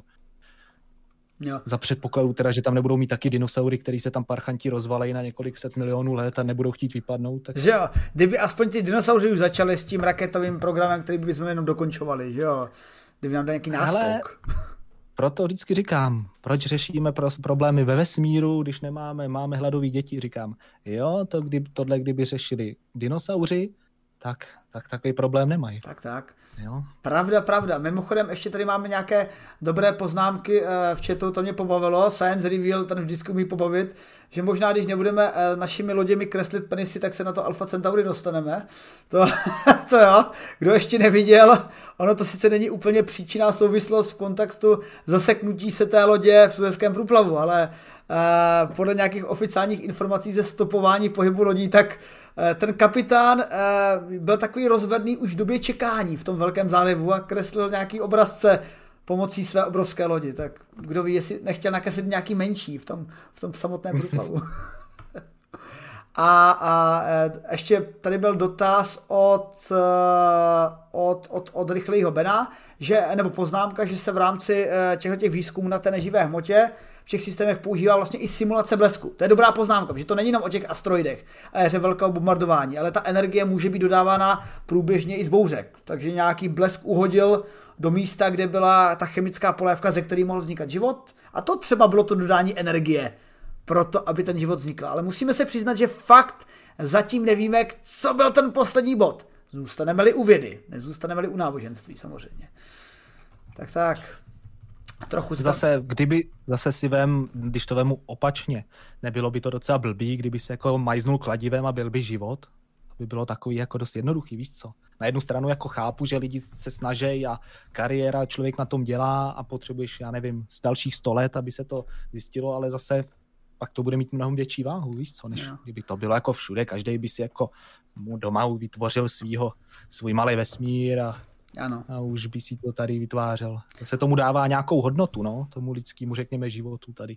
A, a jak říká Stanislav Bandur, tak je to i o tom, že není, jenom, není to jenom o asteroidech, ale musíme se dostatečně rychle vyvinout, aby jsme se v případě i Vogonům obránili, až budou chtít stavit svou velkou galaktickou dálnici. Takže máme tady mnoho tlaků, které nás to nutí a dinosauři nám ukázali, že zůstávat na naší planetě je sice možná příjemné, ale není to úplně ideální taktika. Jo, a ani neměli ale počasí, že jo. No, úterý přehánky místy asteroidy. takže... místy asteroidy, je... obzvlášť jeden velký. Budou padat jo. kroupy velikosti, eh, eh velikosti okay. 20 škodovek. jo, nezapomeňte, opalovák bude vedro. A další důvod, proč bychom měli opustit naši planetu, mimochodem je to, že si nechci, aby se to stalo a doufám, že se to nestane, protože naše technologie by nám měla i pomoct nejenom efektivněji ničit, ale třeba i pak efektivněji se uh, a rychleji zachraňovat a řešit ty výstupy toho našeho ničení v předchozích letech. A což třeba vidíme na globálním oteplování. Věci, o které se taky uh, věci i nevěci i lidé dokážou hádat celé hodiny, zdali je, jestli pochází z vlivu lidí, nebo je to vlastně přirozený cyklus, uh, který se na naší planetě opakuje, protože přece tady máme doby ledové a máme tu i doby zahřívání a slunce má své cykly 11 leté, takže to jsou ta jedna strana, na druhou stranu statistiky opravdu ukazují, dlouhodobé statistiky ukazují, že ten rap, ta rapidní změna počasí je skutečně, má korelaci z hlediska toho, jak člověk přispívá uh, industrializaci na naší planetě. A jeden takový nepříjemný jev je třeba golfský proud. A golfský proud nám zpomaluje, co už víme nějakou dobu. A to, že nám zpomaluje golfský proud, neznamená jenom, že třeba budeme pomalej surfovat, ale že budou třeba pomalej surfovat i uh, mikrobiočichové, kteří se tam tak nějak v tom golfském proudu množí a plavou, ale taky nám bude zpomalovat a zhoršovat se teplota v Evropě. Jo. Já nevím jak ty, ale mě ty naše mírné zimy relativně nevyhovovaly, protože já jsem fanda hokeje a už mi, nám, už mi vůbec nezamrzá, nezamrzají rybníčky, já si nemůžu hrát hokej. No, hele, já si nepřipadám jako nějaký jako pamětník, ale vím, že když jsem jezdil na základku, tak prostě všichni jezdili autobusem. Přijel jeden autobus, otevřeli se dveře, aby někoho naložili. Oni tři děti vypadli, on to rychle zavřel, aby nevypadlo víc a zase odjel. Tak jako já jsem do školy šel jako po kolena v tom, ve sněhu.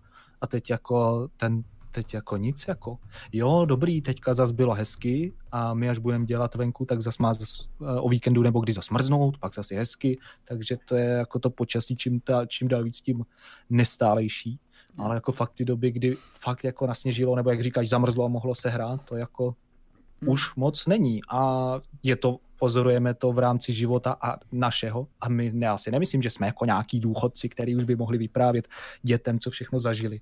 Jo? Že jako ten, mm-hmm. tenhle ten, řekněme, experiment neběží tak dlouho a už můžeme to vidět jakoby na vlastní oči. Experiment, který, naz, který nazveme lidská civilizace a, mm. a doufáme, že se ten experiment sám neukončí. Ale kdyby jsme se ukončili jako v civilizaci, že postavíme loď na Alfu Centauri, tak to já, Centauri, pardon, tak to já, to já beru. A je tam dobrá poznámka od, Bumperdlika, že přece tyhle ty naše dlouhodobé statistiky jsou jenom žik v životě planety Země.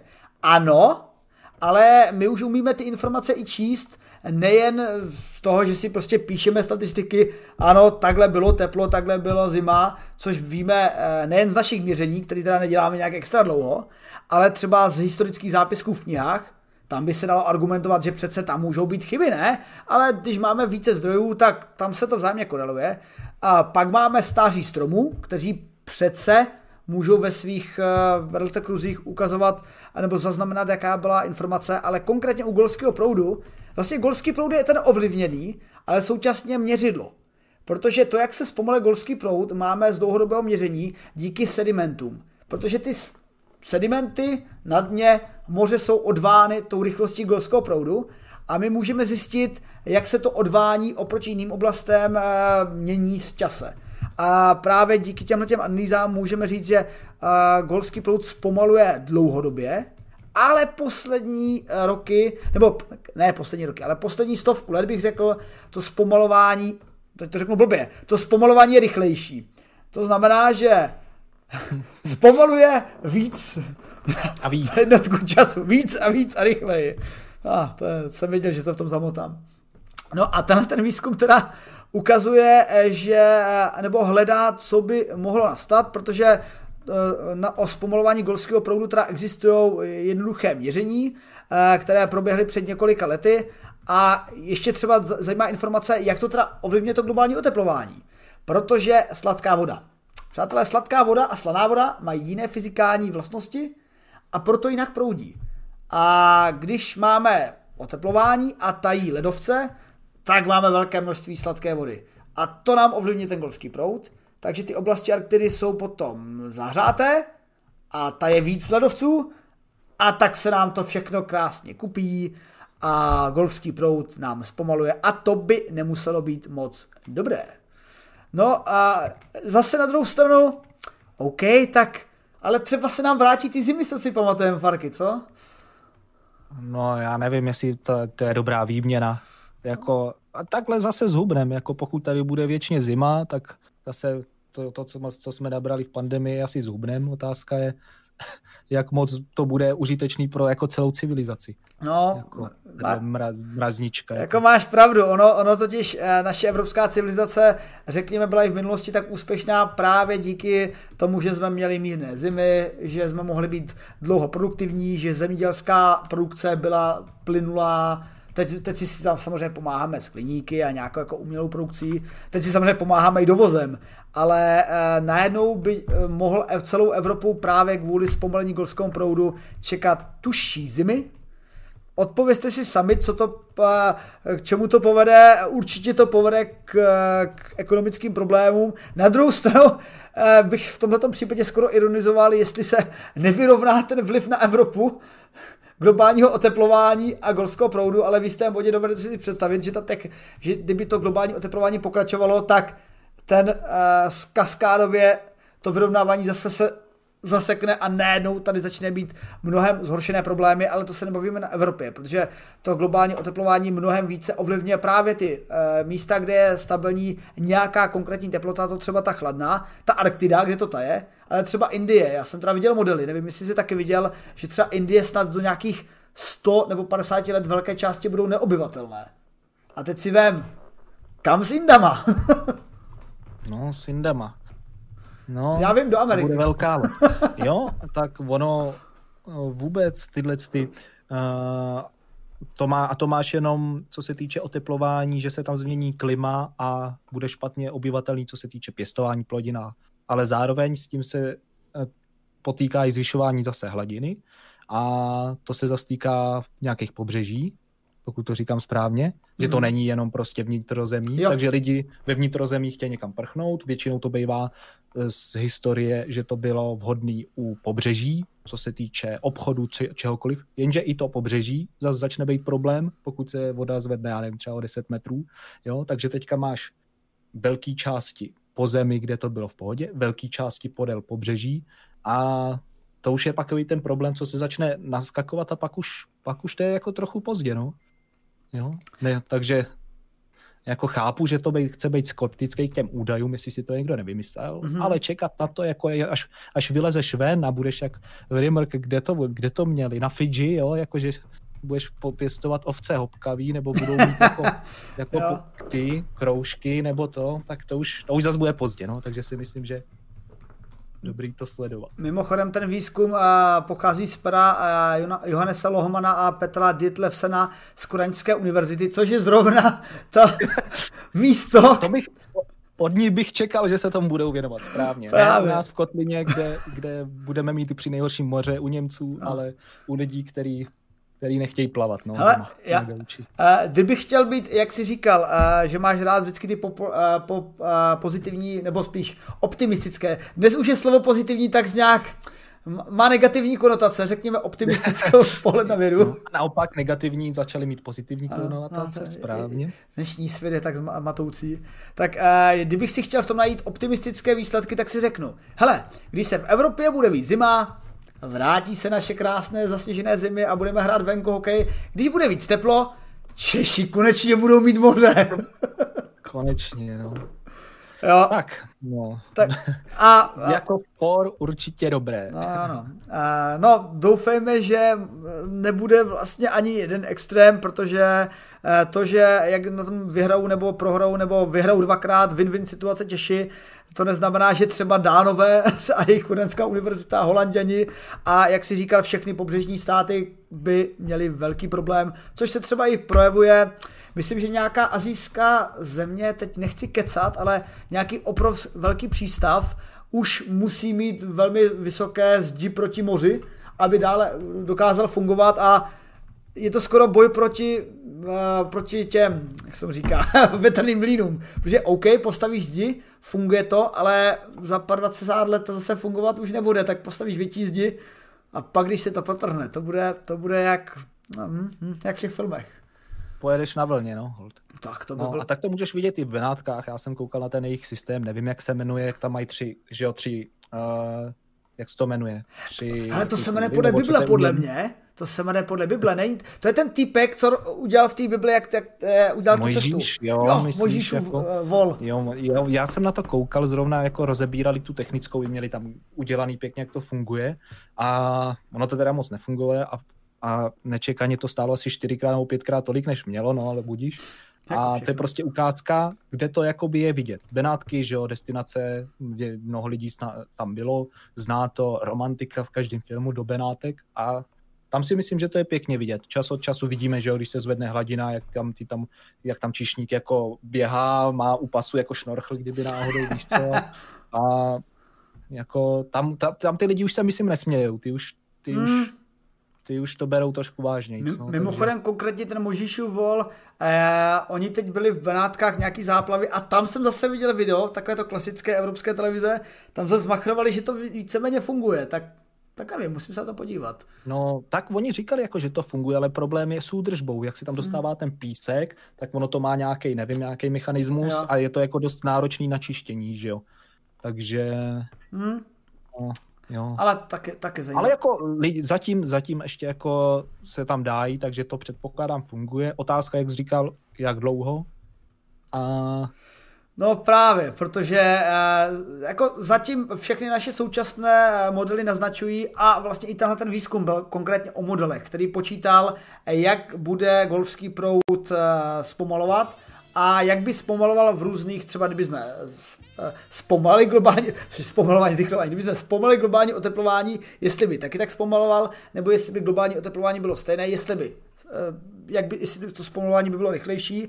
A z těch modelů teda skutečně vychází, že by jsme se v řádu stovek let eh, nebo jedné stovky let, ten odhad tam byl takový trošku širší, mohli dočkat ne zastavení golského proudu, ale výrazného zpomalení. Což by vedlo, jak tady i v chatu bylo poznamenáno, že k, hlavně i k změně biomu v celé, ve všech oceánech, protože, oceán, protože golský proud šíří i živiny, třeba z Amazonky. Ty by se nedostávaly do severních oblastí. Takže i to by, tohleto by mohlo ovlivnit. Alternativní nápady, co s tím dělat, je kromě teda omezení globálního oteplování, geoengineering. No ale tak určitě si pamatuješ z Futurámy. Hodí tam kostku ledu. Jo, hodíme tam kostku, no. no. Skoro. Skoro, tam už skoro budeme. No, jako... problém je, že u, no. u nás bývá, že ta kostka připlave se jako z Antarktidy, jo, že se ulomí a někam doplave. Jako, to... jestli, já bych řekl, jestli je problém se slaností vody, která nám přitéká hodně slané, no tak bych to prostě solil, to moře. Jo, tak já jdu, každý obětuje, jako když jsme skládali na Národní divadlo, tak teďka si všichni sejdou a začnou, začnou solit. Máš naprostou pravdu. Eh, celoplanetární sbírka, přispějte svou solničkou. To, jo, to je jediná varianta, co s tím. tak jo, Hele, a pomalinku jsme se dostávali k závěrečné novince a jako všichni, co sledují tento kanál, zajisté ví, tak když je archo, nebo paleo, nebo historická novinka, tak si se mrskneme a mrskli jsme i dneska. Protože tady máme um, takovou voyeuristickou zábavu s využitím moderních technologií, a to čtení eh, dopisů pomocí rengenu. Hele, vzhledem k tomu, že jsme také jako zhruba podobný ročník Farky, zeptám se tě, kdy jsi naposledy posílal papírový dopis?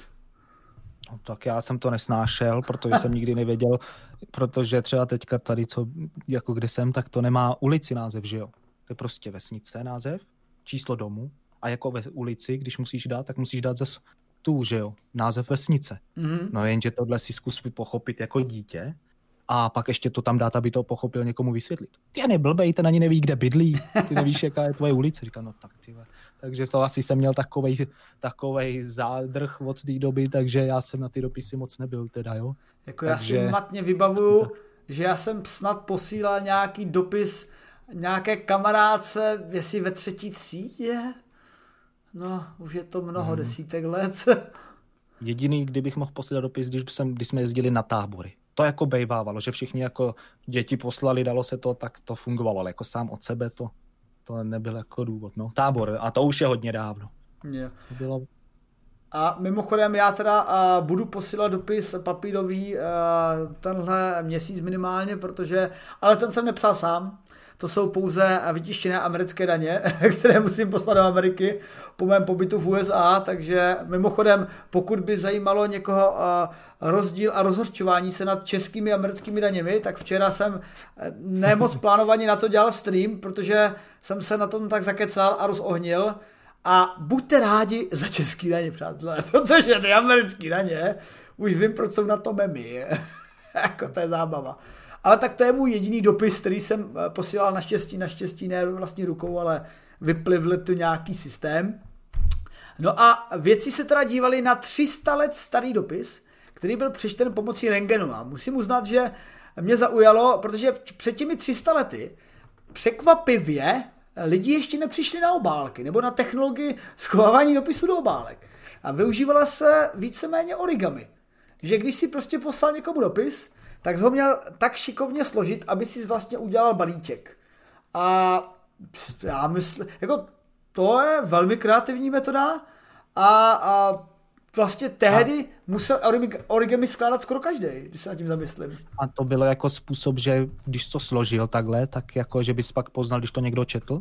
Že by to jako rozba tím, že by to rozbalil, by to v podstatě to Jasně. poničil. Jo, to jo ono, ono, ono, to tak bylo jako, uh, oni dokonce mluvili o takzvaném letterlockingu, neboli zamykání dopisů, že uh, důmyslným způsobem uh, složení toho dopisu uh, jste mohli zajistit, že když to otevřel někdo, kdo narušil listovní tajemství, tak vy byste to poznali. Nebo ten druhý. Já bych teda typnul, já teda on, ten, ten letter locking, ještě jsem se na to nedíval, jak to dřív fungovalo, ale uh, buď to bylo něco, co by způsobilo lehké poškození toho dopisu, nebo typuju, že by to způsobilo, uh, že by to složení bylo tak složitý, že ho znám jenom já a ten dopisovatel. Že ho, prostě, že ten, uh, kdo by to přečetl, by to fakt nezvládl složit znovu. Takže to se využívalo.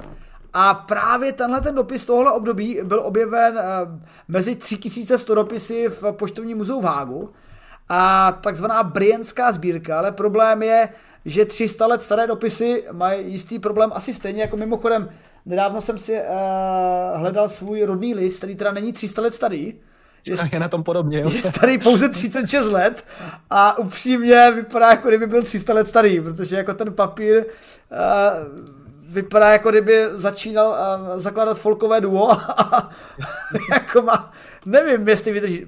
Uvažoval jsem, že bych to oblepil izolepou, ale v tu chvíli mě napadlo, jestli to není to, protože ty nesmíš občas dělat s uh, úředními dopisy nějaký věci, které nejsou povolené, tak jako nevím, jestli ale asi to dám do nějaký obálky, no. Asi si budeš muset pořídit ten skener, co tam měli, víš co, kdyby si chtěl pročíst no, svý dokumenty přesně. nějaký. Uh, díky za ostý můstek, protože věci si přesně řekli.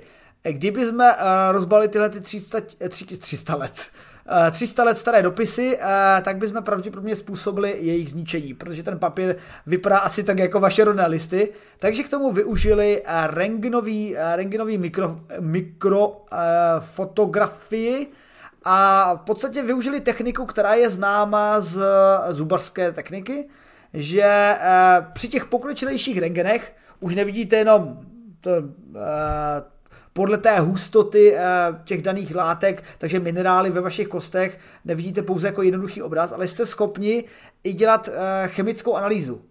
A eh, tyhle ty pokročilé rengeny právě byly použity věci přímo v tom muzeu, takže nemuseli vzít a rozbalit ten dopis, ale pouze tím rengenem se na ten dopis podívali pod různými úhly a díky 3D modelování byli schopni modelačně rozbalit ten dopis a podívali se, o čem, si, o čem teda si psali jistý lidé před 300 lety. A hele, co, co typuješ, uh, Farke, o čem to bylo? Určitě, to, já jsem si typoval, že to byl milostný dopis.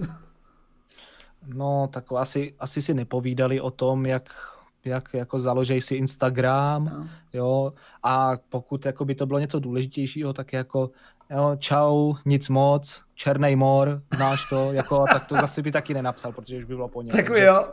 Byl jako, Hele, jo, jako, že by byl čas jenom na takový, co bylo důležitý v jejich životě, tak předpokládám, asi vztahy v té době. Jo. No. Jako no, jestli... a, dick, a dick ještě poslat nemohl, tak chudák musel psát, že orig, origami. No. Jo, jako uh, takový, hele, uh, u nás je to blbý černý mor a kdybych ten dopis mi došel, tak si řeknu, hm, tak fakt dík, kámo. od, jo, odpověď. Dík u nás už je taky. Jo. No a, a, a jak říkáš, uh, ty dopisy se skutečně týkaly uh, života uh, lidí, ale týkaly se života lidí asi tak, jak se týkají života lidí nás a to mě včera a i mnoho občanů České republiky v následujících dvou dnech a to daně, přátelé. Jenom připomínám, že koncem března máte poslat daně.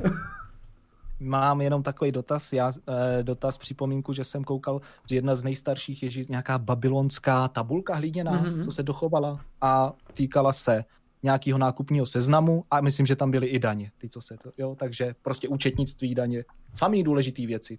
No. prostě mezičasový. A, a, a mimochodem tohle to historikové strašně milují, protože když se třeba podíváte, že tam nějaká Eva milovala svého Antoana a psali si, tak z toho se dozvíte v té době příběh jenom těchto dvou lidí a naprosto nepřekvapivě lidi se milovali, rozcházeli a toužili po sobě od jak živá, ale vidět tam daně vám umožní udělat si informaci o tom, jaký, jak vlastně fungovala ekonomika.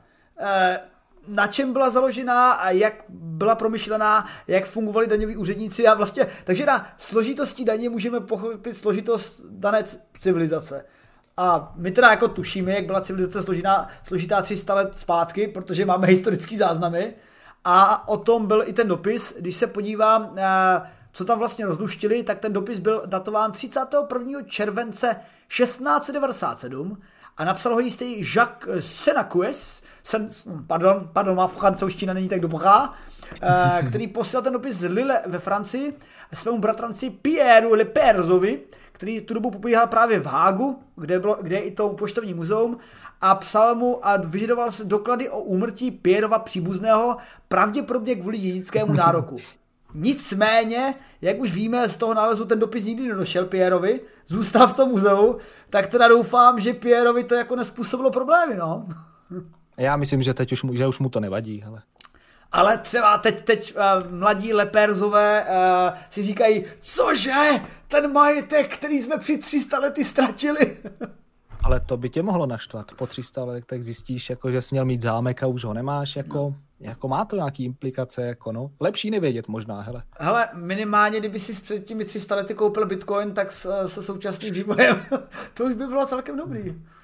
To no. Na tom je mimochodem taky vlastně červený trpaslík, že uh, jeden díl, že snad uh, nepletuli se, List, Lister vlastnil nebo měl něco platit, že měl nějaký nezaplacený pohledávky v knihovně a díky uh, poplatkům se mu to vyšpahlo na celé, celý majetek planety. Jo, jo, že měl na účtu peníze, děsný, ale pak zapomněl svítit v koupelně. Že? jo, vlastně, no. Takže má nedoplatek. Což mi připomíná, že jsem byl opraven, jak jsme se bavili o tom snění Ečerem Trpaslíkovi, tak to nebylo a Rimmersvět, bylo, a teda byl to Rimmersvět a byl to díl lepší než život, takže to jenom pro doplnění. Hmm ať víte, který... Ale, ale měl jsi to správně, on naklonovaný byl, že jo, tam jo. měl ten svůj harem sám ze sebe, ale chápeme se. Ale vidíte, a tak eh, pro ty, kteří přišli později, eh, rozhodně to naše povídání o tom snění, eh, to si, to si dejte ze záznamu a musím říct, že tohle ty snívací výzkumy budu sledovat častěji, protože, protože jo, jako vyvolává mi to pár vzpomínek, ale o kterých bychom mohli mluvit celé hodiny. No a vidím, že už se k nám krásně nachyl čas. Novinky jsme probrali, ale dovolím si ještě tě využít na pár posledních minutek, protože uh, musím tě poslat pochvalu v rámci tvý tvorby.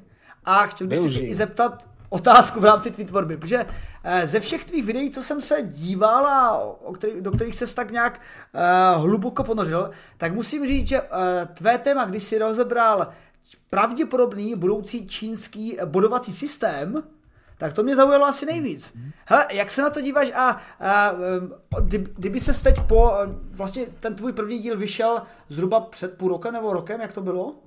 No, netuším, já myslím, že to bylo na delší dobu, mm-hmm. možná před rokem touhle dobou, ale ono to trvalo díl a mezi těma dvouma dílama, samozřejmě jsme na YouTube, tak jako jsem to musel rozdělit, aby, aby to mělo i finanční nějaký smysl. Jasně. Jinak by to mohlo pokračovat, tak já myslím v rámci nějakého jednoho měsíce a zhruba rok zpátky, možná někdy začátek druhého čtvrtletí. Jo, už, už, jsem to, hele, už jsem to stihl, stihl a, a mrkám na to a je to že datum tady. Proboha, slepej úplně. Tak, teď nevidím datum. Uh, no, ale každopádně je to velmi úspěšné video o uh, čínském kreditovém systému a musím říct, že z něj dost poučil, protože uh, západní média dost přebírají ty testy, uh, ty kreditové systémy, které jsou testovány. Že čínská vláda k tomu vlastně přistupuje tak, nepletuli se, že vychází z bankovního systému v první řadě a v druhé řadě ty uh, hodnocení odměny a případné tresty testuje v uzavřených systémech v některých městech. A posunulo se to yep. nějak? Ano, tak já jsem to od té doby nesledoval, mm-hmm. ale sleduju Ježíš, jak se to jmenuje, vydrž, já ti řeknu.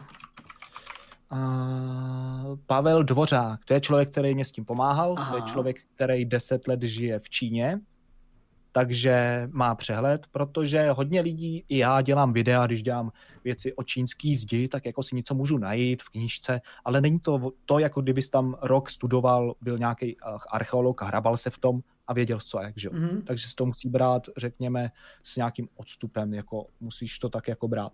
Tady klec, ale to jsem, jako když mluvíš o něčem, kde v médiích se říká, že to je šílený, a jiný zase, že to je v pohodě, tak jako zase to nemůžeš brát takhle, že jo, že tak něco si přečtu. Jo, to bys, prostě to se musí zažít. Mm-hmm, tak jsem se zeptal uh, právě tohodle člověka, Pavla Dvořáka, který má zkušenosti, deset let tam žije, má manželku Číňanku a už mě byl schopný udělat. Takže já jsem si udělal ten scénář, poslal jsem mu to a on byl teda tak hodný, že to zkontroloval, udělal mi nějaký poznámky, případně mě opravil všechno, co bylo naprosto špatně a takhle nějakým způsobem to vzniklo. To znamená, že jako má to hodnotu proto, protože jsem to nedělal sám.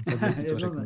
A dobrý je se dívat, já bych sledoval i jeho videa, Pavel Dvořák, to je na YouTube, a on tam občas dává, ale jako já si myslím, že to se neposunulo, jo? že jako když sleduješ nějakých 800 milionů nebo 600 milionů, nebo ono to asi roste, obyvatel, tak jako nemůžeš během jednoho roku udělat prostě obrat a říct zavedem to, nezavedem.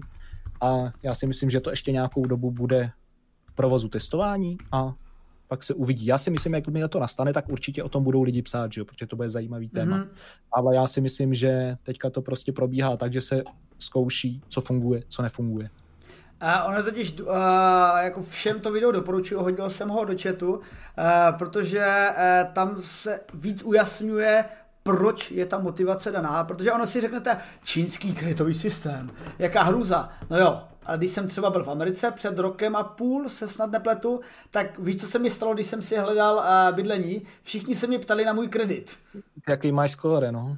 A já na ně, no víte, eh, a oni, počkej, počkej, jako vy nemáte skóre. Vy nemá, vy jste vylezli z jeskyně, ty vole, nebo co? No a přesně tak to je, protože eh, americký kreditový systém plně, eh, plně pomáhá, když si třeba hledáte bydlení, když chcete kupovat barák, tak má, vaše banka o vás eh, vede nějaký kredit, který teda hodnotí, jak splácíte, jak jste schopni platit elektriku, plyn, jestli když máte půjčky, jak jste schopni splácet.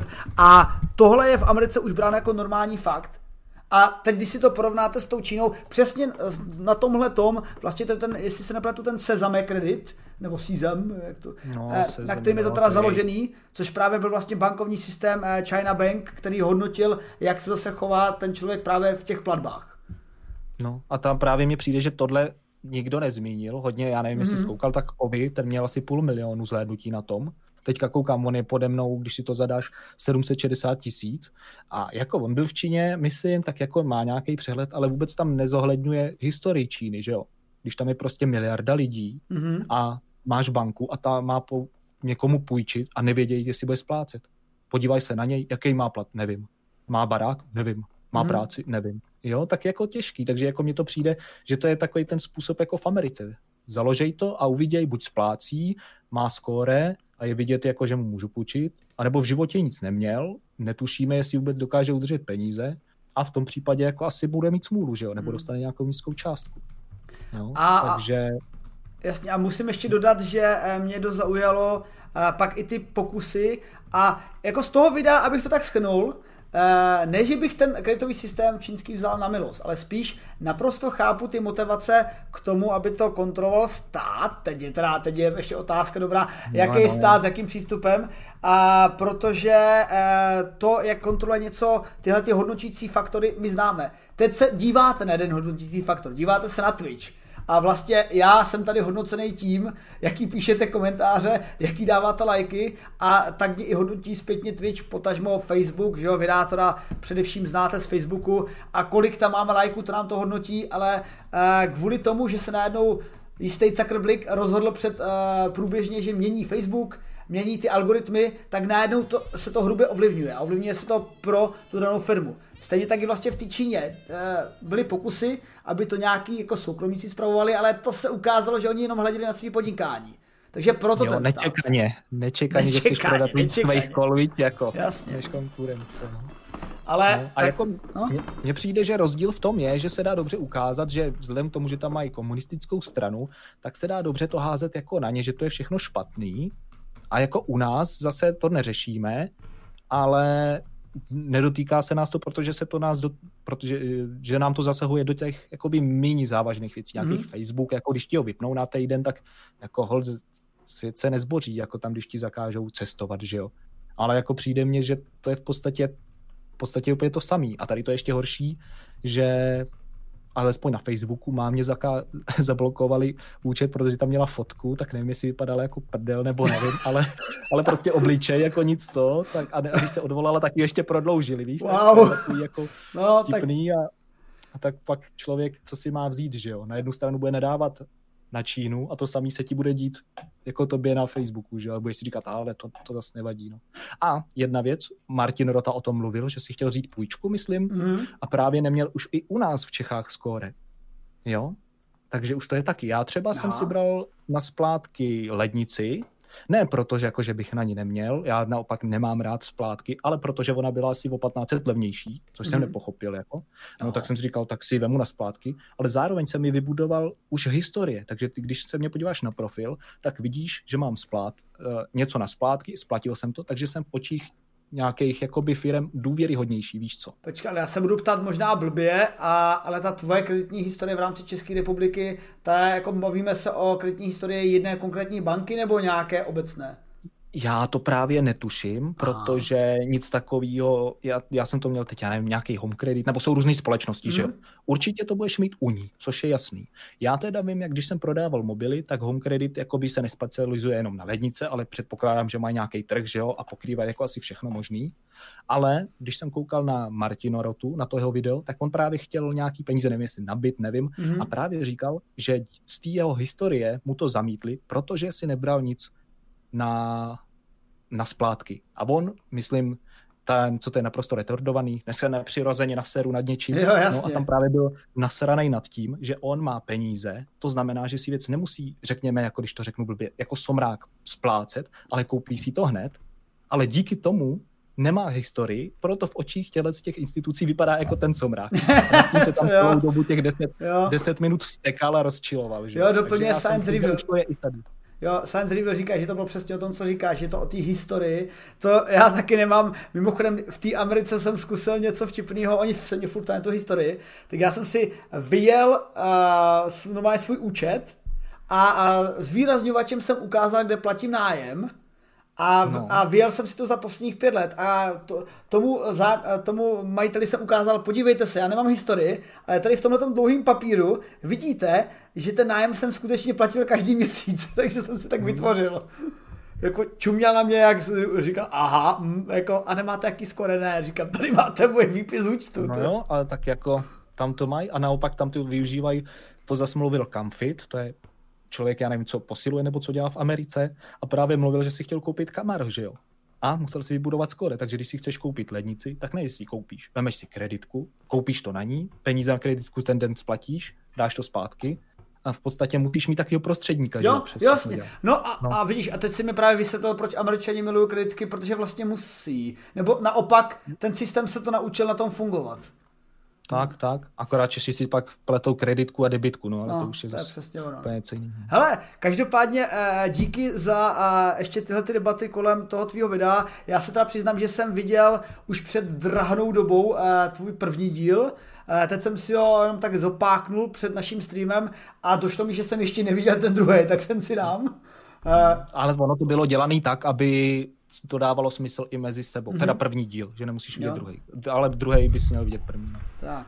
No a každopádně, než se rozloučíme, tak ještě si dovolím poděkovat tady našim fandům za to, že nás tady podporují a, dívají se na nás a občas nám posílají i pochvalu, když se to hodí. A proto přátelé, když nás chcete podpořit v Vydátora, co dělá, tak nás můžete podpořit i na Twitchi, kde se díváte, anebo na YouTube, kde už tu monetizaci zapínáme asi posledních půl roku, ale jednou se to povede, ale každopádně nás můžete podpořit především na startovači CZ, kde máme jako, jako patroni, kde nás můžete podpořit uh, pravidelně, nebo to zrušit, aby to bylo jednorázový, uh, v nějakých cenách 50 korun a více. A chtěli bychom poděkovat našim současným patronům, kterými jsou Gucky 1980, Atlanta, Filip 106, Karl von Bluberge, Iris, Lubomír Strajc, Štěpán Daniel Kotol, Pevedička, Vítě RH, Kliše, Zlapka, Tom Tuere, Gírka, Klor 7, Ladislav Cupa, Jakub Halama, Tomáš Zita, Im, Martin Imrišek, Eden Samová, Praxidák, DJ Sklamal, Tomáš Beneš 83, Molnár Ondřej, Petr Hrtom, Smilek, Lejce, Michal Drobník 09, Zdeněk Omel, KX 9 Zoulák,